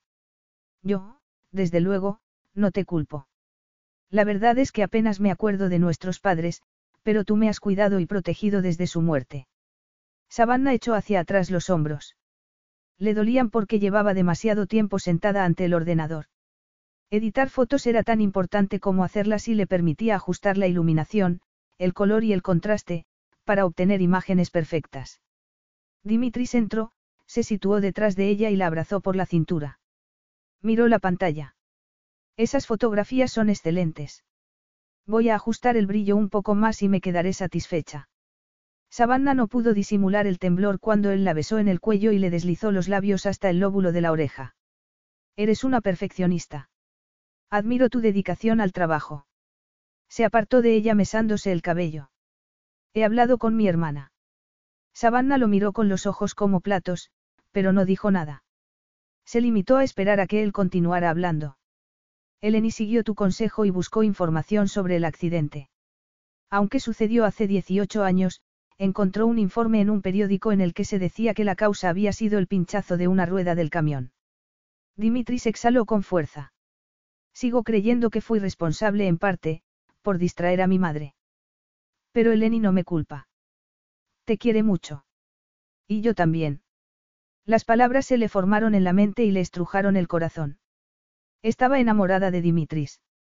A pesar de su decisión de no enamorarse, él había conseguido echar abajo todas sus barreras, una a una. Pero no se sentía como a los 18 años. Aquel sentimiento abrumador no era un encaprichamiento adolescente. Ya no ponía a Dimitris en un pedestal. Sabía que no era perfecto, pero también amaba sus defectos, su mal humor al levantarse, antes de tomarse un par de tazas de café, su obsesión por los coches deportivos, y la costumbre de contarle lo que pasaba en una película que ya había visto, para que, según él, el final no la decepcionara. Estaba locamente enamorada de su sonrisa y de su modo de mirarla cuando hablaba, como si lo fascinara. Le encantaba su entusiasmo cuando la llevaba a ver Rodas u otras islas. Y, sobre todo, le encantaba el placer que le proporcionaba con las manos y la boca. Cuando le hacía el amor y la hacía gozar más de lo que le parecía posible, Savannah tenía que hacer un esfuerzo para recordar que solo se trataba de sexo, al menos para él. Era lo único que él deseaba. No fingía lo contrario ni le había hecho promesa alguna. Solo les quedaba una semana de trabajo. Él se marcharía a Australia y ella volvería a Inglaterra a intentar retomar su vida. Se le encogió el corazón ante la perspectiva del final de su aventura. Ya era tarde para protegerse del sufrimiento, pero era culpa suya, no de él. Decidió disfrutar del tiempo que le quedaba. Todas las noches de la semana siguiente le diría con su cuerpo lo que no se atrevía a expresar en palabras. La falta de seguridad en sí misma al haber crecido pensando que su padre no la quería la había vuelto cautelosa a la hora de manifestar sus sentimientos, porque temía el rechazo. Dimitris, por su parte, le hacía el amor con renovada urgencia, como si se percatara de que los días transcurrían demasiado deprisa. El libro estaría terminado antes de tiempo, y él le propuso que fueran en barco a la isla de Kos ese fin de semana. El último capítulo eran los postres griegos. Savannah llevaba toda la mañana intentando hacer la foto perfecta de un baklava de mascarpone con chocolate y sirope de café, pero las capas de la pasta rezumaban el mascarpone, por lo que el postre tenía un aspecto muy poco apetitoso. Dimitris decidió prepararlo de nuevo. El ambiente del estudio era anormalmente tenso. Además, Savannah estaba preocupada y nerviosa porque la regla se le había retrasado cuatro días. Era la primera vez que le sucedía. Probablemente sería un problema pasajero, pero, ese día, cuando Dimitris la llevó a la capital de la isla para adquirir algún recuerdo para su madre, fue a una farmacia a comprar una prueba de embarazo. Se la haría por la mañana. Pero, tras comerse un buen trozo del baklava que habían desechado, sintió náuseas. Oyó un fuerte estrépito al otro lado del estudio. A Dimitri se le había caído una bandeja de horno sobre la encimera y la docena de pastas que había en ella se habían hecho trizas. El bolso de ella, que estaba en la encimera, se había caído al suelo.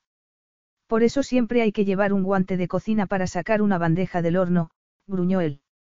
Pero el enfado se le pasó rápidamente y sonrió a Savannah. Te has quemado. No es nada. Ahora pondré la mano bajo el grifo de agua fría, pero antes voy a recoger el bolso. Se agachó para recoger el contenido, que se había esparcido por el suelo. Ya lo hago yo, dijo ella. Demasiado tarde. Él se incorporó con la prueba de embarazo en la mano. ¿Qué es esto? Su sonrisa había desaparecido y su mirada se había vuelto gélida. Tengo un retraso de unos días. Probablemente no será nada. O podría ser un bebé. Por primera vez, Savannah pensó en lo que eso significaría. Esperaba formar una familia en el futuro, cuando encontrara al hombre adecuado y se casaran. Pero los planes no siempre salían como uno se imaginaba, ya que podía estar embarazada de Dimitris. Se había enamorado de él durante las semanas en que habían estado juntos trabajando, riéndose y haciendo el amor. Pero la fantasía de que él acabaría queriéndola se desmoronaba ante sus ojos. Dimitris dejó la prueba en la encimera como si quemara. Será mejor que vuelvas a la villa y te la hagas. Nos vemos dentro de unos minutos y, si el resultado es positivo, hablaremos de lo que vamos a hacer. Hablar de lo que iban a hacer. Savannah lo observó mientras ponía la mano quemada bajo el grifo. Se mordió el labio inferior con tanta fuerza que se hizo sangre. Si estaba embarazada, tendría a su hijo. Que Dimitris hiciera lo que quisiera, aunque su actitud indicaba que no querría tener nada que ver con aquel niño.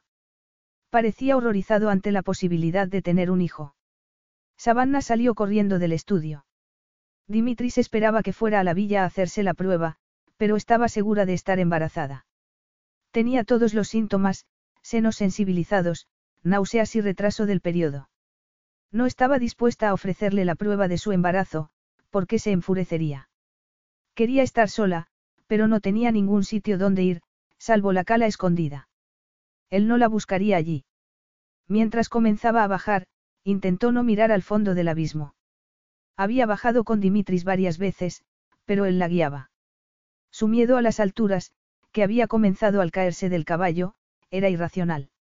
Y la molestaba que aquel incidente siguiera afectándola.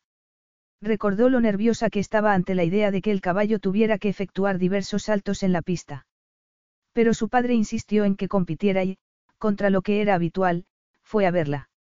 Y ella se vio dando los saltos a caballo y a su padre aplaudiéndola. Al final, perdió el control del animal. Cuando estaba en el suelo, humillada y llorando, su padre le gritó que lo había decepcionado. ¿Qué estás haciendo, Savannah. Dimitris la había seguido. Como tenía los ojos empañados de lágrimas, pisó mal y perdió el equilibrio. Sucedió tan deprisa que no le dio tiempo a gritar. Ya había recorrido las dos terceras partes del camino, pero se golpeó contra las rocas antes de caer boca abajo en la arena. Madre mía. Savannah.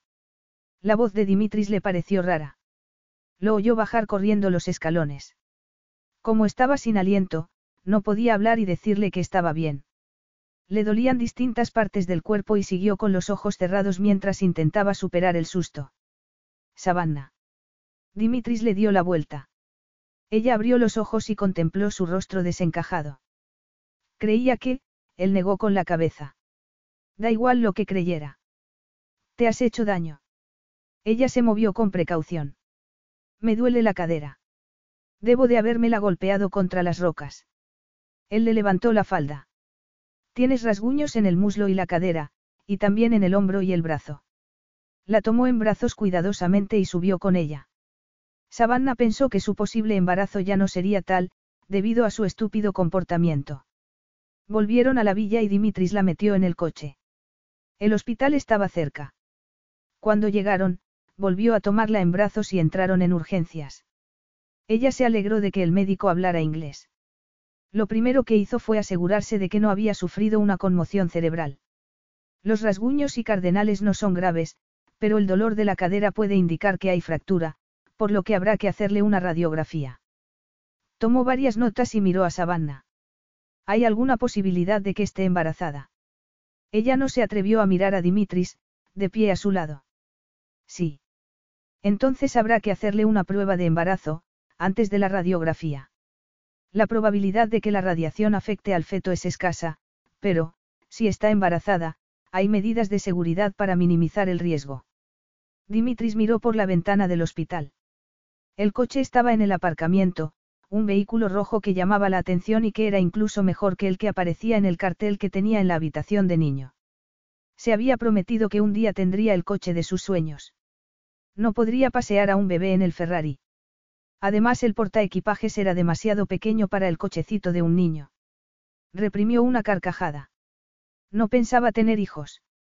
Un niño implicaba responsabilidades, compromiso y amor, todo lo que llevaba evitando toda la vida, salvo en lo referente a su hermana. El corazón le latía desbocado, y lo atribuyó al estado de shock en que se hallaba.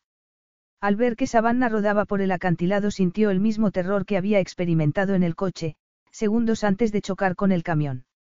Al bajar corriendo esperaba encontrar su cuerpo sin vida, y el alivio que sintió porque las heridas no parecían graves le empañó los ojos. Debía llevarla al hospital lo antes posible. Dimitri se pellizcó el puente de la nariz al notar que la emoción que había experimentado en la playa reaparecía. Cuando Savannah le dijo que podía estar embarazada, fue como si su vida hubiera estallado en pedazos para no volver a ser la misma. Odiaba perder el dominio de sí mismo y no controlar los acontecimientos que lo asustaban. Oyó un ruido a su espalda y se volvió en el momento en que Savannah entraba en la habitación. Se le contrajo el estómago al ver los arañazos y cardenales de los brazos y las piernas. Pero lo que más le impresionó fue la expresión de dolor de sus ojos, porque sabía que él era el responsable. Decir que no había reaccionado bien al posible embarazo era quedarse corto. ¿Cuál es el resultado de la prueba? Me han hecho un análisis de sangre, porque, en las primeras semanas, el embarazo se detecta más fácilmente así que con una muestra de orina. Nos darán el resultado dentro de unos minutos. No entiendo cómo ha sucedido. Siempre hemos tenido cuidado. No te preocupes, Dimitris. Si estoy embarazada, no tendrás que involucrarte. Si lo estás, ya estaré involucrado. No eludiré mi responsabilidad. Por favor. Le espetó ella. El motivo de que no quiera que intervengas es tu actitud. No quiero que mi hijo se críe con un padre que esté presente solo porque lo considera un deber. Los niños lo perciben. Siempre he creído que mi padre no me quería y pensaba que era porque había hecho algo mal. Dimitri se sintió culpable al pensar en el secreto de Richard O'Neill. Debía convencer a Savannah para que hablara con su madre. La puerta se abrió y entró el médico. El análisis ha dado negativo, le dijo a Savannah. Podemos hacerle la radiografía de la cadera. Vendrá una enfermera para acompañarla.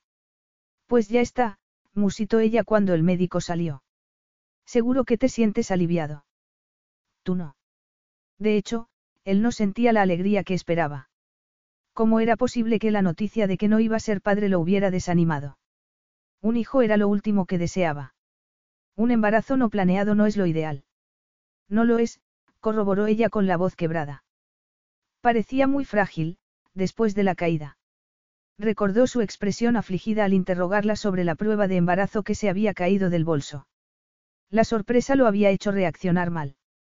Supuso que ella había querido bajar por el acantilado para esconderse de él, como si fuera un ogro. Podía haber resultado gravemente herida o incluso haberse matado, y él sería el único responsable.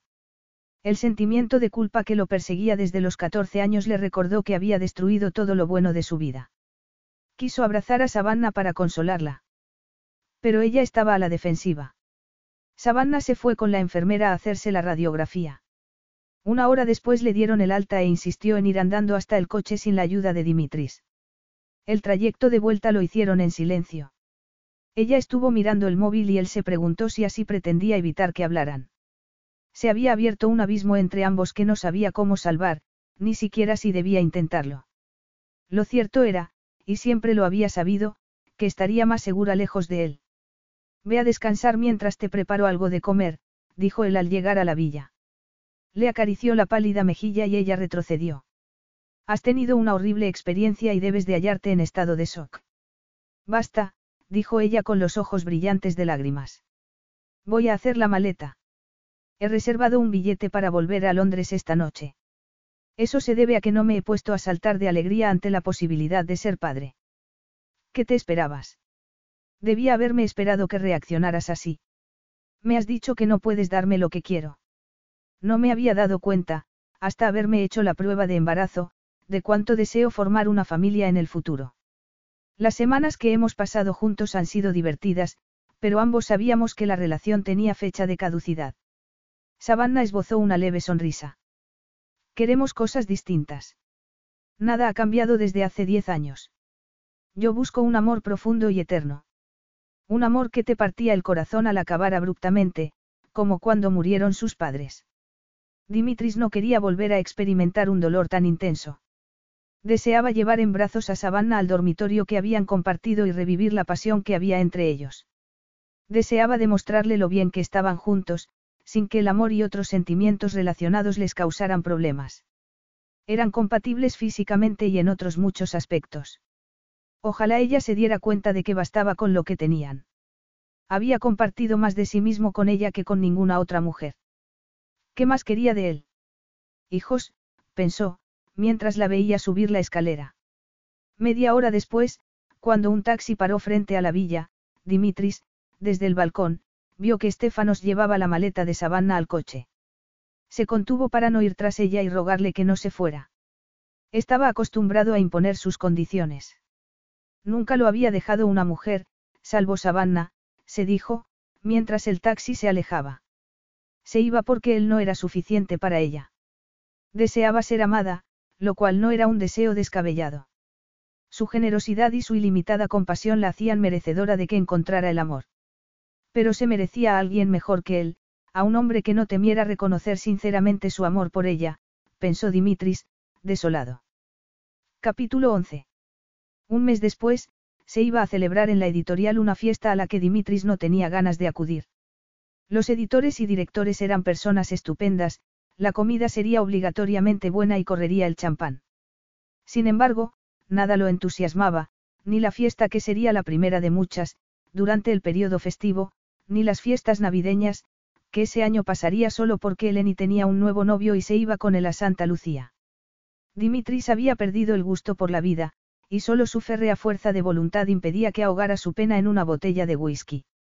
Se hallaba frente a la ventana del salón de la casa de Richmond. El Támesis, a causa de la lluvia caída sin cesar desde su llegada a Londres, hacía tres días, se había desbordado e inundado el césped al fondo del jardín. El tiempo maravilloso del que había disfrutado en Australia no lo había animado. Las mandíbulas acabaron doliéndole de sonreír forzadamente ante los espectadores que habían llenado las salas para verlo cocinar. Al final del viaje había vuelto a Rodas, donde los inviernos eran suaves. El sol brillaba, pero en la villa todo le recordaba a Savannah. Su perfume permanecía en el dormitorio y, a menudo, se despertaba sin recordar que ya no estaba y estiraba el brazo para tocarla. Intentó llamarla para saber si la caída había tenido repercusiones, pero el número no estaba disponible. Sabía que se estaba engañando, ya que lo que verdaderamente quería era rogarle que lo perdonase por haber reaccionado tan mal ante la posibilidad de su embarazo y saber si era así cabía la posibilidad de que lo amara. Había ido a Inglaterra con una misión. Savannah le había dicho que la relación con quien creía que era su padre había sido tensa y que no se había sentido querida. A Dimitris le parecía que seguía afectada por el rechazo experimentado de niña, por lo que esperaba convencer a su madre para que le dijera la verdad. Savannah lo había animado a hablar con su hermana del accidente, y ahora se hallaba más cercano a ella que nunca. Comenzaba lentamente a perdonarse y a aceptar que no podía cambiar el pasado ni predecir el futuro, pero que una vida sin amor no era vida. Lo único que esperaba era no haberlo descubierto demasiado tarde y tener una oportunidad con Savannah. En Inglaterra, noviembre era un mes oscuro. El cielo gris y la lluvia constante reflejaban el sombrío estado de ánimo de Savannah. Faltaban semanas para Navidad, pero los escaparates ya estaban decorados con motivos navideños y las luces de colores adornaban las calles.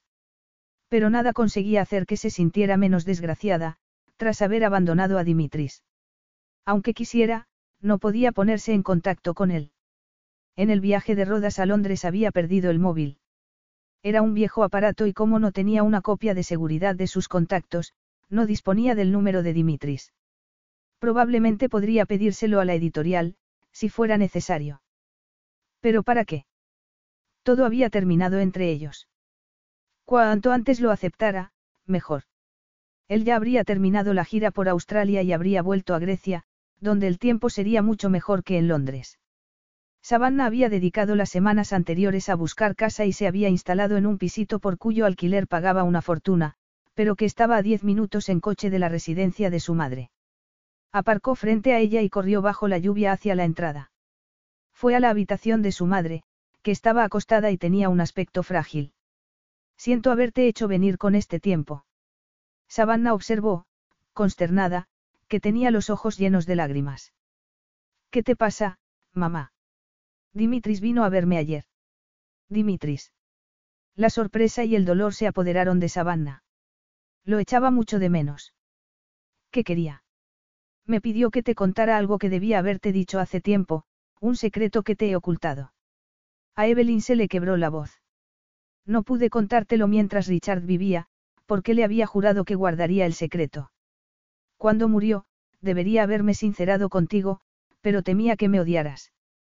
Yo nunca te odiaría. No podía imaginarse qué secreto le había ocultado su madre. ¿Qué quieres contarme? Richard no era tu padre. Incapaz de hablar de la sorpresa, Savannah miró a su madre. Desde niña había pensado que su padre no la quería. Ahora entendía el motivo de la falta de conexión entre ambos. No se debía a que no fuera digna de ser querida, como él había deseado que creyera. Entonces, ¿quién es mi padre? De repente recordó algo. El hombre de la foto.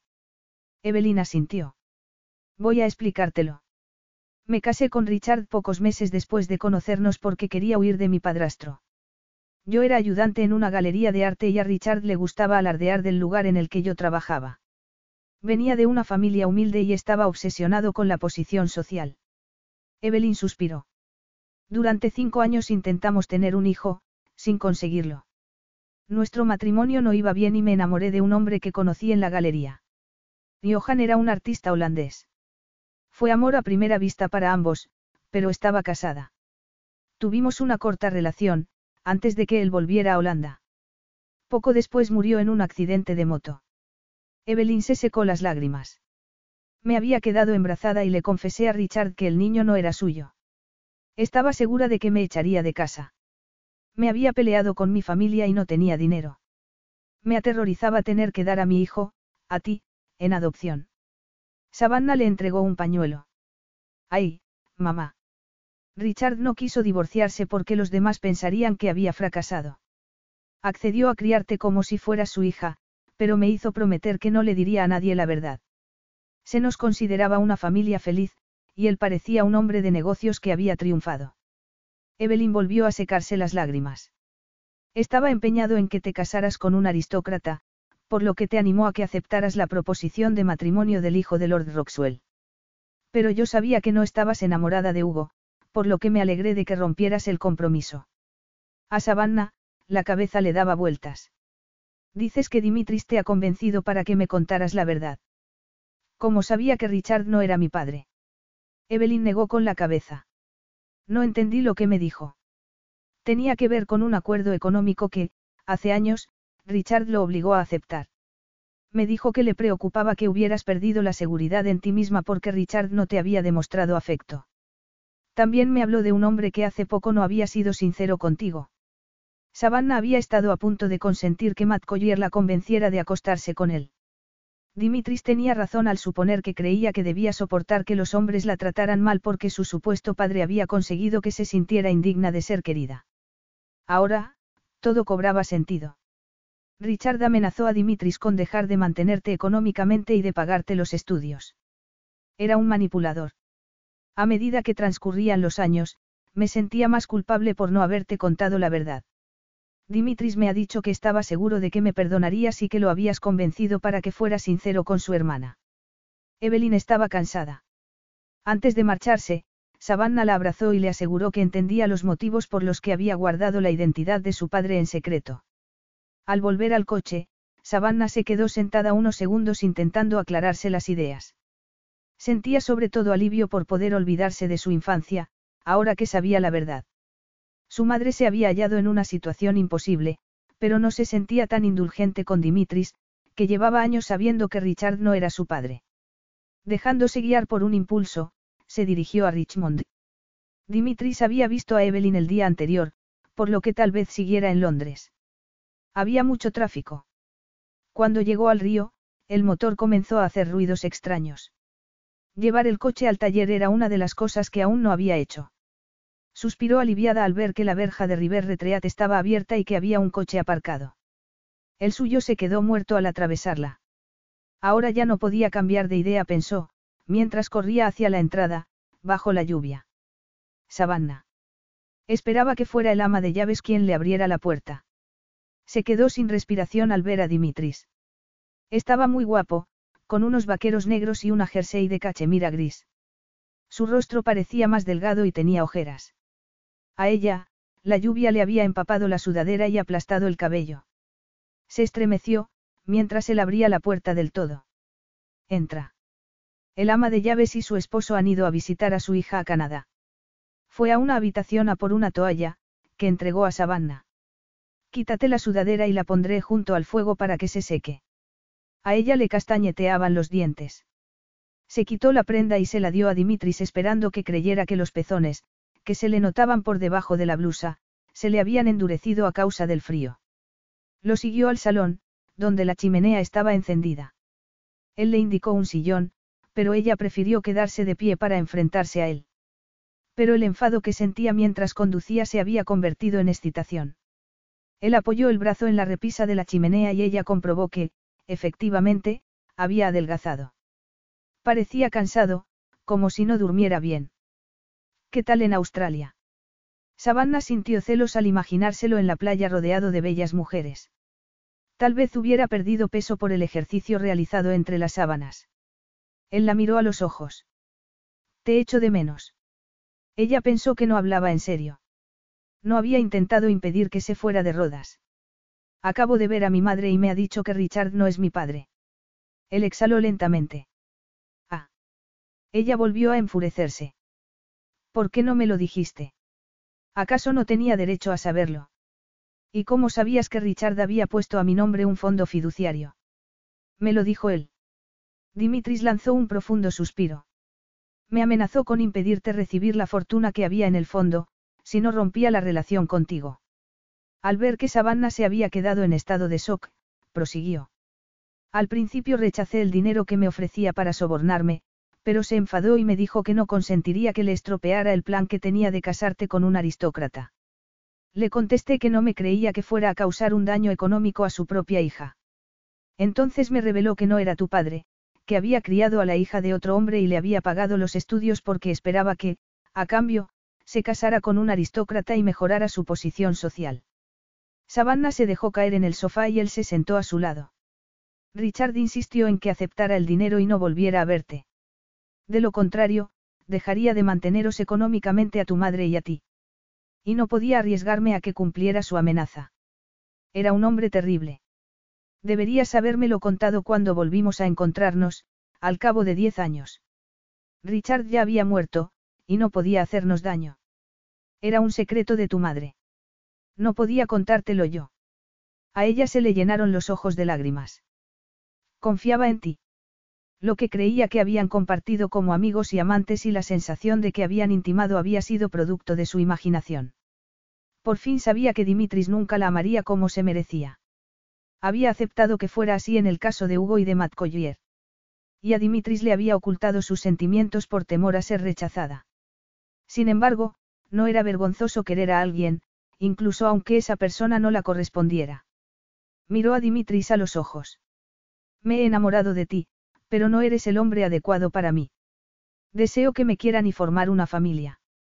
Pasé una noche contigo con la esperanza de librarme de mi enamoramiento adolescente. Ahora, verdaderamente, lo he dejado atrás. Se levantó y se dirigió a la puerta con el corazón partido. La próxima vez se lo entregaría a alguien que lo apreciara. No te vayas, Savannah, dijo él con la voz quebrada. No hay razón alguna para quedarme. Se volvió a mirarlo y se quedó sin aliento al contemplar su expresión torturada. Dimitri se acercó a ella. Te quiero. No te burles de mí, susurró ella. Él le puso las manos en los hombros. Tenía el rostro contraído, como si le doliera ver las lágrimas de ella. ¿Crees que podría burlarme de ti diciéndote lo que siento? No quieres una relación seria, un compromiso. Intentó zafarse de sus manos, sin conseguirlo. Él la miró con ojos emocionados. Quiero que estemos juntos.